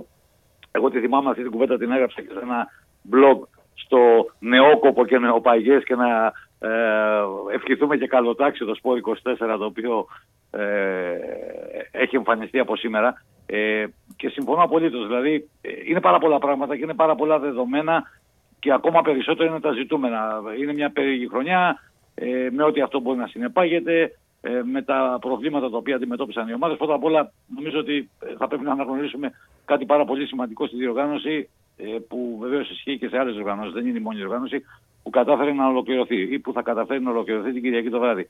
Ε, από εκεί πέρα νομίζω ότι έχουμε δύο ημιτελικούς. Ε, δεν ξέρω, δεν είμαι 100% σίγουρος ότι το μικρότερο φαβορή είναι το, το Μιλάνο. Ε, ίσως γιατί ε, με το Μπανούργο, τον Μεσίνα, δεν μπορείς ποτέ ε, να θεωρήσεις ότι θα συμβιβαζόταν με το απλώς να είναι εδώ. Ε, έστω και αν ε, για την Αρμάνια Μιλάνο είναι επιτυχία μόνο και μόνο το γεγονός ότι έφτασε εδώ μετά από 29 χρόνια. Ε, θεωρώ ότι και οι δυο ημιτελικοί ε, είναι αρκετά δίστροποι ε, και πολύ αντίθεση στο να μας βάλουν σε ένα τρυπάκι ε, προγνώσεων όχι για το ποιος θα νικήσει, για το πώς θα παιχτούν τα μάτς. Ε, εγώ έχω πάρα πολλές αμφιβολίες και για το ΕΦΕΣ, το ΕΣΚΑ και για το Μπαρσέλωνα Μιλάνο. Ε, μου έκανε πάρα πολύ εντύπωση προσπαθώντας να τα βάλω σε μια σειρά ε, τα πολύ περίεργα αποτελέσματα που ε, προέκυψαν στα μάτια μεταξύ των Ρώσων και των Τούρκων. Στο ένα ανοίξει η, η ΕΦΕΣ 170 και στο άλλο νίκησε η ΤΣΚΑ 165. Θα μου πεις είναι άλλο πράγμα η κανονική περίοδος, είναι άλλο τα playoff. Ναι, είχε, και άλλο είναι το Final Four. Ήταν το τελευταίο μάτς αυτό της ΕΦΕΣ που έχασε στη Μόσχα με μεγάλη διαφορά. Μετά άρχισε η επιστροφή της στην ε, ναι. διοργάνωση. Είχε προβλήματα στο ξεκίνημα η ΕΦΕΣ. Θυμάστε, έλειπε ο Λάρκη. Είχε πολλούς ε, κορονοϊούς. Μετά είχε τσεσικά προβλήματα. Ναι.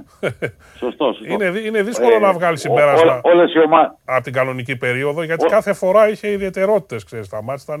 Ναι, ναι, δεν, αυτό δεν μπορεί να το βάλεις. Δηλαδή το, το Μιλάνο με την Παρσελώνα ε, το 1988 το, η Παρσελώνα τους βάρεσε αλίπητα τους mm. Λομβαρδούς. Mm. Ε, τους έριξε στα αυτιά και ε, η Παρσελώνα, κοίταξε, έβλεπε το Final Four από την τηλεόραση. Από τηλεόραση, μπράβο, ναι, ναι. Ε, ναι. Και το Μιλάνο πήρε με τα γερόδια, με τα καπί του Καζαλίνη. Ε, πήραν το, τον τίτλο. Ε, από εκεί πέρα, ε, τώρα, ε, νομίζω ότι η, ιστορία μας διδάσκει, δηλαδή μια, μια σταθερά, την οποία νομίζω ότι πρέπει να την έχουμε στο μυαλό μας και είναι κοινώς αποδεκτή, είναι ότι τα μεγάλα ματς και στην ιστορία των Final Four με ελάχιστες εξαιρέσεις που απλώς επιβεβαιώνουν τον κανόνα, τα καθαρίζουν οι γκαρντ. Ε, δηλαδή, όποια ομάδα έχει τους καλύτερους γκαρντ, ε, αυτό θα μπορούσε να ερμηνευθεί ως ένα προβάδισμα της Εφές. Mm-hmm. Η Εφές αυτή τη στιγμή στα πέντε καλύτερα γκαρντ έχει μια, ναι, ε, έχει μια πεντάδα γκαρντ, εκ των οποίων οι δύο α, είναι ίσως το καλύτερο δίδυμο ε, της διοργάνωσης ο Μίτσιτς και ο Λάρκιν. Ο Μίτσιτς βγήκε MVP. Ναι, ε, εγώ κόντεψα να καταπιώ τα χειρόγραφά μου να τα μασίσω ε, όταν η Ρεάλ γύρισε τη σειρά με την ε, ΕΦΕΣ και θυμόμαστε όλοι πώς κρίθηκε και όλα στο μάτς. Κρίθηκε από ένα τρελό τσίρκο τρίποντο του Σίμων. Ε, γι' αυτό λέω δηλαδή ότι ε, οτιδήποτε και αν έχει συμβεί στην κανονική περίοδο, τα μάτια αυτά έχουν την ιδιαιτερότητα ε, ότι είναι μια ζαριά. Ε, δηλαδή παίζεται μια ζαριά, μπορεί να είναι θέμα ρέντας, μπορεί να είναι θέμα τύχης, ε, να μην παίξουν καθόλου ρόλο πράγματα τα οποία τα θεωρούμε παγιωμένα. Λογικά, δηλαδή αν κάποιος ε, προσπαθούσε να εξαγάγει ένα συμπέρασμα με βάση τη λογική, θα έλεγε ότι το πιθανότερο σενάριο του τελικού είναι Εφές Μπαρσελόνα. ναι. Ναι, ναι. Βέβαια... Αλλά ποιος βάζει, ποιος βάζει στοίχημα για αυτό. Όχι, δηλαδή, όχι, όχι, 100% σίγουρος. Σε Final Four ποτέ. Όχι. Γιατί υπάρχει εδώ η ιδιαιτερότητα το Μιλάνο πάει χωρίς άγχος και είναι μια ομάδα που έχει, που έχει πολύ το σουτ μέσα στο παιχνίδι. Ναι. Άρα χωρίς άγχος μπορεί να μπουν. Καταρχήν το Μιλάνο. Ναι. Το Μιλάνο είναι η ομάδα που όλη τη σεζόν σούταρε με 41% ε, αυτό, στα τρίποτα. Ε, αυτό τα λέει όλα. Τελειώνει. Ναι, αυτό λέω, αυτό. Δηλαδή μπαίνει μέσα, ναι. μπαίνει μέσα ο Ντιλέινι, μπουμπουνάει ναι. Τρία-τέσσερα τρίποτα, ναι, ναι. βάζει 30 πόντους όπως έγινε στη σειρά με την Bayern ναι, και μετά άντε να το κυνηγήσει η Μπαρσελόνα. Ναι, ναι. ε, δύο δύο δε, θέματα που προφανώς έχουν ε, μεγάλη. Δεν ξέρω αν θα παιχτούν και τα δύο μάτς στο ίδιο μοτίβο. Ε, θεωρητικά θα προκύψει ε, μακριά από μένα οποιαδήποτε συσχετισμός με over και under. Τι θέλω να πω, εγώ προσπαθώ λίγο να το προσεγγίσω τακτικά και τεχνικά και με βάση τη φιλοσοφία των προπονητών και με βάση τα στατιστικά. Ε, λογικά, αλλά και αυτό επίσης δεν μπορεί κανείς να βάλει το χέρι στη φωτιά. Το ΕΦΕΣ ε, ε, Τσέσκα θα έχει ψηλότερο σκορ. Mm. Ε, ε, η, θα έχει, το πάει και η Τσέσσεκα εκεί. Ναι, ναι, ευνοείται, ευνοείται ναι. και η Τσέσσεκα. Ναι. Ε, ο ναι. ο Σάρας θέλει να ελέγξει το μάτς περισσότερο. Η Μπαρσελόνα ναι. έχει την καλύτερη άμυνα στη διοργάνωση. Ναι, ναι. Ε, και είδαμε ότι η σειρά με τη Ζενίτ, όπως πολύ σωστά είπε ο Γιάννης, ε, και εδώ θα πρέπει να βγάλει κανείς το καπέλο στον Πασκουάλ, γιατί βέβαια, βέβαια. Ε, τακτικά ο Πασκουάλ νίκησε. Νίκησε, νίκησε ο Πασκουάλ. Ναι, ναι, ναι. Νίκησε. Δηλαδή κατέβασε μέχρι και εκείνο που είχε παίξει ο Μπράντοβιτς εναντίον του Ναβάρο στη σειρά ναι. του 2011. Κατα... Κατέβασε από το ράφι που δεν είναι ράφι. Όπως λέει και ο Ροδόπουλος, είναι μίντι μάξι, σαν τη σπίτι των γυναικών. Γυρίζει το ένα, ναι, ξανά ναι, και το άλλο. Κατέβασε το Box One, ε, το, το ρόμβο. Ε, το, το Diamond One, εντάξει, είναι διάφορες παραλλαγές, τώρα δεν κάνουμε τεχνική ανάλυση. Θέλω να πω ότι ε, η Μπαρσελόνα στριμώχτηκε στα σκηνιά. Ε, και σε ένα πολύ μεγάλο μέρος της σειράς ε, δεν ήταν η καλύτερη ομάδα όσο φοβιστική ήταν ε, για πολύ καιρό ε, στη διοργάνωση και γι' αυτό κιόλας τερμάτισε ε, πρώτη και με το καλύτερο ρεκόρ. Ναι, γιατί είχε πέσει πολύ bullying πέρα... αγωνιστικό στον Μύρωτιτς, ο οποίος αυτό είναι λίγο, ναι, ναι. είναι λίγο είναι ευαίσθητος. Ναι. Είναι, είναι, και μάλλον τους είχε μπερδέψει δηλαδή, και η επιστροφή του. ήταν ο παρόν στη σειρά. Ναι, μπράβο, αυτό λέω, ναι, ναι. Αν απόψε το ναι. Μιλάνο καταφέρει να βάλει τα μεγάλα κορμιά, το Χάιν, ας πούμε, ναι, τους ναι. που έχει, ούτως ή άλλως στο Μιλάνο, ε, από το να παίξουν ξύλο απέναντι στον Μύρωτιτς μέχρι να τον αντιμετωπίσουν ε, με έναν τρόπο που θα αποβεί αποτελεσματικός, αμέσως αμέσως ένα πολύ σοβαρό, πολύ σημαντικό πλεονέκτημα τη Μπαρσελόνα. Ε, αν δεν εκμηδενίζεται, υποχωρεί αρκετά. Ναι. Η Μπαρσελόνα πρέπει, Βασίλη, μέχρι το 35 να έχει κάνει παράσταση νίκης στους Ιταλούς. Να είναι δηλαδή με, με 15 πόντους. Και 15 να μην είναι και 7 ναι. να είναι. Απλά να μπορεί να το ελέγχει. Ναι, να τους δηλαδή. δίνει Αν δεν το έχει κάνει. Ε, μετά στα σουτ μεγάλα, ναι. Μετά η ιστορία. Και από την άλλη θέλω να πω κάτι ότι είναι και επιτέλους ένα Final Four ναι. που λέμε ότι η Τσέσεκα είναι όπως ήταν όλοι οι άλλοι απέναντί της. Δεν είναι φαβορή. Δεν είναι φαβορή. Ναι. Δεν είναι φαβορή. Ε, ναι, ότι Κοίτα, ε, όταν προηγουμένως ε, είπαμε και νομίζω ότι συνομολογούμε όλοι σε αυτό, ότι ε, η λογική θα έλεγε, αν υπάρχει λογική στα Final Four και αν υπάρχει λογική στο μπάσκετ και αν υπάρχει λογική στον αθλητισμό, ότι το επικρατέστερο σενάριο θα ήταν ένας τελικός ανάμεσα στην ΕΦΕΣ και, και στην Μπαρσελόνα. Από την άλλη πλευρά, ναι, έχουμε μια συνθήκη όντως ότι το Μιλάνο, επειδή απουσιάζει 29 χρόνια, επειδή για πολλά χρόνια ε, ήταν ο ορισμός του loser γιατί το ένα και το άλλο, γιατί πήγαν στράφη τα λεφτά του Αρμάνι, χύψη, ωμέγα λόγους ε, και πιθανόν ε, δεν πηγαίνει σε αυτό το Final Four. Το είπε και ο Μεσίνα. Δηλαδή, ο Τσπάλα τον είχα καλεσμένο στην mm. εκπομπή στο, στην Κοσμοτέ TV και είπε αυτό ακριβώς ότι πηγαίνουμε και το είπε και χθες ότι πηγαίνουμε λίγο να διασκεδάσουμε, ναι. ε, πηγαίνουμε λίγο να περάσουμε καλά. Εντάξει, αυτά είναι. Ε, ε, Δηλαδή, ο τύπος που έχει πάει σε 11 Final ε, Four και έχει πάρει 4 κούπες, ναι, ναι. θα πάει σε ένα Final Four για να διασκεδάσει και να περάσει καλά. Ε, Α κάτσει με τη Λάουρα στο σπίτι του, να βλέπει τηλεόραση, να πίνει το κρασί και να περνάει ωραία. Το Μιλάνο θα πάει να παίξει 100% και να, να πεθάνει για να, για να, πάρει κερδίσει, για να κερδίσει. Ναι. Ε, και νομίζω ότι θα, θα βάλει δύσκολες ασκήσεις στην Παρσελόνα. Τώρα, ε, αλλά εάν προσπαθήσουμε να διαβαθμίσουμε και να κλιμακώσουμε όχι την ισχύ των ομάδων ή το στάτους των ομάδων, ναι, προφανώς ε, με βάση κάμποσα ποιοτικά χαρακτηριστικά τους είναι λίγο πιο κάτω η Τσεσικά ε, όχι σώνει και καλά σε σχέση με την ΕΦΕ, σε σχέση με αυτό που είπατε και συμφωνώ απολύτως, σε σχέση είναι ένα κλικ παρακάτω σε σχέση με ό,τι ήταν ε. στα προηγούμενα Final ναι, Four. Ναι, ναι, αυτό μπορεί να είναι και καλό. Και αυτό, μπορεί, να είναι καλό. Ναι, Ήταν η άχαστη αρκούδα και συνέχεια και την κοπανάγανε. Ναι, έχει τη λογική ότι για να βάλουμε για οποιαδήποτε ομάδα στον κόσμο να έχανε τον άσο της και το πεντάρι της. Ε, βέβαια. Είναι μεγάλη υπόθεση αυτό. Η Τσέσκα, εξαιρουμένη τη τρέλας και το αν και κατά πόσο είναι καρκίνωμα ο Μάικ Τζέιμς και είναι μπελάς και οτιδήποτε άλλο μπορεί κανείς να το προσάψει. Ήταν ο Μάικ Ναι, είναι ο πρώτος σκόρερ της Ευρωλίγας. Είναι ο πιο τρελός παίκτης της Ευρωλίγας. Ο παίκτης μπορεί να γυρίσει ένα ματς από τους 20 πόντους ή μπορεί να το γυρίσει από το, από το συν 20, μπορεί να το γυρίσει και από το μείον 20. Ναι. Έχασε και τον Μιλουτίνοφ, τον οποίο δεν τον απόλαυσε σχεδόν καθόλου γιατί ο, ο Σέρβος χτύπησε πάρα πολύ νωρίς.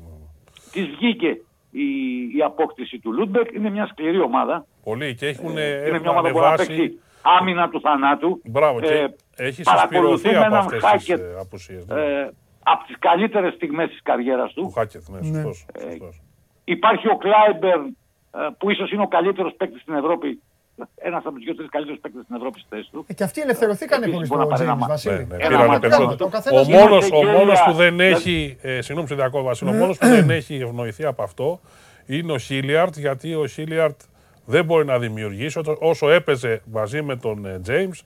Ήταν ελεύθερος. Του έπαιρνε τις πάσες του. Αυτό είναι λογικό. Ωραία. Βασίλη, ξεκουράσου. Το βράδυ, το βράδυ θα πάμε. Ενδεχομένω. Το βράδυ, το Βασίλη θα ε, πάμε. Ε, επειδή έλεγα προηγουμε... λέγαμε προηγουμένως για να τελειώσουμε περίπου όπως αρχίσαμε ότι τουλάχιστον εγώ αυτό πιστεύω ε, και αυτό αποδεικνύεται και στην πράξη ότι τα Final Four και γενικώς τα μεγάλα μάτια της μιας αργία είναι υπόθεση των ΚΑΡ. Να, αμέσως αμέσως, ε, ένα θέμα που έχει η Τσέσκα ες, σε σχέση με το παρελθόν της και σε σχέση με τις υπόλοιπες ομάδες και δει απέναντι στην ΕΦΕΣ των σημερινών ημιτελικών είναι τα γκαρντ. Σωστός. Ωραία. Βασίλη, τα λέμε αύριο στον καλά. Δεν έχει την ισχύ, την ισχύ που έχει στον καλά. Στον καλά. Και το βράδυ για κρασάκι. Φιλιά, φιλιά Βασίλη, παίρνα καλά. Άσε μας Θα πάρω εδώ του κάποιους σκόρπιου που είναι ναι. δικοί μα, να κάτσουμε σε ένα παγκάκι. Έτσι, ένα παγκάκι να φάτε. Έτσι, καλά να κάνουμε. Πασατέμπο. Φιλιά, Βασίλη. Και μια καντάδα. Φιλιά, πολλά. Έλα, για, κάνει και κρύο. Κάνει και κρύο. Αυτός με που φάνε. Λοιπόν, αυτός ήταν. Ε, ναι, εντάξει. Φέρε την καταστροφή κι εσύ. Για να, Εγώ, τι είμαι χωριανό. Για να μην στενοχωριόμαστε. Α, μπράβο. λοιπόν, έχουμε την Δεν ε, Εντάξει, ο Προμηθέας χθες ε, έχασε από το Λαύριο. Περίμενε. Σήμερα, σήμερα ο πρωταγωνιστής είναι ο Περπερίδης. Πήρε κι άλλο παίκτη. Όλο για πόλο μου λέει. Έλα, ναι. πάμε. Πες το. Προφορική συμφωνία ναι. Παναθηναϊκού Αλεξανδρόπουλου μέχρι το 2024. Αλεξανδρόπουλος. Και στη Χάιντουκ με πολυετές συμβόλαιο ο. Ποιος; Χάιντουκ. Ποιος; Ξέρω εγώ. Σου δίνω. Κροάτης είναι. Σου δίνω τρεις. Ξέρω εγώ μόνο. Ποιος; Ο Μάρκο Λιβάγια. Ο Μάρκο Λιβάγια στη Χάιντουκ. Που δεν είναι για τα λιβάδια που έλεγε ο, ο Αρναούτογλου. Τίποτα άλλο έχουμε; Λοιπόν, νίκησε το Λαύριο. Νίκησε το Λαύριο. Έχουμε 29 πόντους του Κάρτερ που είναι καλός παίκτης και σημείωσε το όνομα αυτό. Το γιατί μπορεί να απασχολήσει ναι, κάποιες ομάδες. Ναι. Τον βλέπουν. Ναι. Ε, και νομίζω είναι πολύ καλή περίπτωση. Αν και σωματικά δεν είναι ακόμα για όχι. τόσο υψηλό επίπεδο. Όχι, αλλά μπορεί, αλλά να, μπορεί πάει, να... να πάει σε αυτές τις ναι, ομάδε, ναι. σε μία από αυτές τις δύο ομάδες που τον βλέπουν ναι, ναι, και σε τρία χρόνια για, την Τζεσεκά, για, την Τζεσεκά, για την Τζεσεκά, για την τέτοιο θα είναι μια χαρά. Λοιπόν, 29 πόντους έβαλε ο Γίγαντας αυτός και ξαναπέζουν αύριο τώρα το Σάββατο, 8 η ώρα, για να δούμε ποια ομάδα θα προκριθεί στο Κουτί τελικό. 2-2. Κουτί κάθεται αυτό. Γιατί δεν είχε αύριο τίποτα. Ε. Αυτό και μετά, και μετά City Chelsea. Με ποιον είσαι; Ε, με την Τσέλσι. Κι εγώ. Κι εγώ. Κι εγώ. Κι εγώ. Με την Τσέλσι, τον Βέρνερ, όλους αυτούς. Τσέλσι, έτσι, Γκουαρδιόλα, 10 χρόνια. Πολύ ευχάριστο ήταν το βράδυ της Τετάρτης. Εντάξει. Κοίτα, εγώ με τους Άγγλους έχω μια στενοχώρια όταν παίζω στην Ευρώπη. Ναι, ρε. Εντάξει, δεν έχω. Εντάξει. Ποια Ευρώπη. Δηλαδή. Τα είπα και χθες, τους έβλεπα εκεί και. Τι τους έβλεπα. Μόνο για τον Τεχεία το ευχαριστήθηκα. Προκλητικός μέχρι αηδίας. Ναι. Ε, πήγαινε στα πέναλτι εκεί να τους μιλάει. Ποια σε έκανε ένα πέναλτι. Που... Εγώ είχα γαστρεντερίτιδα, αυτός έπεφτε έτσι. Ναι. Έλα τώρα. Λοιπόν. Εντάξει, φεύγουμε.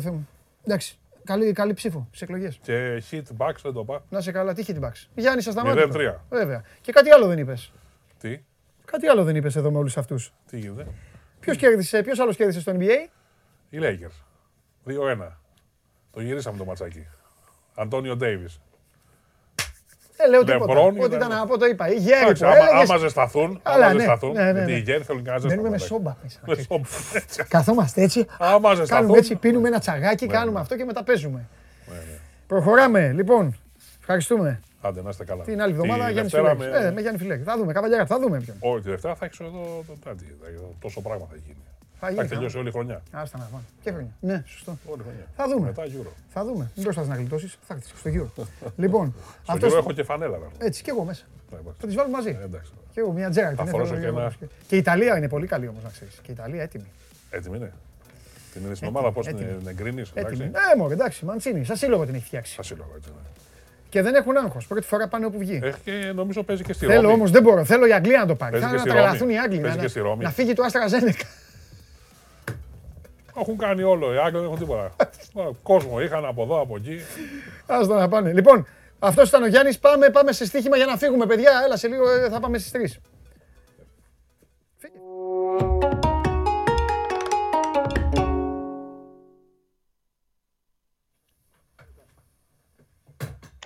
Σήμερα, άστα. Επειδή βγαίνουμε στο τέλος για να μαζεύεις πληροφορίες. στο τέλος ο μόνος για τον οποίο θα στενοχωριέμαι, πέρα από μένα που μένω νηστικός, είσαι εσύ. Σε έχουμε βγάλει από όλα τα, τα προγράμματα. Τέλος πάντων. Όχι, όχι, μια χαρά. Το περίμενα κιόλα σήμερα γιατί είχατε πολλά πράγματα. Πολλά μου, ρε, με καινούριο site. Το είχα προαναγγείλει από χθες αυτό. Τσάρλι μου, είμαι όλος αυτά, όλος αυτιά. Όλος αυτά λέω. Όλος αυτιά. Ωραία. Λοιπόν, έχουμε καταρχάς να ξεκινήσουμε με το τελικό Champions League. Βεβαίως. Έτσι δεν είναι. Λοιπόν, εντάξει, αυτά τα παιχνίδια τώρα σε ψηλό επίπεδο, το καταλαβαίνει ο καθένας. Έτσι όπως έχει εξελιχθεί το άθλημα και το άθλημα έχει ξεφύγει και οι δυνατότητες των ποδοσφαιριστών ε, και η κατεύθυνση που έχουν στο επιθετικό κομμάτι. Δηλαδή, πλέον έχει μπει επιστημονική μελέτη στο που πρέπει να πηγαίνει η κατοχή της μπάλας και από μόνοι του οι ποδοσφαιριστές ιδιάζουν τεχνική κατάρτιση με ταχύτητα. Οπότε δεν μπορεί να είσαι σίγουρος ε, με το που θα πάει ένα παιχνίδι. Ειδικά σε αυτά τα μάτια. Γιατί είναι πολύ εύκολο για τι δύο να δημιουργούν πολλές ευκαιρίες. Για μένα η ερώτηση, κατά την άποψή μου, που μπορεί να, σε, να βοηθήσει κάποιον και να ποντάρει δίκαια είναι ποια ομάδα έχει δουλέψει περισσότερο για... και έχει βάλει σαν στόχο την κατάκτηση του Champions League. Ε, νομίζω ότι αυτό είναι και το δίκαιο.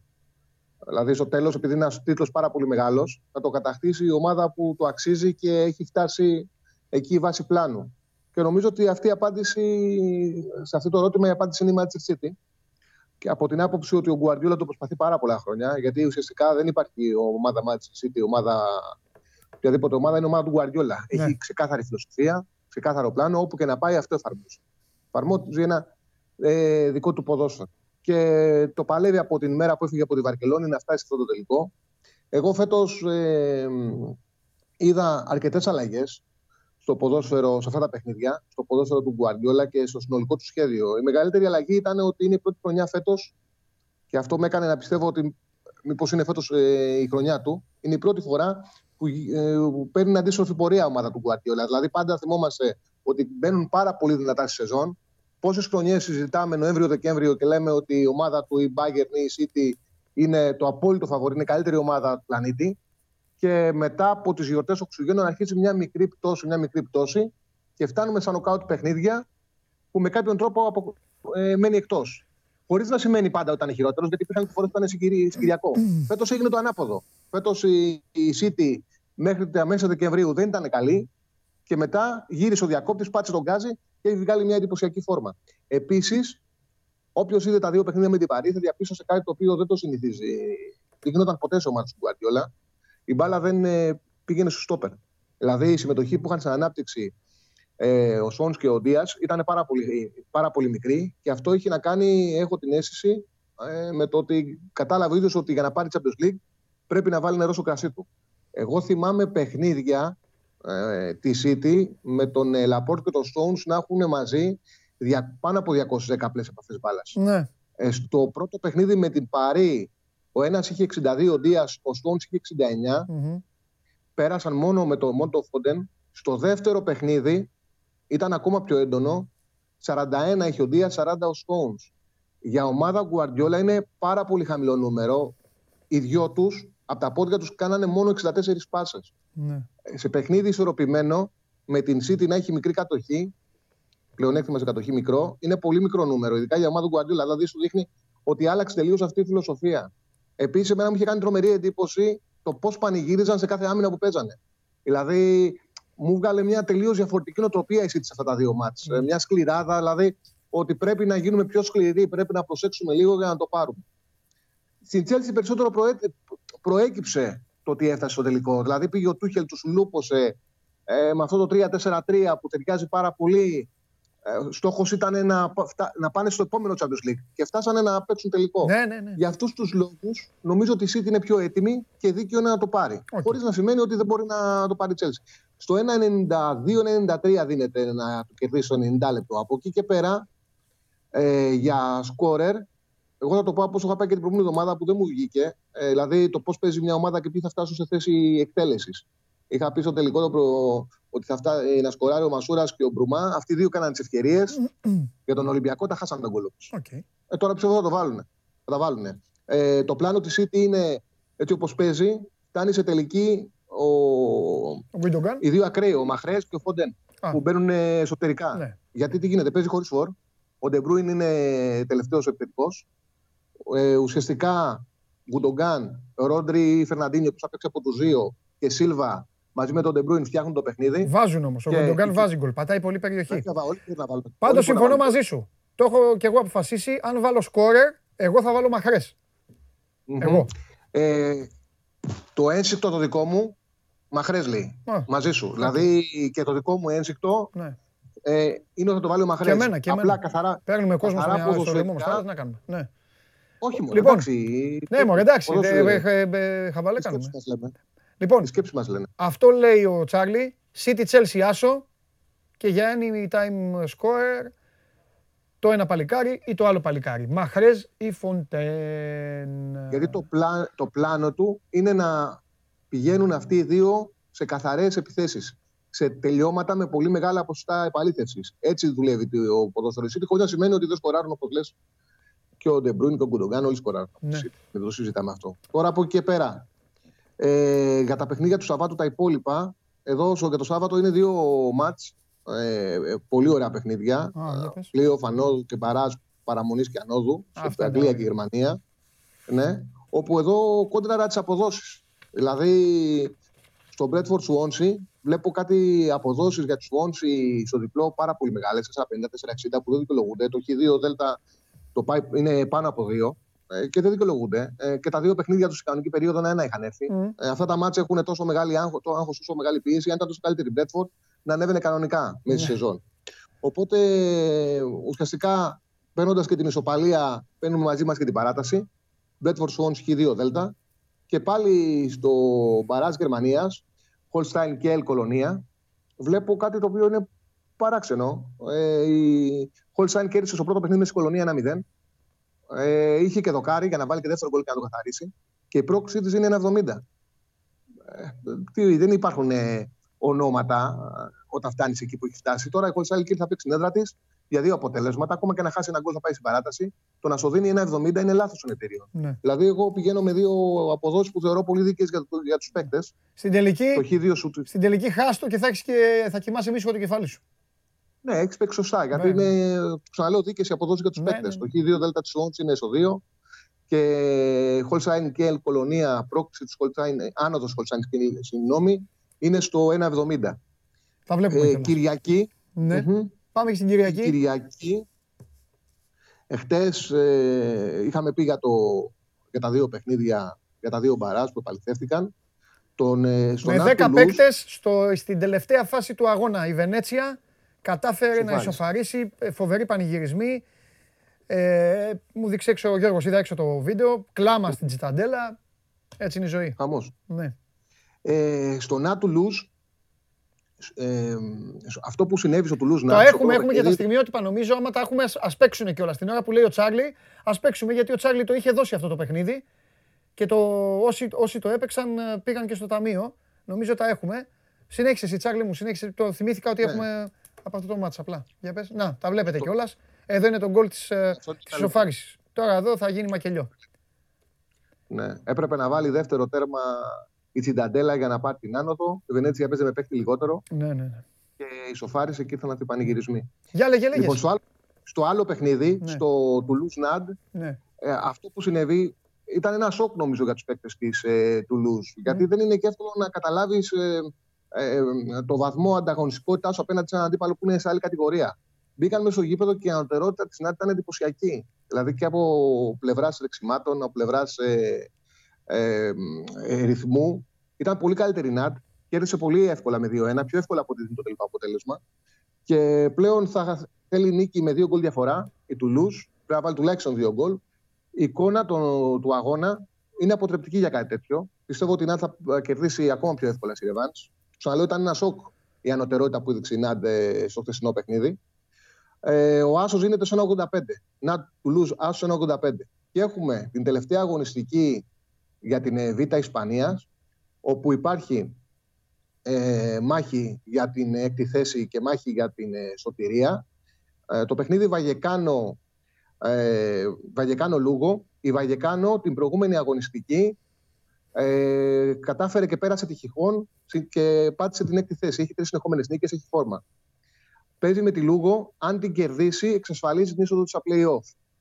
Ε, έχει και ένα επίση πλεονέκτημα, εκτός ότι είναι ανώτερη ποιοτικά, έχει και ένα πολύ μεγάλο πλεονέκτημα ότι η Λούγο θα θέλει μόνο το διπλό για να σωθει Οπότε δεν υπάρχει το σενάριο που γίνεται καμιά φορά σε αυτές τις κατηγορίες ο μικρός να παίξει πίσω, να παίξει το 0-0 και να το κρατήσει.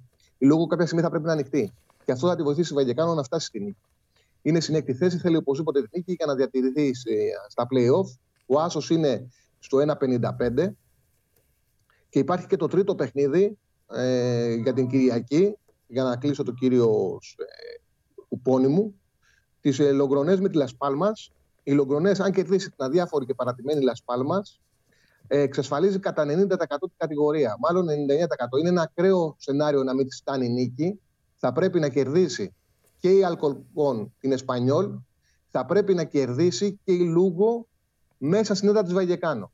Πρέπει να γίνουν και τα δύο αποτελέσματα να μην τη φτάνει νίκη. Οπότε με νίκη οι Λεωγρονέ λογικά παραμένει στην κατηγορία. Πιστεύω ότι θα επιβεβαιωθεί και θα μείνει στην κατηγορία. Η τριάδα μου, η βασική της Κυριακής είναι το Νάτου Λουζ Άσο, Βαγεκάνο Λούγο Άσο, Λογρονέ Λασπάλμα Άσο. Ωραία, τα και επειδή μου, επειδή μου αρέσουν τα σενάρια την τελευταία αγωνιστική, πάντα μου αρέσει να έχω ένα σενάριο στο μυαλό μου καταρχάς για να το έχει ο κόσμος ε, στη σκέψη του στο live. Είναι σημαντικό αυτό. Και από εκεί και πέρα κάποιος μπορεί να θέλει να το παίξει από την αρχή. Αν η Εσπανιόλ κερδίσει μέσα στην Αλκορκόν, γιατί η Εσπανιόλ ε, μπορεί να δεν είναι αδιάφορη, θέλει την πρώτη θέση και το πρωτάθλημα. Να σηκώσει του κούπα. Έχει ένα, είναι ένα πόντο πάνω από τη Μαγιόρκα. Ε, γίνεται και απονομία να πάρεις το πρωτάθλημα. Mm. Οπότε δεν πιστεύω ότι θα κάτσει να χάσει από την Αλκορκόν. Αν κερδίσει η Εσπανιόλ Αλκορκόν, κερδίσει και η Βαγεκάνο την Λούγκο, αυτόματα η Σαπαντέλ αν κάνει διπλό μέσα στι Μιράντες, ε, σώζεται. Θέλει αυτά τα δύο αποτελέσματα. Να κάνει διπλό η Εσπανιόλ στην Αλκορκόν, άσο η Βαγεκάνο με την Λούγκο και σε αυτή την περίπτωση με διπλό η Σαπαντέλ σώζεται. Αυτό είναι ένα σενάριο που μπορεί να το έχει κάποιος για τα live. Από εκεί και πέρα, όποιος. Εγώ επειδή πιστεύω ότι θα επαληθευτεί αυτό το σενάριο, και είναι το σενάριο της σωτηρία Σαπαντέλ και έχει καλές αποδόσεις. Δηλαδή το διπλό της Εσπανιόλ δίνεται στο 2,60-2,65. Η διαφορά των δύο ομάδων είναι για να κερδίσει 0-2 εύκολα η Ισπανιόλ. Το δίνουν γιατί θεωρούν οι εταιρείες ότι δεν έχει κίνητρο. Ναι, ναι, ναι, ναι, λογικό. Ναι, επειδή η πρώτη θέση δίνει κούπα, κίνητρο έχει η Ισπανιόλ. Δεν πιστεύω ότι θα δεχτούν να βγουν δεύτεροι. Ε, και, γιατί είναι και όλη τη χρονιά είναι πρώτη και είναι πολύ καλύτερη ομάδα. Εγώ πιστεύω ότι θα παίξει Ισπανιόλ για να κερδίσει. Η Βαγεκάνο ε, το θεωρώ δεδομένο ότι θα κερδίσει τον Λούγκο. Οπότε σε αυτό το σενάριο η Σαπαντέλ κερδίζει την αδιάφορη Μιράντες και σώζεται. Ε, είναι μια πολύ καλό παρολί με δυνατές αποδόσεις. Ναι. Δηλαδή νομίζω ότι είναι στο 7-8. Ωραίο το δίνεις. Αυτό είναι ένα σενάριο. Ε, Τους δίνεις απλά έτοιμο, μα σημαίνει τροφή, ένα σενάριο σωτηρίας μιας ομάδας. Όποιος θέλει και όποιος το πιστεύει το παίζει. Πολύ ωραίο είναι. Ακριβώς. Τέλεια. Τρεις ώρες εκπομπή, Τσάρλι, σε ευχαριστώ. Φιλιά πολλά. Ξεκούραση. Φιλιά, να σε καλά επίσης, θα τα ξαναπούμε. Τι ξεκούραση, έχουμε ευρωλίγκες, τα κέρατα του Ιούδα. Λοιπόν, πάμε, δείξε, ξεκίνα, δείχνω όλε τις κάρτες. Πήγες, έκοψες τα πλάνα εκεί, βλέπαμε παίκτες να πανηγυρίζουν. Τους πήρες. Τι είναι αυτό, το Πολ. Άντε, δείξε το Πολ, ό,τι θες δείχνεις. 61,6 ε, η City, 38,4 η Chelsea. Με τη City είστε. Πάμε, δείξε Τσάρλι, κάρτες, τις κάρτες του Τσάρλι. Τις κάρτες του Τσάρλι, πάμε να φύγουμε. Λοιπόν, Manchester City Chelsea Άσος. Anytime scorer Μαχρές ή Φόντεν. Αυτό για, αυτό για το απόψινό, για το παιχνίδι του Σαββάτου, για τον τελικό του Champions League. Λοιπόν, άλλο, ένα άλλο παρολί από τον Τζάγλι. Μπρέτφορτ Σόνσι, Χ2. Μπαράζ είναι αυτά τα δύο παιχνίδια. Κίελ Κολονία. Έχει κερδίσει το Κίελο και στο πρώτο παιχνίδι άνω, άνοδος της Holstein Kiel είναι γύρω στο 1,70 από ό,τι είπε η απόδοση από τύπο Τσάρλι. Νάντου Λουζ Άσο, Βαγεκάνο Λούγκο Άσο, Λογκρονές Λας Πάλμας Άσο. Για την Κυριακή είναι αυτές οι προτάσεις και υπάρχει και το σενάριο σωτηρίας Σαμπαντέλ. Σας δίνει και αυτό το έξτρα πακετάκι. Η Σαμπαντέλ σώζεται πρώτα απ' όλα να κερδίσει η ίδια τη Μιραντές. Μιραντές ή Μιράντες όπως θέλετε ότι λέτε αλλά την ίδια στιγμή η πρωτοπόρος Εσπανιόλ να κατακτήσει και μαθηματικά την, τον τίτλο, να πάρει τον τίτλο, την άνοδο την έχει πάρει, να πάρει τον τίτλο τη Σεκούντα μέσα στην έδρα της, ε, στην έδρα της Αλκορκόρν να κάνει το διπλό δηλαδή και την ίδια ώρα η, Βαγε, η Βαγεκάνο να κερδίσει τη Λούγκο. 2-1-2. Διπλό η Εσπανιόλ, άσο η Βαγεκάνο, διπλό η Σαμπατέλ. Αυτά από το Τζάγλι τελειώσαμε. Ήταν μια εβδομάδα περίεργη, μια εβδομάδα δύσκολη, μια εβδομάδα όμως που κλείνει ευχάριστα. Είχατε Show Must Go Live για τρεις ώρες, τι άλλο θέλετε. Δευτέρα θα το μικρύνουμε, θα πάμε στα φυσιολογικά, δεν το συζητάω αυτό. Καλωσορίζουμε το καινούριο Σπορ 24. Μπείτε, σερφάρετε, μείνετε κοντά μας, διαβάστε τις συνεντεύξεις, διαβάστε τα, τα θέματα, τις ειδήσεις και φυσικά μπείτε στο Match Center για όλες τις εξελίξεις live των αγώνων που έρχονται και είναι πάρα πολύ να, να περάσετε ένα ευχάριστο Σαββατοκύριακο με Ευρωλίγκα, ευχάριστο Σάββατο με Champions League, μα πάνω απ' όλα να περάσετε ένα ευχάριστο τρίμερο με τις οικογένειές σας, τους δικούς σας ανθρώπους και να κάνετε ό,τι γουστάρετε. Είμαι ο Παντελής Διαμαντόπουλος, σας ευχαριστώ και για σήμερα. Δευτέρα 12 η ώρα, Show Must Go Live. Γεια σας.